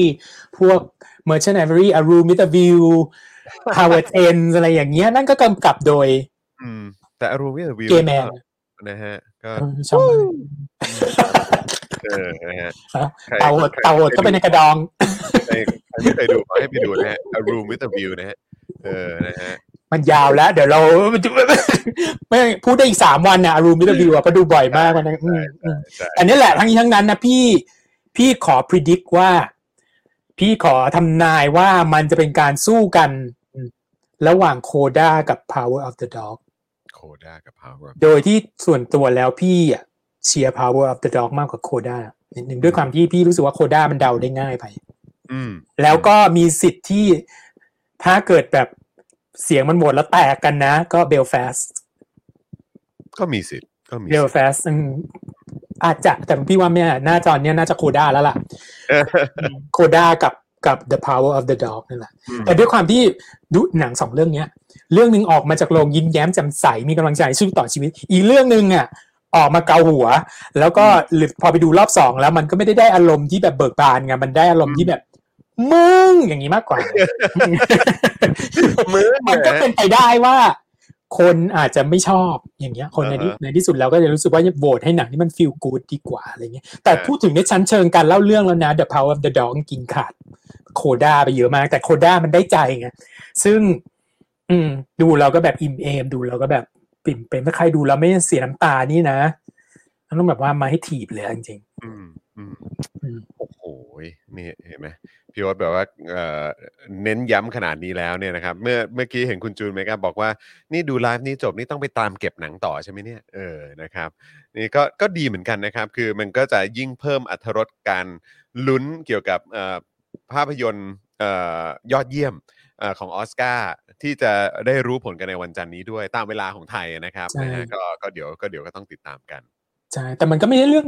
สำคัญอะไรของโลกอะนะเพียงแต่เรารู้สึกว่าในเมื่อมันเป็นโอกาสให้เราได้มาพูดคุยกันเนาะหาประสบการณ์ร่วมกันงานดูหนังร่วมกันอะไรเงี้ยมันก็เป็นอัธรสอย่างหนึ่งนะแต่อย่าไปเอาเป็นเอาตายกับออสการ์จนมากเกินไปใช่ใช่ถูกต้องครับนะฮะเพราะว่าในที่สุดแล้วมันก็ไม่ได้วัดอะไรนะอย่าง power of the dog ได้ หรือว่า หรือว่า โคด้าได้พี่ก็โอเคทั้งสองอันนะแต่แต่ใจรู้สึกว่า power of the dog ดีกว่าแค่นั้นเองอืมอืมอืมครับผมนะฮะอะโอเค งั้นเดี๋ยวก็ต้องมาลุ้นกัน แล้วก็ต้องมาดูว่าจากที่พี่โอ๊ตทำนายไว้นะครับ กับการเอ่อสู้กันนะระหว่างโคด้ากับ Power of the Dog เนี่ยผลมันจะออกมาเป็นอย่างไรนะครับนะแล้วก็เดี๋ยวมารอลุ้นผลเอ่อพุ่มกับยอดเยี่ยมด้วย อันนี้ก็น่าตื่นเต้นไม่แพ้กันนะครับ มีมีคนเขียนว่า เอ่อขอชื่อดารานำหญิงหน่อยเออไม่ได้พูดถึงเลยนะ เพราะว่านำหญิงปีเนี้ย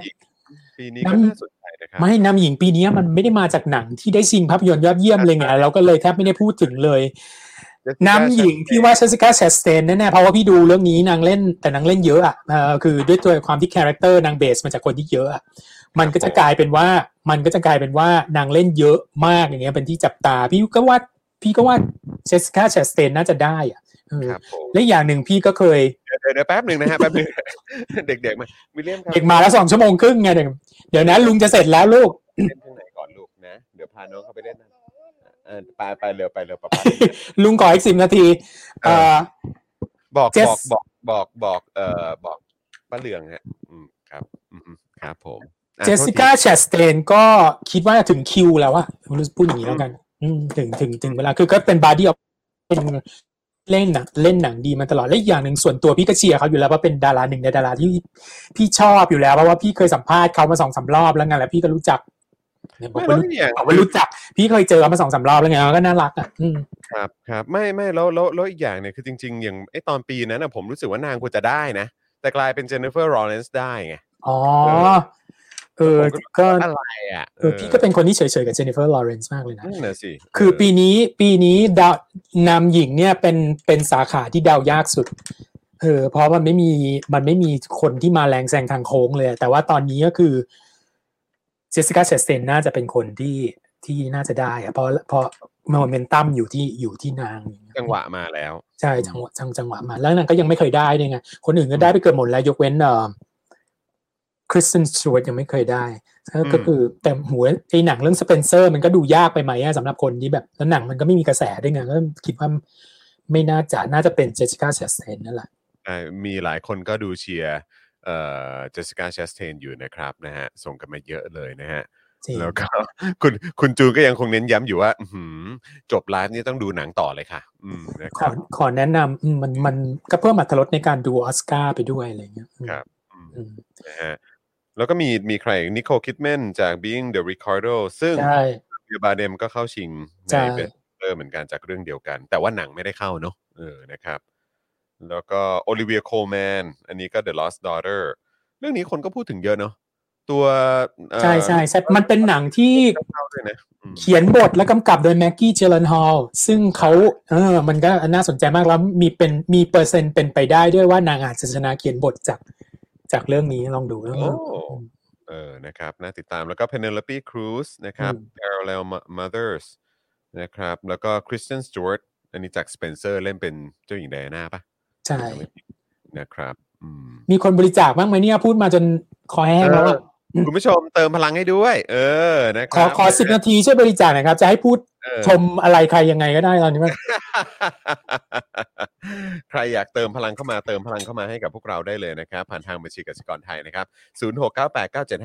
0698975539 หรือสแกน QR Code ก็ได้นะครับนะฮะเมื่อกี้เอ่อนี่เราไลฟ์กันมา 2 ชั่วโมง 34 นาทีนะครับคุณผู้ชม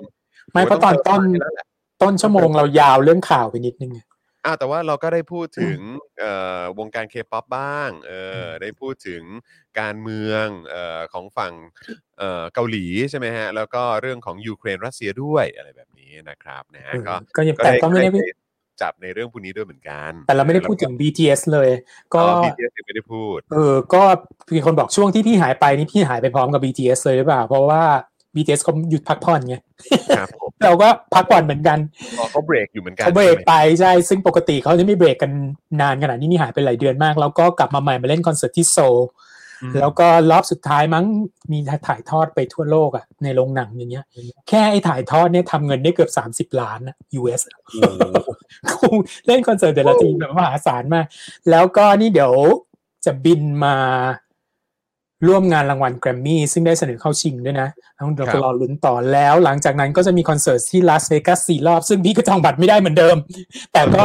แต่ก็ไม่ได้รู้สึกอะไรเพราะรู้สึกว่าเดี๋ยวยังไงก็ต้องมาแถวนี้แล้วพี่ตรงนั้นนะพี่ก็ทุ่มทุนสร้างแหละกี่บาทก็จะไปอะไรอย่างเงี้ยครับผมอืมครับผมคือคือถ้าเกิดว่ามาที่นิวยอร์กใช่ไหมฮะใช่ ต้องมาอยู่แล้วล่ะ จะช้าหรือเร็วเท่านั้นเองอ่าภายภายในปีนี้นิวยอร์กเนี้ยยังไงก็ก็ก็จัดแน่นอน ใช่มันก็ประหยัดไปเยอะไงทางนี้เราจะบินไปดูที่อื่นอย่างเงี้ยอืมฮะฮะฮะอืมเออนะครับ เอ่อคุณดีเคว่าโอ้ยสมัครสมาชิกโอ้โหคุณดีเคนี่สมัครสมาชิก 8 ช่องนะ ถ้าเกิดจำไม่ผิด ครบทุกช่อง เออนะฮะคุณดีเคนี่สุดยอดมากขอบพระคุณนะฮะเออนะฮะคุณแนทวิมลนันท์นะครับ บอกว่าเจสสิก้าช s สเทนใน Scenes of the Marriage ก็เล่นดีมากค่ะอ๋อยังไม่ได้ดูเลยครับผมอืมนะคุณนัทพลบอกว่าชาร์จมือถือแป๊บครับ เดี๋ยวโอน 200 นี่ โอ้โหกราบขอบพระคุณครับนะฮะขอบพระคุณมากเลยนะครับ นะฮะเออก็มีหลายคนก็บอกก็เฉยๆกับเจนนิเฟอร์เหมือนกันนะเออผมคือถามว่านางเล่นดีไหมมันก็ดีแต่คือไอ้ตอนปีนั้นน่ะผมรู้สึกว่าเจสสิก้าเจสเทนเนี่ยดูแบบดูดูน่าจะได้มากกว่าไงแล้วตอนได้ปุ๊บนี่เราแบบฮะงงเลย เออพี่ขอพูดอะไรเนี่ยต้องเกี่ยวกันนะพี่มีความรู้สึกหนังลำใหญ่อะนะเจนนิเฟอร์ลอเรนซ์นั่นลำลำใหญ่เออฮะอืม ไม่เหมือนมันเออเหมือนนางนางมีประเด็นแบบในในข่าวในอะไรอย่างนี้อยู่พักหนึ่งด้วยนี่ใช่ไหมอืมหลายเรื่องมันมีช่วงแบบช่วงโป่งๆของนางอยู่พักหนึ่งใช่เรื่องอะไรนี่มีภาคนพมีคนพูดถึง power of the dog เยอะเหมือนกันนะเนี่ยใช่ใช่อืมใช่ใช่นะครับ คุณศิว่าถามว่ามีคุยเรื่องประธานาธิบดีเกาหลีใต้ไปยังครับ เรียบร้อยไปแล้วครับ แตะไปนิดเดียวครับแตะแตะไปหน่อยหนึ่งนะครับเออแต่อีกกรณีหนึ่งเราก็จำได้ไหมที่เราเคยพูดกันว่า รัฐบาลเกาหลีเนี่ยสนับสนุน entertainment อยู่ตลอดใช่ไหมแต่พอเปลี่ยนเปลี่ยนยุคสมัยทีอะครับค่ายที่ได้รับการสนับสนุนหรือค่ายที่โดนขุดคุยอะมันก็จะเปลี่ยนไปด้วยอย่างเงี้ยเราก็มีความรู้สึกคราวเนี้ยอ่ามันเปลี่ยนกลับมา conservative แล้วนะมันเปลี่ยนมาฝ่ายเอียงขวาแล้ว เออ มันจะเกิดอะไรขึ้นไหมเนี่ย เขาจะแบบยังจะดี๊ด๊ากับบังทัน BTS อยู่หรือเปล่าอืมยังจะเออคือเงินสนับสนุนซอฟต์พาวเวอร์เขามันแน่ ๆ มันต้องมีอยู่แล้วล่ะแต่เขาจะให้ไกลแล้วเขาจะอะไรยังไงอย่างเงี้ยเราต้อง ต้องต้องคอยดูกันอยู่เหมือนกันอืมครับผมครับผมนะฮะเอ่อคุณคอปเตอร์เบนนะครับเติมพลังให้แล้วนะครับ ขอบคุณมากเลยนะครับนะฮะเออนะฮะอะยังไงก็เติมพลังกันเข้ามานะครับ แล้วก็โอ้ยนี่พี่โอ๊ตตอนยังไงก็มีความรู้สึกว่าเราควรจะต้องต้องเจอกันแบบว่าอย่างน้อยก็ต้องสักเดือนละครั้งก็ยังดีนะพี่นะเออนะฮะพี่ก็เราต้องได้อยู่แล้ว เราเราเกรงใจเราเกรงใจสตาต้อฟงอืมเออนะครับเพราะว่ามันก็มีการแบบปรับเปลี่ยนใช่อะไรต่างๆใน บริษัทอยู่นะครับ แต่คิดว่าเดี๋ยวก็น่าจะเริ่มเข้าที่เข้าทางมากยิ่งขึ้นนะครับนะก็หวังว่าเราจะได้เจอกับพี่โอ๊ตได้ ได้เป็นประจำมากยิ่งขึ้นด้วยละกันนะครับ ผมนะฮะเพราะว่าคือรอบรอบหน้าคง รอบหน้าคงต้องเคป๊อปแล้วล่ะเพราะเรารู้สึกว่าเราวันนี้เราฮอลลีวูดกันหนักมากใช่แล้วก็แฟนๆก็คิดถึงเหมือนกันแล้วก็เอ่อพี่โอ๊ตก็น่าจะอั้นอยู่นะ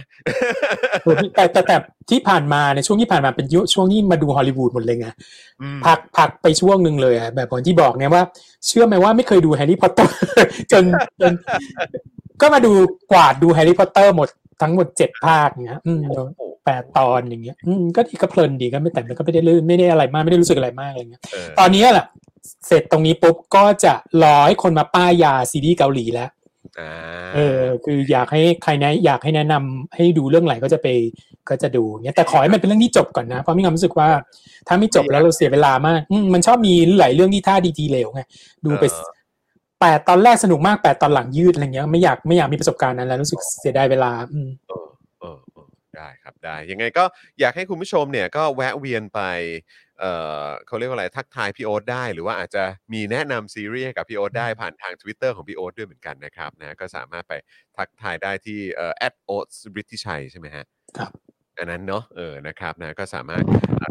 เข้าเข้าเข้าไปแบบว่าเหมือนส่งข้อความหาพี่โอ๊ตก็ได้ แบบว่าอาจจะแบบว่าเวลาพี่โอ๊ต mention เรื่องอะไรขึ้นมาเนี่ยก็สามารถเข้าไปเมาส์มอยต่อเนื่องกันใน thread ของพี่โอ๊ตได้ด้วยเหมือนกันนะครับ ได้นะฮะจะถ้าไม่ด่าถ้าไม่ด่าก็ตอบอยู่แล้วโดยปกติไม่ได้อยู่แล้วเป็นแฟนจาก Daily Topic น้อยไปสิเออแฟน Daily Topic เนี้ยเขาไม่ได้งมงายนะเว้ยว่าเชื่อเราก็เชื่อหมดบางทีเขามาแย้งเราแบบหน้าหงายเหมือนกันเฮ้ยด่าแบบหน้าหงายเลย โดยเฉพาะเวลาที่พี่พยายามแชร์กันอืม เวลาพี่พยายามพูดถึงเส้นเรื่องบางอย่างอะไรอย่างเงี้ยหนูมันดีบางทีมันก็เกิดฟึดไปเลยนะอ่านในคอมเมนต์บางอันแล้วแบบอยากจะอยากจะสวนกลับแต่เรานึกในใจแล้วเราไม่สวนดีกว่าเออเพราะว่าทุกคนมีสิทธิแสดงความคิดเห็นหมดอะไรเงี้ยอืเอมอฮะเอออืฮะมแต่เราถ้าเป็นเราเราก็ไม่เลือกที่จะใช้คำหยาบคายอะแต่ก็ไม่มีคนที่ต้องใช้คำหยาบคายเยอะอะเราก็เออไม่เป็นไรอืมนะครับก็ไม่เป็นไรก็มันเป็นเรื่องปกติอยู่แล้วการที่เราจะมาออกสื่อ ออกโซเชียลมีเดียมันก็ต้องมีคนเห็นด้วยไม่เห็นด้วยอะไรอย่างเงี้ยเขาด่าแล้วก็เอาหูไปนาวตาไปไล่แค่นั้นเองอืมอืมเออคุณขวัญกมลบอกว่า business proposal ค่ะพี่โอตสนุกมากอ๋อ นึกว่า นึกว่า business proposal มาให้พี่แบบว่ามีข้อเสนอทางธุรกิจอะไรเงี้ยว่าคุณจะใช่ก็น่าจะเป็นชื่อซีรีส์ น่าจะเป็นชื่อซีรีส์เออเอออ๋อ โอเค โอเคเออแล้วก็มีเอ่อคุณ JP บอกว่าพักกึนเฮออกจากคุกมาแล้วนะคะ ใช่ ถูกถูกกับไปยาโทษหรือเปล่า เออครับพอดีกันหรือเปล่า เออนะจังหวะเดียวกันเลยเนาะเออนะฮะคุณจูนเมคอัพบอกใครจะด่าพี่โอ๊ตครับโอ้โหเยอะแยะครับ เออ มันก็ในโลกออนไลน์ก็จะเป็นเยี่ยงนี้ครับ เออนะฮะแต่ไม่ได้อะไรนะ คือในระยะยาวแล้วไม่ได้อะไรอยู่แล้วเนี่ยแต่ในระยะสั้นเนี่ยก็มีเครื่องโทรศัพท์เหมือนกันนะ ก็ไม่ใช่พระอิฐพระปูนป่ะแหมถ้าเกิดมันได้ถ้ามันด่ากันในชีวิตจริงเราก็ ไฟแลบเหมือนกันละวะ แต่ว่าด่าออกสื่อมันไม่เหมาะกับคนที่อายุจะห้าสิบอยู่แล้วอะไม่เอาเลยอะเงียบอืมแบบเราผ่านร้อนผ่านหนาวมาเยอะแล้วเลยไปคือเอางี้พูดอย่างเงี้ยเดี๋ยวก่อนจะจบกับพูดอย่างนี้นะเออพี่เคยพี่เคยคุยเรื่องซีเรียสมากๆเลยนะครับในทวิตเตอร์เกี่ยวกับนักประพันธ์คนหนึ่ง ซึ่งเป็นคนประพันธ์นี่แหละ West Side Story นี่แหละ ซึ่งเสียชีวิตไปคือ Steven Sondheim พี่รักและบูชาเขามาก เชื่อไหมว่า คนตอบอะมีไม่กี่คนหรอก แต่ว่ามันมีคนหนึ่งเขาก็อินกับ Steven Sondheim มาก ชวนพี่คุย พี่ก็โอ้โหคนนี้แบบมีคนไทยที่แบบ คือเลยคำนี้เรารู้สึกว่าเราอยากแนะนำ West Side Story และงานของ Steven Sondheim ให้กับคนที่ไม่รู้จักได้รู้งานคนที่อาจจะสนใจเคป๊อปอย่างเดียว แต่วันนี้เรามีความรู้สึกหน้าที่ของเราส่วนหนึ่งด้วยอะก็คือต้องถ่ายทอดในสิ่งที่เราคิดว่าเป็นงานที่ดีในเจนอื่น ๆ ที่เราเรียนรู้มาให้คนรุ่นหลังได้เรียนรู้ด้วยใช่ไหม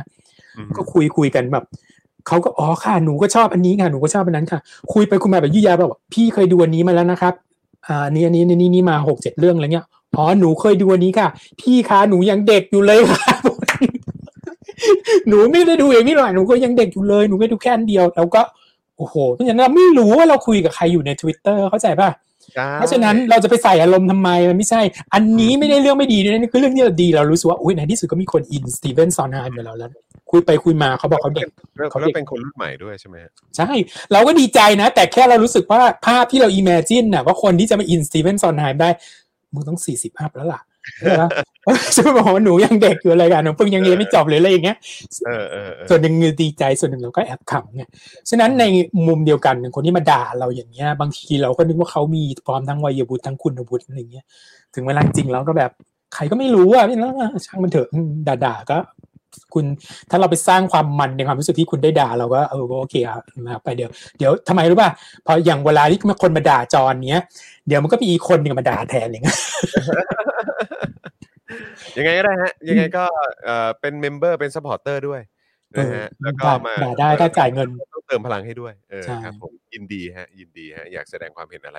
ได้อยู่แล้วได้อยู่แล้วนะครับนะฮะแล้วก็คุณผู้ชมก็เหมือนกันนะครับ ใครที่กำลังติดตามรายการของเราอยู่นี่เรากำลังจะไลฟ์กำลังจะ 2 ชั่วโมง 45 นาทีแล้วนะครับนานมาก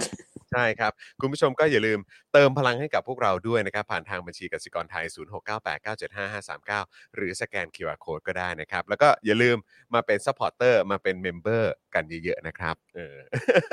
เราอาจจะไม่ได้มีแบบว่าเป็น musical นะครับ แต่เรามีเป็น music video supporter ให้ได้ดูกันตั้งแต่ต้นรายการกับท้ายรายการด้วยนะครับ supporter supporter ทำให้มันเป็นแบบมีเมโลดี้หน่อยได้ไหมอะไม่ใช่แบบว่าดูแล้วแบบว่าอย่างกับแบบเครื่องเจาะถนนเนี่ย supporter supporter ก็พอเดี๋ยวเดี๋ยวมีเดี๋ยวมีเวอร์ชันใหม่ๆออกมาเรื่อยๆเดี๋ยวมีเวอร์ชันใหม่ออกมาเรื่อยๆ supporter์แบบมิวสิควลหน่อยนะนะเดี๋ยวจะลองทำเป็นแบบลูกทุ่งลูกทุ่งอะไรเดี๋ยวผมลองทำให้เออนะครับอดใจรอนิดหนึ่งแล้วกันนะครับนะฮะอะโอเคนี่เอ่อพี่โอ๊ตเบรกไปเข้าห้องน้ำเรียบร้อยแล้วนะครับผมนี่ก็เริ่มคิเริ่วมนะอา กกันนะครับ แล้วก็ถ้าเราเลยไปกว่านี้ห้านาทีจอนจะเป็นนิ้วแล้วนะครับ ทุกท่านเราใช่ต้องฮะราดแน่ๆนะครับ แล้วก็ลูกๆก็มามาตามแล้วนะครับ วันนี้เขาเพิ่งกลับมานะครับ ก็เลยบอกว่าเอ่อตามหาคุณพ่อนิดหนึ่งนะครับนะฮะก็เอ่อยังไงวันนี้ก็ขอบคุณคุณผู้ชมมากๆเลยนะครับนะที่ติดตามพวกเรานะครับโอ้โหวันนี้คุยกันเจ้มจ้นมาก ๆ แล้วก็หวังว่าที่พี่โอ๊ตได้เอ่อมาร่วมแชร์มุมมองนะครับ เกี่ยวกับเอ่อ ภาพยนตร์ที่ได้ดูไปแล้วก็เดี๋ยวจะได้รู้ผลกันในเช้าวันจันทร์ที่จะถึงนี้เนี่ยนะครับคุณผู้ชมยังไม่ได้ดูเรื่องไหนนะครับก็ลองเอามุมมองหรือว่า เขาเรียกว่าการรีวิวแบบเบื้องต้นนะฮะจากทางพี่โอ๊ตเนี่ยนะฮะไปไปตัดสินใจกันต่อก็ได้ว่าเอออยากจะดูเรื่องไหนก่อนหรือว่าหลังอยากจะเก็บให้ครบเลยไหม ถ้ามีเวลาช่วงสุดสัปดาห์นี้ก็ก็ไปดูให้ครบเอาให้จบไปเลยก็ได้ครับอืมนึกว่าจะแบบเอาเอาไปใช้เป็นโพยแทงโพยแทงนี่ต้องหลังใหม่ จะได้ทำให้มันดูน่าสนใจมากยิ่งขึ้น เออนะฮะ make it more ไม่กิน more interesting เออนะครับนะฮะเอ่อ คุณจูนนะครับบอกว่ามันเป็นสไตล์สะกดจิตค่ะพี่โอ๊ตเออนะครับสะกดจิตจริงๆอืมเออนะครับใช่นะฮะเออนะฮะส่วนคุณ DK Blue Mountain ก็บอกว่าทำไว้หลาย ๆ เวอร์ชันเลยนะคะอ่าโอเคได้ครับ เดี๋ยวจัดให้ครับ เดี๋ยวจัดให้นะครับอ่าใช่ครับคุณจูนครับ โอนแล้วด่าได้ครับนะฮะ เออถ้าเกิดว่าโอนมาแล้วอยากด่าด่าได้เลยครับ ไม่มีปัญหานะครัเอาบเป็นนะฮะชุดเลยอะอืมมาเป็นชุดเลยนะเออนะครับ มาหลายตับเลยนะฮะอะโอเคนะครับคุณผู้ชมวันนี้ก็ขอบคุณพี่โอ๊ตมากๆเลยนะครับ ตอนนี้กี่โมงแล้วเนี่ยที่นู่น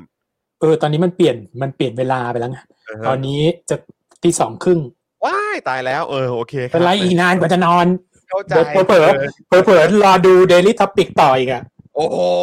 ตายแล้วสุดยอดมากอ้าวโอเคครับ เดี๋ยวให้พี่โอ๊ตได้ไปพักผ่อนก่อนละกัน แล้วเดี๋ยวถ้าเกิดพี่โอ๊ตเอ่อมาใน Daily Topic ก็อย่าลืมคอมเมนต์มาด้วยละกันนะครับแฟนๆจะได้เดี๋ยวจะคอมเมนต์ตอนคนฝากฝากวงเกาหลีนั่นแหละ จะได้ให้ข้อมูลไว้อืมได้คันปากมากเลยเวลาที่คนบริจาคแล้วได้แล้วพูดถึงวงเนี้ยเออนะฮะ ได้เลยครับยินดีนะครับนะฮะวันนี้ขอบคุณพี่โอ๊ตอีกครั้งนะครับที่มาอยู่ใกล้ชิดกับเรา แล้วก็สัญญาคุณผู้ชมด้วยนะครับว่าเราจะเอ่อได้มาเจอพี่โอ๊ตได้อย่างสม่ำเสมอมากยิ่งขึ้นด้วยนะครับ ตอนนี้เราเริ่มเอ่อทุกอย่างเข้าเริ่มลที่งตัวมากขึ้นแล้วนะครับนะฮะอะแล้วก็ใครคิดถึงอาจารย์แบงค์นะครับ วันนี้อาจารย์แบงค์ก็อยู่ด้วยนะครับนะแล้วก็ เอ่อเดี๋ยวเย็นนี้ใช่ไหมอาจารย์แบงค์อาจารย์แบงค์ก็จะอยู่กับเราด้วยในเอ่อ Daily Topics ตอนเย็นนั่นเองนะครับ ใครอยากจะมาเมาส์มอยกับอาจารย์แบงค์นะครับ มาอัปเดตนะครับ ใครคิดถึงอาจารย์แบงก์ก็เดี๋ยวเย็นนี้มาเจอกันใน Daily Topics นะครับ เย็นนี้มีจอห์นมีปาล์มมีครูทอมนะครับ แล้วก็มีอาจารย์แบงค์นั่นเองนะครับนะฮะวันนี้ขอบคุณพี่โอ๊ตอีกครั้งนะครับพี่ขอบคุณนะครับขอบคุณครับมากๆเลยครับ ผมนะฮะแล้วก็ขอบคุณคุณผู้ชมที่ติดตามพวกเรานะครับ อย่าลืมนะครับ โอนแล้วด่าได้นะครับ supporter supporter membershipเดี๋ยวตอนท้ายเดี๋ยวจะเปิดให้อีก 2 รอบเออนะครับเผื่อใครคิดถึงนะครับเดี๋ยวจัดให้นะครับวันนี้ global view หมดเวลาแล้วนะครับ ผมจอมินยูนะครับพี่โอ๊ตเฉลิมพลนะครับแล้วก็แน่นอนอาจารย์แบงค์มองบนถอนในใจแปลงพลางพวกเรา 3 คนลาไปก่อนนะครับ สวัสดีครับ Global View กับโอ๊ตเฉลิมพล